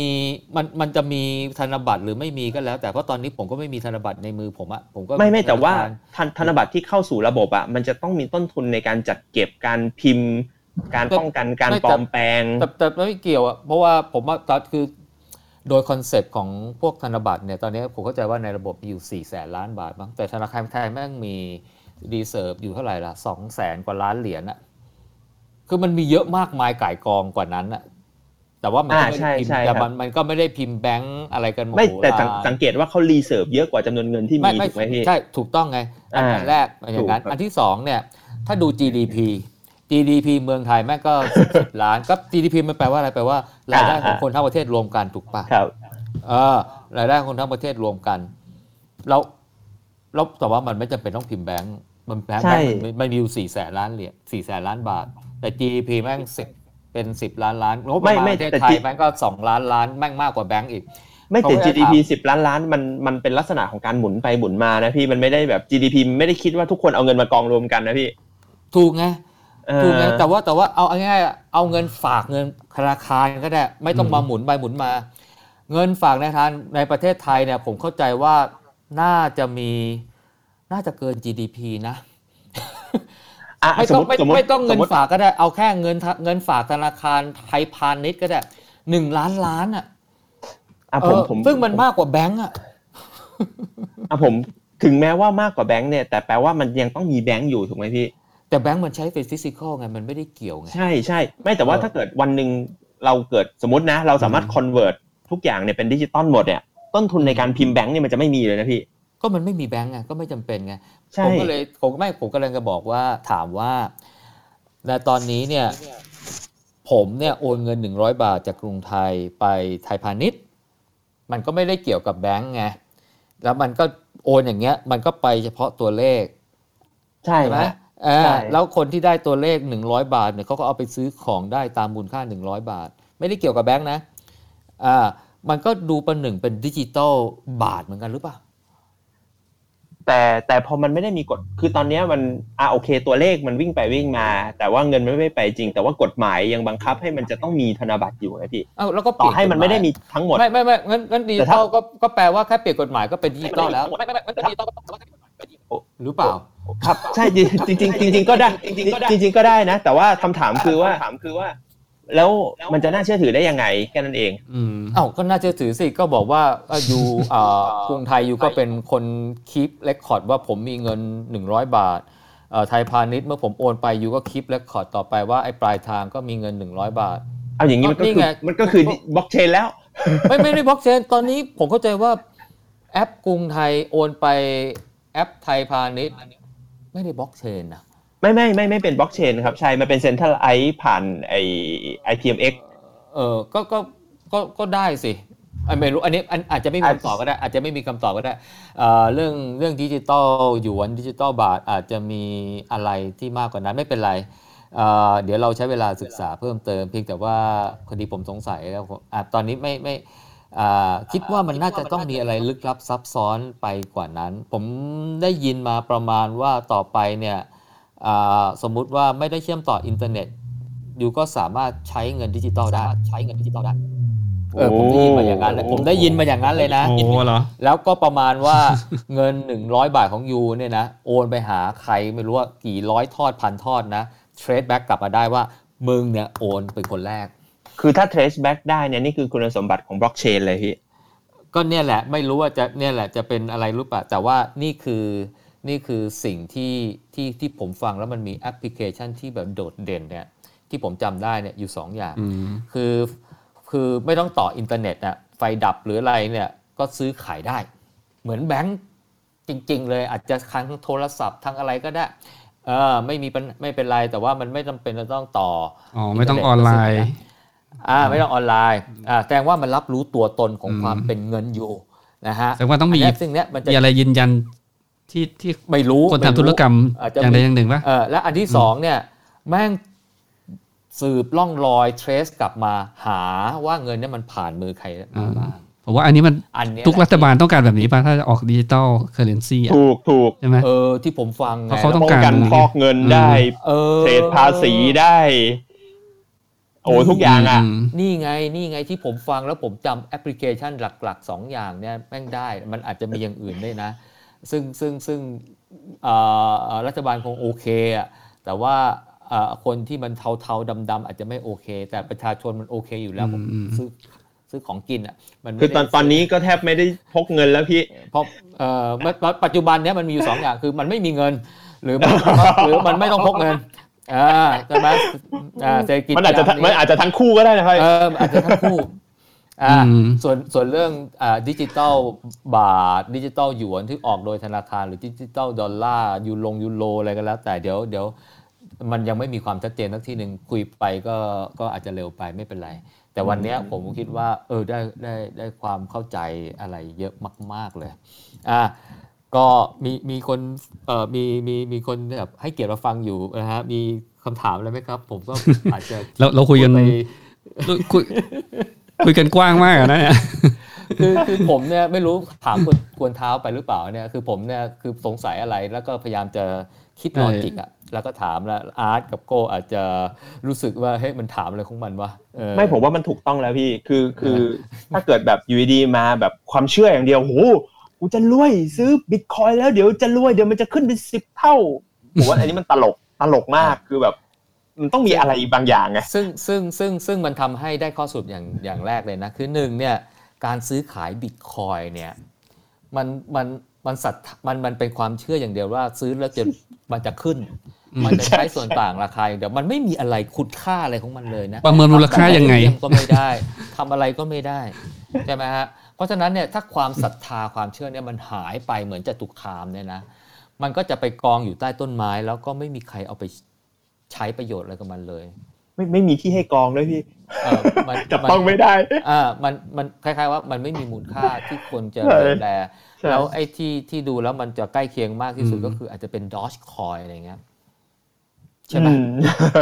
ใช่ไหมใช่ใช่ใช่ฮะเพราะเพราะว่าเพราะว่าถ้าความศรัทธามันเสื่อมไป ซึ่งซึ่งโลกนี้มันไม่จีรังอยู่แล้วใช่ไหมใช่เอ่อความศรัทธาจะไม่เสื่อมอยู่ต้องมี asset back ใช่ใช่ไหมฮะทำให้คนเชื่อ แต่ถ้ามี asset back แล้วมีคนกลางแล้วถ้ามันไอ้คนกลางมันหอบไปทั้ง asset back ทั้งทั้งเหรียญทั้งอะไรนี่ก็ซวยอีก เพราะฉะนั้นความเสี่ยงที่สองคือความน่าเชื่อถือของไอ้บริษัทที่เราไปเปิดบัญชีแล้วเทรดเนี่ยแหละใช่ไหมอืมถูกครับอ่าเพราะว่าเคสตุรกีเนี่ยตอนแรกผมไม่เข้าใจแล้วมันหนีไปเนี่ยนะมันมันยังไงวะอ๋อมันมันอย่างนี้นี่เอง ก็แสดงว่ามันเป็น exchange อืมเถื่อนถึงว่าในบางประเทศเขาก็ไม่อนุญาตให้เปิด ใช่ใช่เพราะเขาขี้เกียจไปควบคุมไงฮะอ่าโอเค เพราะฉะนั้นการเทรดเนี่ยก็คือเอ่อก็ต้องดูเทคนิคเป็นหลักอะแล้วก็ฟังข่าวที่จะมากระทบแม่งแต่ว่าพอพอมันเป็นอย่างนี้ปุ๊บนะ ก็ต้องดูว่าข่าวอะไรแม่งจะจะกระโอ้ทบพี่กับการข่าวเคลื่อนไหข่าวมันข่าวมันมาทีหลังราคาอยู่แล้วฮะอ๋อเออคือข่าวข่าวมันจะมีผลคือคนที่นัดดูและเชื่อถือให้ความสำคัญให้มูลให้มูลค่ามันใช่ไหมมันก็จะมีผลใช่ทั้งบวกทั้งลบใช่ไหมคือคือเขาบอกว่าอย่างอย่างพวกคอมมอดิตี้อย่างพวกหุ้นหุ้นอาจจะยังมีฟันดัมเมนทัลบ้างอ่าใช่ใช่อ่าแต่เขาบอกว่าอย่างพวกอะไรพวกเนี้ยนะเอ่อทิศทางการขึ้นลงแล้วมัน มันเหมือนกับลูกบิลเลียดอืมลูกสนุกเกอร์อะเอ้อเอ่อถ้าโจก็คือว่าพยายามเปรียบเทียบมันเป็น เช่น เช่นทองคำได้ปะมูลค่าทองคำมันไม่ไม่ไม่นเดี๋ยวผมเอาจะงี้ยังก่อนไงอะเอาง่ายๆก่อนมันเหมือนเปรียบเสมือนลูกลูกสนุกเกอร์ ถ้ามึงแทงตรงนี้เนี่ยถ้าคุณแทงตรงนี้เนี่ยมันก็จะวิ่งไปทางนี้ ถูกไหมก็คือแทงตรงใต้ตูดมันมันก็จะวิ่งขึ้นถ้าแทงตรงหัวมันมันก็จะวิ่งลงถูกไหมถ้าแทงตรงข้างๆ มันก็จะวิ่งไปข้างๆ ใช่ไหมใช่ไหมเออ แล้วไอ้ไอ้ไอ้แรงที่แทงเนี่ยมันคล้ายๆกับข่าวไงอ่าอ่าอ่าอ่าใช่ป่ะข่าวมันมาทางไหน มันมาทางทางใต้ตูดมัน หรือมันมันจะมาแบบบนหัวมันใช่ไหมแล้วปัจจุบันเนี่ยนะโอ้โหแม่งข่าวมันเนี่ยนะ บางทีมันมาทั้งทางใต้ตูดมันทั้งมาบนหัว หักล้างกันปุ๊บไม่รู้ใครชนะ ถ้าไอ้ลบชนะมันก็ลงไอ้ที่ทางด้านเป็นนกาทีฟมันชนะมันก็ลงมาข้างล่าง ทางด้านโพสิทีฟชนะมันข้างบน เพราะฉะนั้นเนี่ยเอ่อ นอกจากดู technical analysis เนี่ยดูดูดูจิตวิทยาการลงทุนของคนเข้าไปเทรด แล้วเนี่ยจะจะซื้อเออเข้าเขตซื้อมากไปขายมากไป เส้นร้อยวัน 200 วันบ้าบอคอแตกอะไรแล้วเนี่ยนะแท่งทงแท่งเทียอะไรเนี่ยนะแล้วอยู่ต้องมา predict ข่าว ถ้าไม่สามารถ predict ข่าวได้เนี่ยก็ก็มีโอกาสที่จะคาดการณ์ไม่ใช่มีโอกาสแล้วก็คือคาดการณ์ไม่ได้ อันพันนึงผมก็เลยไม่แปลกใจว่าทำไมไอ้ Dogecoin เนี่ยถึงจะไปเก็งไอ้ทวิตเตอร์ของอีลอนมัสก์อีลอนมัสก์เพราะมันจะดูว่ามันจะแทงสนุกเกอร์แทงใต้ตูดหรือแทงบนหัวใช่ไหมเออหรือว่ามันออกมาแบบว่าแบบแทงวืดอะเออไม่มีการลูกมันก็ไม่ไปใช่ไหมเออแต่ว่าแต่ว่าไอไอไอการลงทุนมันจะมีแย่อย่างคือว่า คาดว่าจะแทงตรงใต้ตูด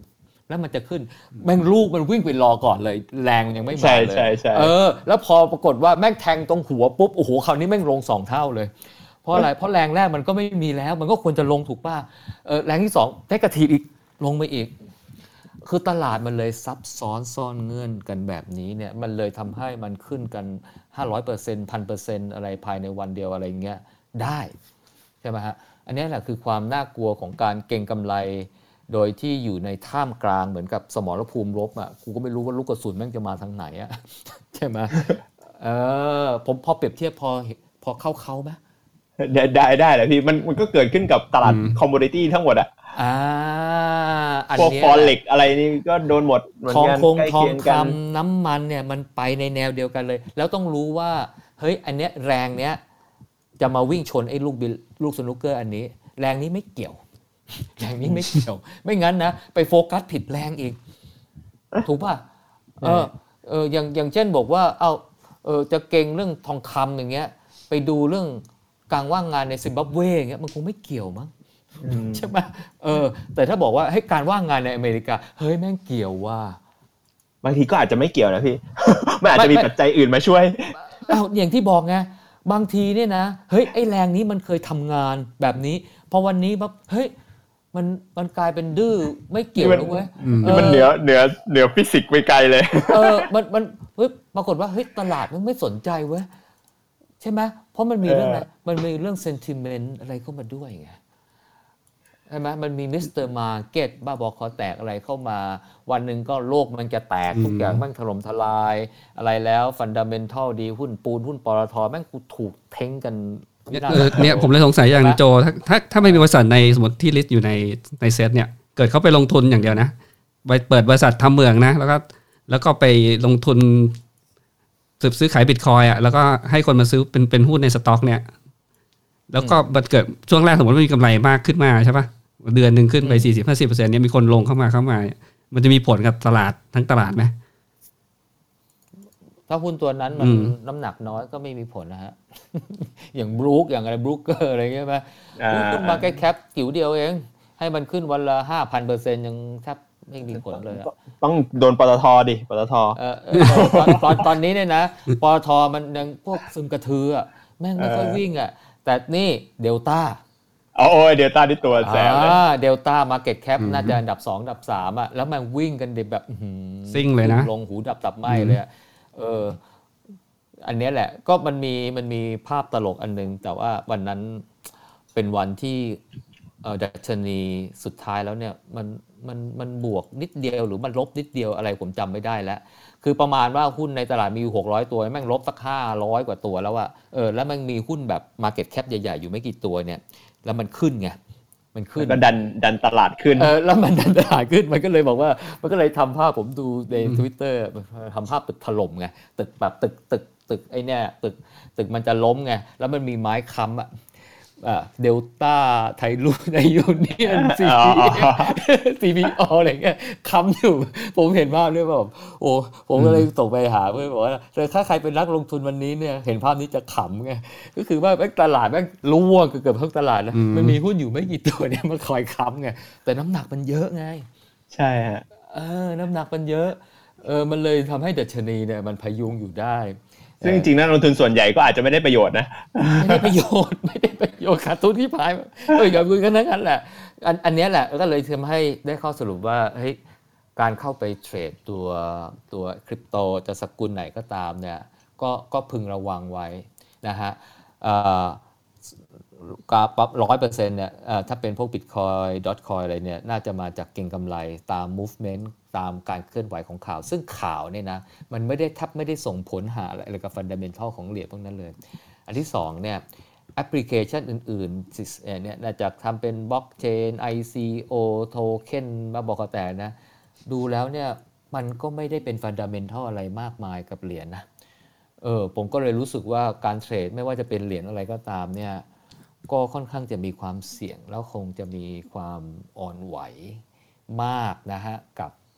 เอ่อข่าวเอ่ยกับอะไรก็ตามเอ่ยที่จะมากระทบราคาครับอืมเอ่อเพราะฉะนั้นเนี่ยเอ่อก็ต้องนะคนหัวใจเอ่อหัวใจไม่ค่อยแข็งแรงอะ่ะนี่อ่าคือถ้าใครเห็นราคาขึ้นลงนิดๆหน่อยๆแล้วก็แบบตื่นเต้นนะ โอ้ตายตายไม่ได้ไม่ได้บิตคอยอ่าไอ้พวก ไอ้คริปโตเคอเรนซีนี่มันขึ้นลงวันหนึ่งอืมสิบสิบกว่าเปอร์เซ็นต์นี่ปกติเลยอย่าเราตผมแนะนำเราตลาดไม่ไม่ปิดใช่ปะยี่สิบสี่ชั่วโมงใช่ไหมยี่สิบสี่ชั่วโมงเจ็ดวันต่ออืสัปมดาห์ตอนเราหลับนี่มันก็ขึ้นลงได้ใช่ไหมอย่าอย่าใช่เข้าไปยุ่งกับมันฮะเพราะว่ามันจะทำให้สุขภาพจิตเนี่ยเอ่อเอ่อไม่ค่อยดีทำให้หัวใจทำงานหนัก เนี่ยผมเลยไม่กล้าเรียกว่าลงทุนไม่รู้ถูกเรียกถูกไหมเรีย กก็จะลงทุนก็ได้แต่ว่าเอ้ยแต่แล้วแต่จะเรียกนะอย่างผมผมเรียกว่าเก่งกำไร ผมเป็น speculator ไงผมไม่ได้เป็นอ่าเป็น investor คือคือในตลาดเนี่ยมันต้องมี speculator อ่าอืมไม่งั้นเนี่ยมันจะ transaction มันจะไม่เกิด มันจะเหงา มันจะเหงาอ่าบางบางตลาดเนี่ยมันต้องมี market maker ด้วยต้องมีคนมาแบบสร้าง transaction แบบว่าให้มันดูคึกคักอะเพื่อให้คนเข้ามาซื้อขายด้วย อืมอืมใช่ไหมไม่งั้นเนี่ยอ้าวเฮ้ยตลาดนี้แม่งไม่เคลื่อนไหวเลยเลยอย่างเงี้ยมันก็ซึมนะมันก็ไม่มีใครดึงดูดคนเข้ามาไงเหมือนต้องจุดพลุกันอะต้องมีการจุดพลุอะถ้าไม่จุดพลุอะไรอย่างเงี้ยอะใช่ไหมบางเหรียญก็ต้องแจกเหรียญฟรีก่อนใช่ไหมต้องจุดพลุก่อนนะไม่งั้นมันก็ไม่คึกคักใช่ไหมใช่ฮะอ่าอะไรประมาณนั้น ก็มีมีมีเพื่อนๆที่มาฟังท่านใดอยากจะสอบถามแล้วไหมครับเปิดโอกาสก่อนที่เราจะเอ่อ ปิดห้องนะครับครับวันนี้ก็คุยกันสนุกสนานโอ้ได้ได้ข้อมูลเยอะเลยนะสนานใครถ้าฟังแต่ต้นเนี่ยจะจะได้รู้ว่าถ้าคนสนใจข้อมูลคืออะไรก่อนที่จะไปคืซื้อคืหรือว่าลงทุนคือผมเนี่ยฟังพอดแคสต์เรื่องคริปโต เรื่อง digital currency เนี่ยมาพอสมควรนะฮะแต่ว่ามันมีคำถามเยอะมากเลย ขนาดผมถามฟังมาเยอะพอสมควรนะไอ้คำถามที่ผมถามทุกวันนี้แหละ คือสิ่งที่ผมสงสัยไงอืม valid หรือไม่ valid ก็ไม่รู้ละก็อืมก็ก็โอกาสได้ถามก็ถามเลยนะฮะก็เรียนเชิญนะครับครับเอ่อแล้วถามถามอาร์ตเนี่ยมีสนใจขึ้นมาจากมีมีนักลงทุนหรือนักซื้อที่อยู่ในคริปโตแบบ value investor ไหมมันมันจะมันจะมันเอามี value อย่างมีไหมนอะมันมีคนที่เรียกตัวเองว่าเป็น value investor อะมันเออจะเอแต่ว่า value จากไหนอะแต่ว่า value จริงหรือเปล่านี่อีกเรื่องหนึ่งนะ คือคำว่า value value investor เนี่ยก็แปลว่าเขา predict อนาคตได้ ไม่คืออย่างนี้เขาเขาก็มองมองคือเขาก็มีวิธีการในการประเมินมูลค่านะคือเขาประเมินมูลค่าจากพวกแบบว่าอ่าเหมือนกับอ่าจำนวนเงินที่อยู่ในตลาดทรัพย์สินมันควรจะไปเทียบเคียงกัน จริง ๆ มันมีวิธีการประเมินหลายแบบครับผมเข้าไปอ่านแล้ว แต่ผมรู้สึกว่ามันสองอย่างคือหนึ่งบางอันคือไม่ make sense อันบางอันก็คือไม่เข้าใจ ผมก็รู้สึกว่าอืมมันไม่ใช่ตลาดที่จะมานั่งประเมินมูลค่าคือใจใจกันไปเลย นี่คือ คือความคิดผมนะเอ่อสตอรี่ที่เอามาเล่า ถ้าเป็นเรื่องคริปโตเนี่ยมันน่าจะเป็นเอ่อเป็นอะไรล่ะ เป็นความเชื่อเป็นเซตของความเชื่อที่ที่ที่เขาพยายามจะเอามาขายอะให้คนบาย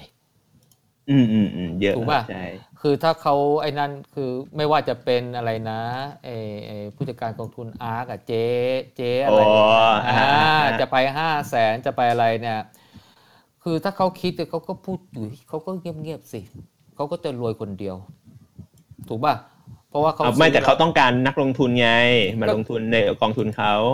ฮะคือคือถ้าอย่างนั้นเนี่ยอืมเขาก็มีกองทุนคริปโตแล้วเหรอ เขาก็เปิดกองทุนอย่างเดียวเลยไงถูกป่ะผมก็ไม่รู้ไงว่าไอ้นั่นไงอืมเออแต่แต่คิดว่าเป้าหมายสำคัญก็คือ อยากให้คนมา buy story อันนั้นนะซึ่งอยู่แล้วซึ่งพี่สซึ่ง story อันนั้นเนี่ยเออผมก็ก็อาจจะอยู่นอกวงการนะอาจจะยังไม่เห็นนะ เพราะว่าไอ้แอปพลิเคชันของ Ethereum เนี่ยจะเป็นเอ่อทำ Smart Contract ทำเอ่อ ICO ทำ NFT ทำอะไรเนี่ยมันไม่มีความ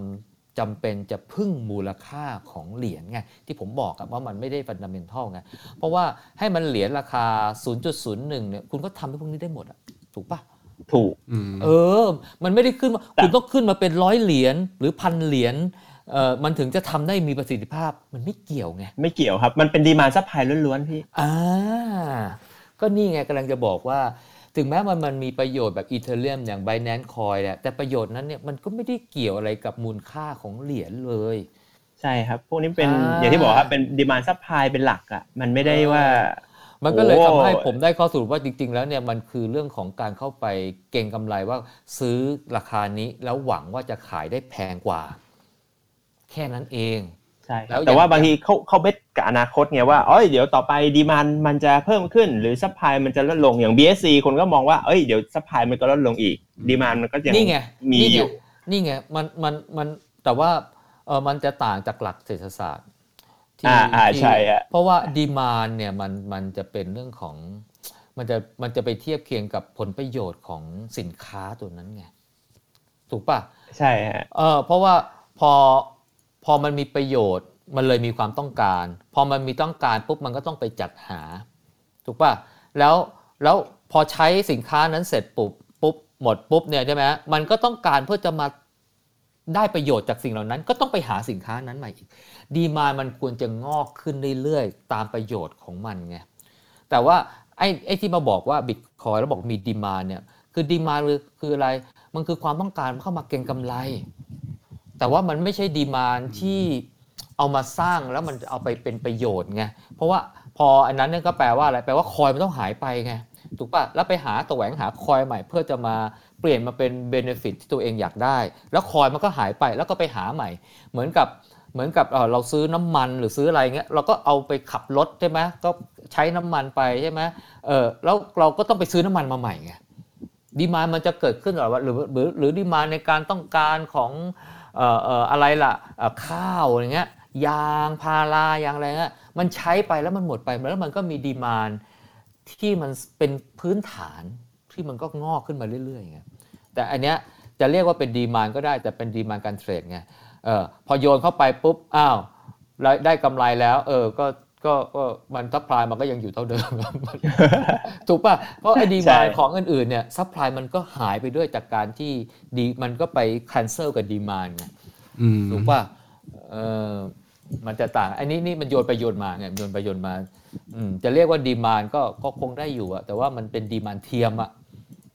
อ่ามันเป็น demand จากการที่ก็เหมือนเอาไปจริงๆมันก็เอาไปใช้แหละพี่จะบอกว่ามันไม่ได้เอาไปใช้ก็อาจจะไม่ถูกนักมันเอาไปใช้แหละ แต่ว่า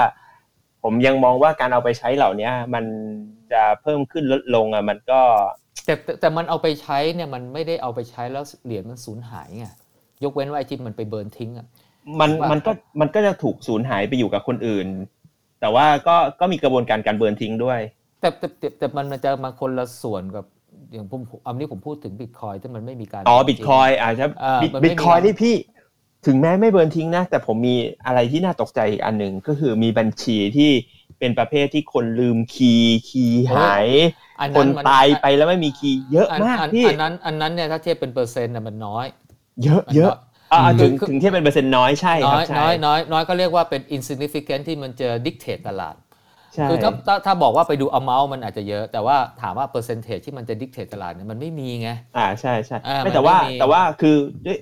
ถ้าถ้าเป็นอย่างอื่นเนี่ยมันมันจะไม่มันจะไม่ส่งผลไม่ significant อะไรกับตลาดเลยสักนิดเดียวเหตุผลเพราะว่ามันอาจจะมีอะไรบางอย่างเพิ่มขึ้นมาได้ แต่อันนี้คือมันไม่เพิ่มขึ้นมาเลยจริงๆไงพี่เฮ้ยมันต้องอยู่บนทวิฐานว่าทุกคนเป็น rational investor คือไม่โง่เง่าเต่าโอ้ตุนอะถูกไหมแล้วมันควรจะเป็นอย่างนั้น ใครว่าแม่งจะเอาเหรียญเป็นล้านเออแล้วมาทิ้งไว้ แล้วก็หายไปแล้วก็ recover กลับมาไม่ได้อะเออน่าคือถ้าคิดมันนะมีคนโง่เง่าเอาตัวนะมันก็ต้องตายไปหมดแล้วล่ะเออน่าคิดว่าคนตายนี่ทำเราทำพินัยกรรมพินัยกรรมมอบมอบสิทธิ์ได้ไหมเนี่ยยากนะ อันนี้ยากเหมือนกันนะ กฎหมายไม่ได้ข้ามมาคือได้มันอยู่มันมันต้องบอกอืมว่ามัน insignificant insignificant จนกระทั่งจะไปดิเทตลาด อืมอ่ามันมันเอามาถือเป็นสาระสำคัญเนี่ยไม่ได้ เพราะไม่งั้นเนี่ยกูจะบอกว่าไอ้คนเข้ามาเทรดได้แม่งโง่เง่าเต่าตุนหมดมันไม่ได้ไงมันฉลาดทั้งนั้นแหละถูกป่ะแล้วข้อเท็จจริงมันก็เป็นอย่างนั้นด้วย ใช่ใช่อ่าเพราะฉะนั้นก็ต้องบอกว่าโดยสรุปก็คือ เก่งกำไรล้วนๆครับ แล้วใครเก่งถูกก็ต้องไปหาเขาเรียกว่าอะไรล่ะ วิธีวิธีการเก่งของตรงของตัวเอง ซึ่งแปลว่าอะไรแปลว่าทำวิธีนี้แล้วปุ๊บแล้วได้ตังค์นะมันแปลว่ามันอาจจะมีวิธีที่ตัวเองค้นพบเป็นพิเศษก็ได้ นอกจากฟังข่าวฟังอีเรนอืมมาร์ฟังนู่นฟังนี่เฮ้ยที่เลิเราศมากรู้เรารู้ว่าแรงแรงมากระทบเนี่ยเออมันอาจจะกระทบแน่นอนใช่ไหมอ่าอาจจะอ้าวบางคนมันมีนักเล่นหุ้นบางคนนะครับเอ่ออ่าอ่านตำราดูดวงโอ้ยอ่า เคยเห็นไหมอ่าอย่างเช่นหมอไพศาลอะไรอย่างเงี้ยนะบอกเลยเดือนมิถุนาครึ่งแรกของเดือนปุ๊บจะเกิดเหตุการณ์วิปริตวิปโยคหุ้นจะตกไปอย่างน้อย5 330 จุดนู่นนี่นั่น แต่ต่อมาการเพิ่งหลังจะมีเหตุการณ์ที่จะมาอ่ามี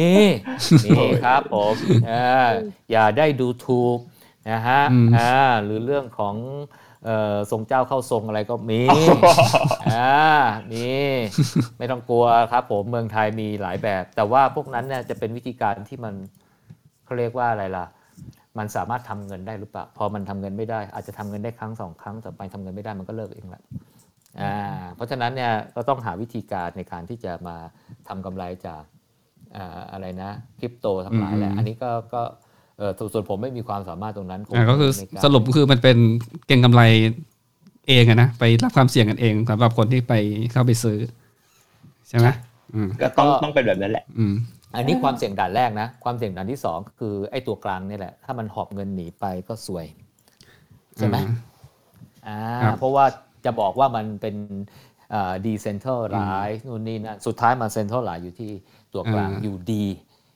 ช่ไหมเอ่อนักเล่นประเภทหนึ่งต้องถามอาร์ตคนคนที่เขาแบบซื้ออุปกรณ์ซื้อคอมพิวเตอร์แล้วก็ลงทุนมาเรียกว่ามาขุดเนี่ย ยังยังถือว่าจะได้ประสบความสำเร็จแบบคุ้มทุนได้ไหม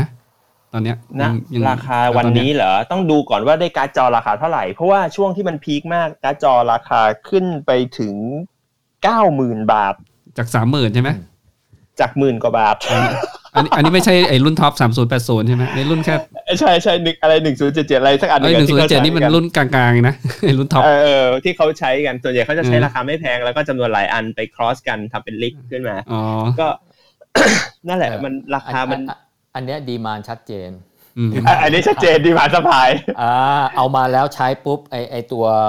การ์ดจอหายไปจากตลาดเออคือเลยสงสัยว่าคนที่เขาลงทุนเนี่ยมันมันยังตอนเนี้ยมันยังอยู่ในจุดที่แบบตอนนี้ยังคุ้มคุ้มทุนใช่ไหมยังคุ้มถ้าถ้าได้การ์ดจอประมาณสักสี่สามสี่หอ๋อมื่นเพย์แบ็ก50,000ปีเรียดอะไรอย่างเงี้ยต่างกว่าหนึ่งปีได้ลมค่าไฟแล้วนะเอ่อใช่อืมแต่ถ้าใช้ไฟวัดก็ไม่ต้องนะ เออเห็นข่าวไหมเห็นข่าวไหมที่ที่ภาคเห็นขุดดิบีคอยอะถ้าใช้ไฟวัดก็คุณขึ้นทุนเร็วหน่อยเพราะว่าค่าไฟอืมไม่เสียสงสัยจะจะทำก่อนบวชนั่นนะก็คือมันมีไอ้นี่ด้วยนะ คืออ่าถ้าเกิดช่วงพีคๆตรงที่บิตคอยประมาณสักอ่าเกือบเกือบหกหมื่นเหรียญห้าหมื่นกว่าเหรียญเนี่ย จริง ๆ ประมาณสักหกเดือนก็คืนทุนแล้วนะครับอืมอืมถ้าในกรณีที่ได้การ์ดจอราคาประมาณหกหมื่นบาทด้วยนะครับ อืมอืม หกเดือนก็คืนทุนแล้วนะฮะครับ ก็คิดว่ารีบปิดห้องดีกว่า เพราะว่าสามชั่วโมงแล้วเนี่ย คุยกันโอ้ยาวมากไน่เชื่อเลยไม่น่าเชื่อเลยนะครับพี่โก้มีอะไรฝากก็ทิ้งท้ายไหมสรุปอ่าตอนทิ้งท้ายเอาวหายไปละอะโก็ยังอยู่ไหมเอ่ยเอ่อปิดท้ายหน่อยปิดท้ายหปิดน่อยท้ายหน่อยจะปิดห้องละ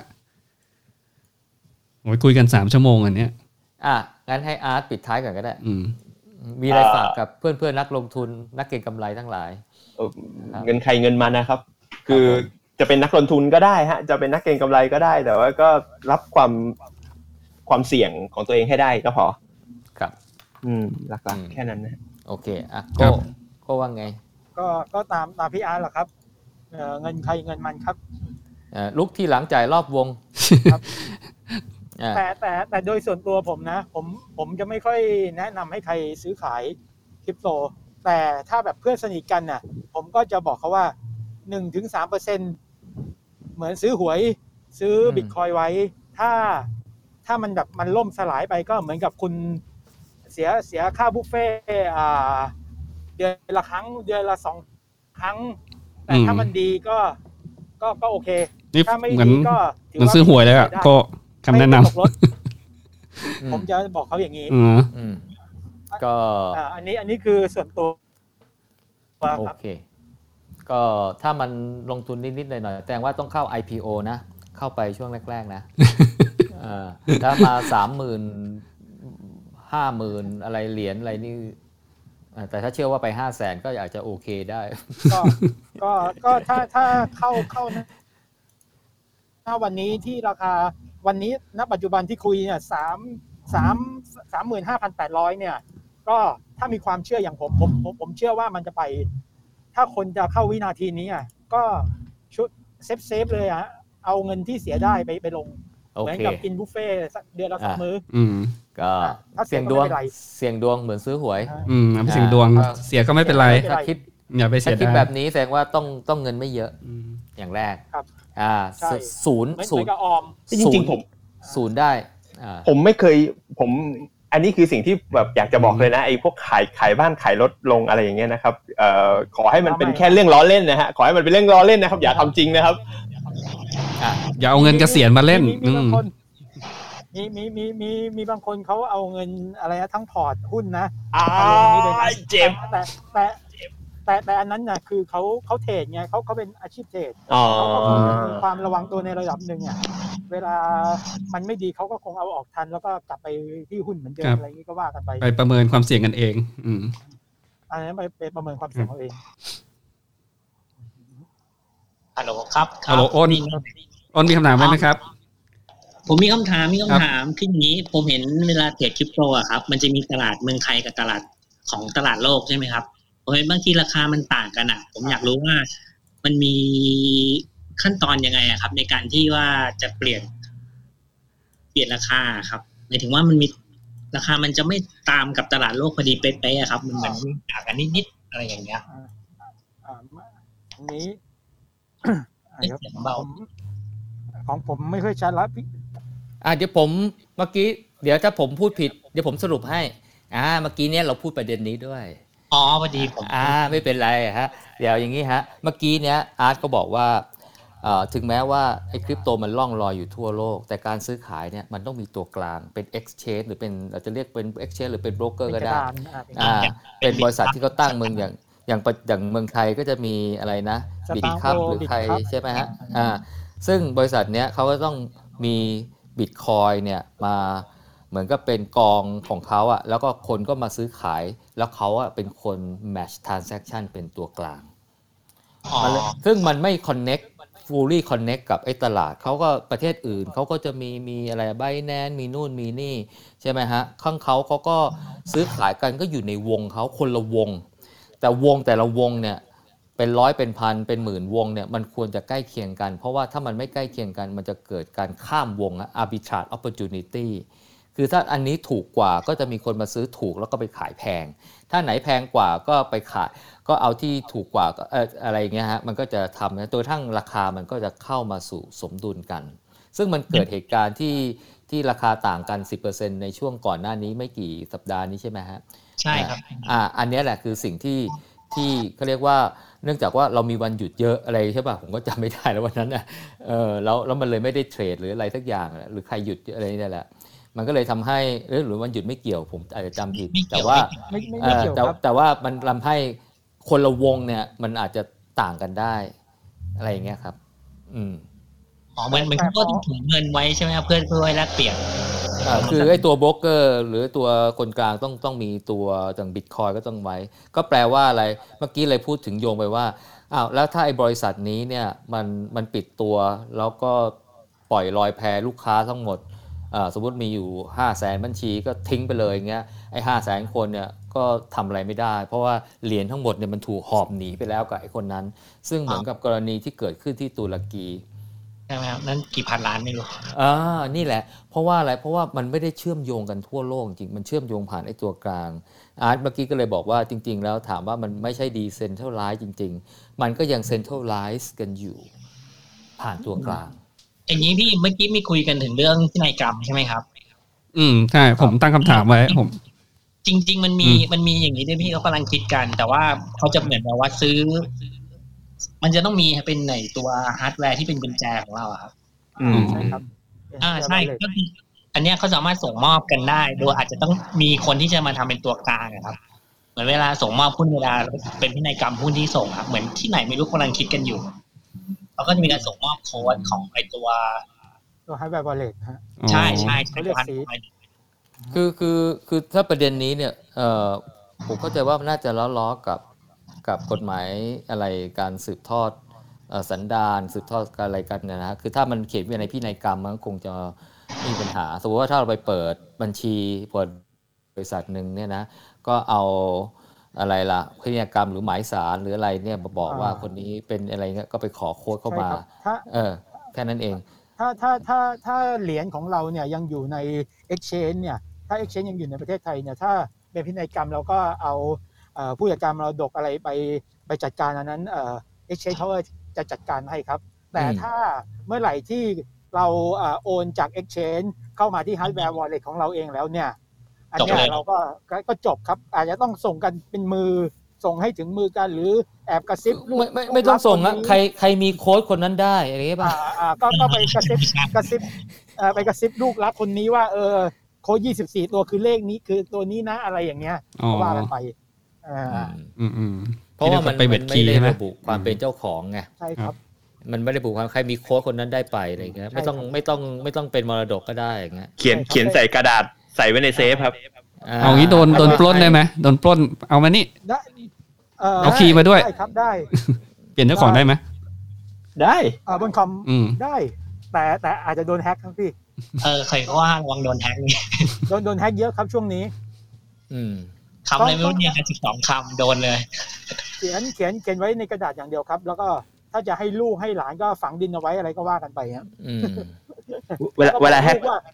พิกัด GPS นี้อะไรอย่างเงี้ยอืมให้ไปกดเอาเวลาแฮกพวกนี้เขาจะทำหน้าปลอมขึ้นมาครับ ส่วนใหญ่จะเป็นพวกไอ้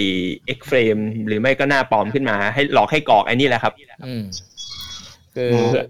ก็ก็คงมีความเสี่ยงหมดนะตราบใดที่มันยังเสียบสายอยู่นะต่อเข้าครับอินเทอร์เน็ต แล้วก็เพิ่มเพิ่มเติมให้พี่อ้นนิดหนึ่งครับ ที่ตลาดไทยเรามันขยับช้ากว่าชาวบ้านเขาเนี่ยเหตุผลอันหนึ่งก็คือ Exchange ในไทยเนี่ยไม่มี API ให้บอททำงานครับ อ๋ออืมอืม คือคือคือยังไงนะ เอออธิบายนิดนึงคือปกติเวลา trade อย่างผม trade เนี่ยผมแทบแทบไม่ trade มือเลยพี่ไม่ไม่แทบไม่เคยไปเปิดคำสั่งเองเลย ส่วนใหญ่ใช้ bot ก็คือใช้ bot trade หมด ก็คือเขียน robot เขียนคำสั่งขึ้นมาว่า ถ้าถึงราคานี้ซื้อออขึ้นนี้ขาย auto เอ่อ auto ครับในในเอ่อในไบแนนจะมีฮะอืม ใช่ผมผมผมเปิดบอทอยู่บน AWS เลย แล้วก็ยิงคำสั่งไป FTX กับ Binance ทำหลายอย่างทำ arbitrage ด้วยซื้อขายด้วยอะไรอย่างเงี้ยครับมอันนี้ต้องเป็นพวกที่มีความรู้เรื่องโค้ดฮะ พวกเขียนโปรแกรมโอเคได้ ต้องเขียนใช่ API ใช่ป่ะอย่างเงี้ย ใช่ คือคือพอพอเวลาราคามันขยับเนี่ย สมมติว่าราคา exchange A กับ B มันขยับต่างกันถึงจุดหนึ่งเนี่ยที่ค่าธรรมเนียมผมคุ้มแล้วเนี่ย ผมจะ bot มันจะทำงานทันทีเลยไงอืมอืมซื้อปุ๊บราคาคือมันไม่ใช่มีผมคนเดียวที่ทำ bot ฉะนั้นมันมีคนอีกเป็นแสนเป็นล้านที่ทำแบบเดียวกันเนี่ย ใครเร็วกว่ากัน ทุกคนก็ส่งคำสั่งพรืดเข้าไปแล้วก็สู้กันอ่าก็สุดท้ายก็คือราคามันก็จะไปถึงจุดที่มันแบบ balance กันพอดีอ่าใกล้เคียงอ่าอาร์ใช่บิทาฮะอ opportunity ปิด ใช่ทันทีเลย เพราะว่า bot มันทำงาน แต่ว่าเหมือนพอในไทยคือ ไม่มี API ให้บอทยิงไปควบคุมอะเหมือนเหมือนเหมือนกับ ตลาดอ่าซื้อขายสินค้าสารพัดทั่วโลกคอมม o ดิตี้เหมือนกันเลย ใช่ฮะใช่อืมเช่นตลาดลอนดอนโค้ดอย่างหนึ่งชิคาโกว่าอีกอย่างหนึ่งโตเกียวว่าอีกอย่างหนึ่งเดี๋ยวมันรวมค่าขนส่งค่าเฟรดค่าประกันประกันอะไรมามันมีอัปตาดออป o r t u n i t y ปุ๊บมันtake เลยติดทันทีใช่ take เลย take เลยอืมยิ่งถ้าเป็นดิจิตอลอะไรอย่างนี้ไม่มีค่า physical อะไรยิ่งง่ายใหญ่ ใช่ครับใช่ อืมครับผมก็ถ้ามีคำถามอะไรเพิ่มเติมไหมครับ เนี่ยสามชั่วโมงกว่าเสียงแหบ สนุกมากครับวันนี้ อืมก็อ่าสามชั่วโมงกว่าเดี๋ยผทิ้ท้ายแล้วกันก่อนที่จะให้หมูปิด ก็เรื่องผมก็คิดว่าเรื่องคริปโตเป็นเรื่องเรื่องใหม่ แล้วก็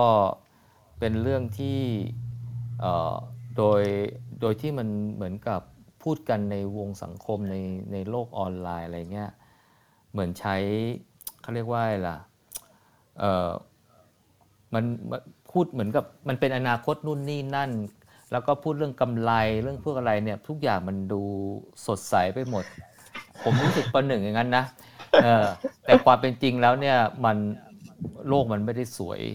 อะไรขนาดนั้น ถ้าจะไปทำอะไรกับมันก็ ก็คงจะต้องทำความรู้จักกับมันเยอะๆ ไม่ใช่เฉพาะเรื่องพวกนี้นะเหมือนกับเรื่องการลงทุนเรื่องทุกอย่างนะฮะคือถ้ายังไม่ค่อยรู้จักดีพอ ก็อยากจะลงทุนก็ได้ แต่ว่านิดเดียวพอให้พอพอสนุกตื่นเต้นแล้วให้เป็นข้อมูลว่าเราควรจะไปศึกษาอะไรต่อเพิ่มเติมอะไรจนกระทั่งเรามั่นใจได้อะไรได้เนี่ยเราก็ค่อยๆเพิ่มเข้าไป แล้วอย่างหนึ่งการลงทุนมีช่องทางเยอะแยะมากมายนะฮะเราบางคนเนี่ยเขาเรียกว่าอะไรล่ะเออเออเออเข้าเข้าเข้าเหมือนว่าทำมือขึ้นกับเรื่องนี้ แต่ว่าไปอีกเรื่องหนึ่งนี่นะมันไม่ได้เรื่องเลยอะไรเงี้ยเหมือนกับถูกฉลกกับอีกเรื่องหนึ่งเราอาจจะมีความรู้มีประสบการณ์มีอะไรมากกว่า ก็ก็ไป ไปตรงนั้นอาจจะจะจะมั่นใจกว่า แต่ถ้าบางเรื่องเนี่ยถึงแม้ว่าชาวบ้านชาวช่องเขาจะกำไรกันเยอะแยะมากมายอะไรเงี้ยมันไม่ได้แปลว่าเราจะต้องทำได้อย่างเขาแล้วเพอเพอๆอาจจะอาจจะเจ็บตัวหนักอะไรมากกว่าด้วย อันนี้ก็เป็นมุมมองของผมนะครับผม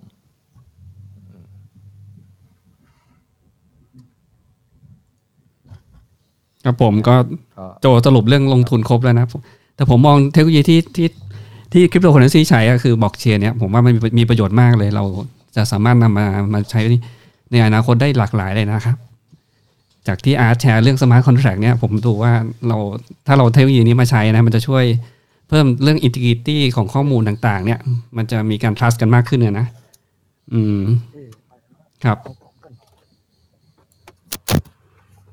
อันนี้มองง่าย ๆ เลย สมมติว่าเนี่ยคนที่ฉีดวัคซีนแล้วเนี่ย ถ้าสมมติว่ามี digital passport ใช่ปะ มันจะรู้เลยว่าคนนี้ฉีดจริงหรือเปล่า ฉีดหนึ่งเข็มสองเข็มเนี่ยจะหลอกไม่ได้ถูกไหมอืมแล้วเดินทางในทั่วโลกอะไรเงี้ย คือมันมีประโยชน์เอ่อในตัวของมันเองอ่าและใช้ประโยชน์จากตรงนั้นน่าจะได้เอ่อได้ได้คุณค่าจากมันไปโดยตรงครับ แต่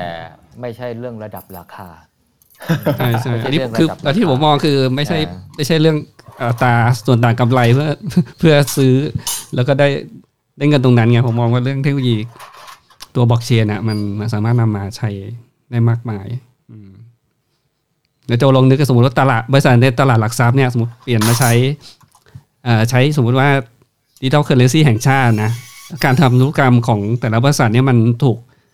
validate อยู่แล้วใช่ไหมงั้นงบดุลออกมาเนี่ยมัน accurate แทบแทบจะแน่นอนอะใช่ปะมันโกหกไม่ได้ไง อืม ก็ก็ก็ก็เป็นไปได้ แต่ว่าต้องดู มันมันโกหกตั้งแต่ตอนก่อเข้าไปแล้วเอพี่อเออคือคือคือเอาก่อก็แค่ใส่แคตตากรีไง แต่เงินจากจ่ายเงินให้ให้ไอ้บริษัท B A ไป B อย่างเงี้ยมันก็มีลงเวลงเวลาใช่ไหมนมันอาจจะไม่ได้จ่ายจริง มันอาจจะจ่ายมันเขียนว่าจ่ายเยอะกว่าความเป็นจริงอะไรอย่างนี้ก็ได้พี่พวกบัญชีมันจะเป็นแนวนั้นแทน ก็ก็แอปพลิเคชันในการใช้งานก็คิดว่าอาจจะมีความหลากหลาย แล้วก็ขึ้นอยู่กับอืมอ่าคนที่จะไปต่อยอดนะแล้วก็ใช้ประโยชน์จากมันผมคิดว่ามันคงสร้างมูลค่าอะไรได้เยอะแยะมากมาย เพียงแต่ว่าก็แล้วแต่ว่าใครจะมีไอเดียอะไรนะ แต่ตอนนี้เนี่ยสำหรับผมยังยังยังยังอาจจะยังเห็นภาพยังไม่ค่อยชัดมาก อืม อาจจะยังความรู้จำกัด ก็คิดว่าแต่คิดว่าคงมีประโยชน์แหละ ก็ศึกษาไว้ ผมก็คงจะศึกษาไปเรื่อยๆนะครับ ครับแต่คงไม่ค่อยไปเทรดนะครับ ครับผมครับอะปิดปิดคลิปเลยแล้วกันนะสามชั่วโมงกว่าละครับคนที่มาฟังเอ่อไม่ครบเดี๋ยวไปฟังย้อนหลังทางพอดคาสต์ได้นะครับ City Tail Talk Podcast นะครับเดี๋ยวน่าจะปล่อยประมาณวันพรุ่งนี้ โอเค ขอบคุณแขขกอบคุณมากเลยครับขอบที่คุณมาแชร์ด้วยครับคขรัอบคุณอาร์ตแล้วก็ขอบคุณโก้ด้วยครับ สวัสดีครับครับผมสวัสดีครับ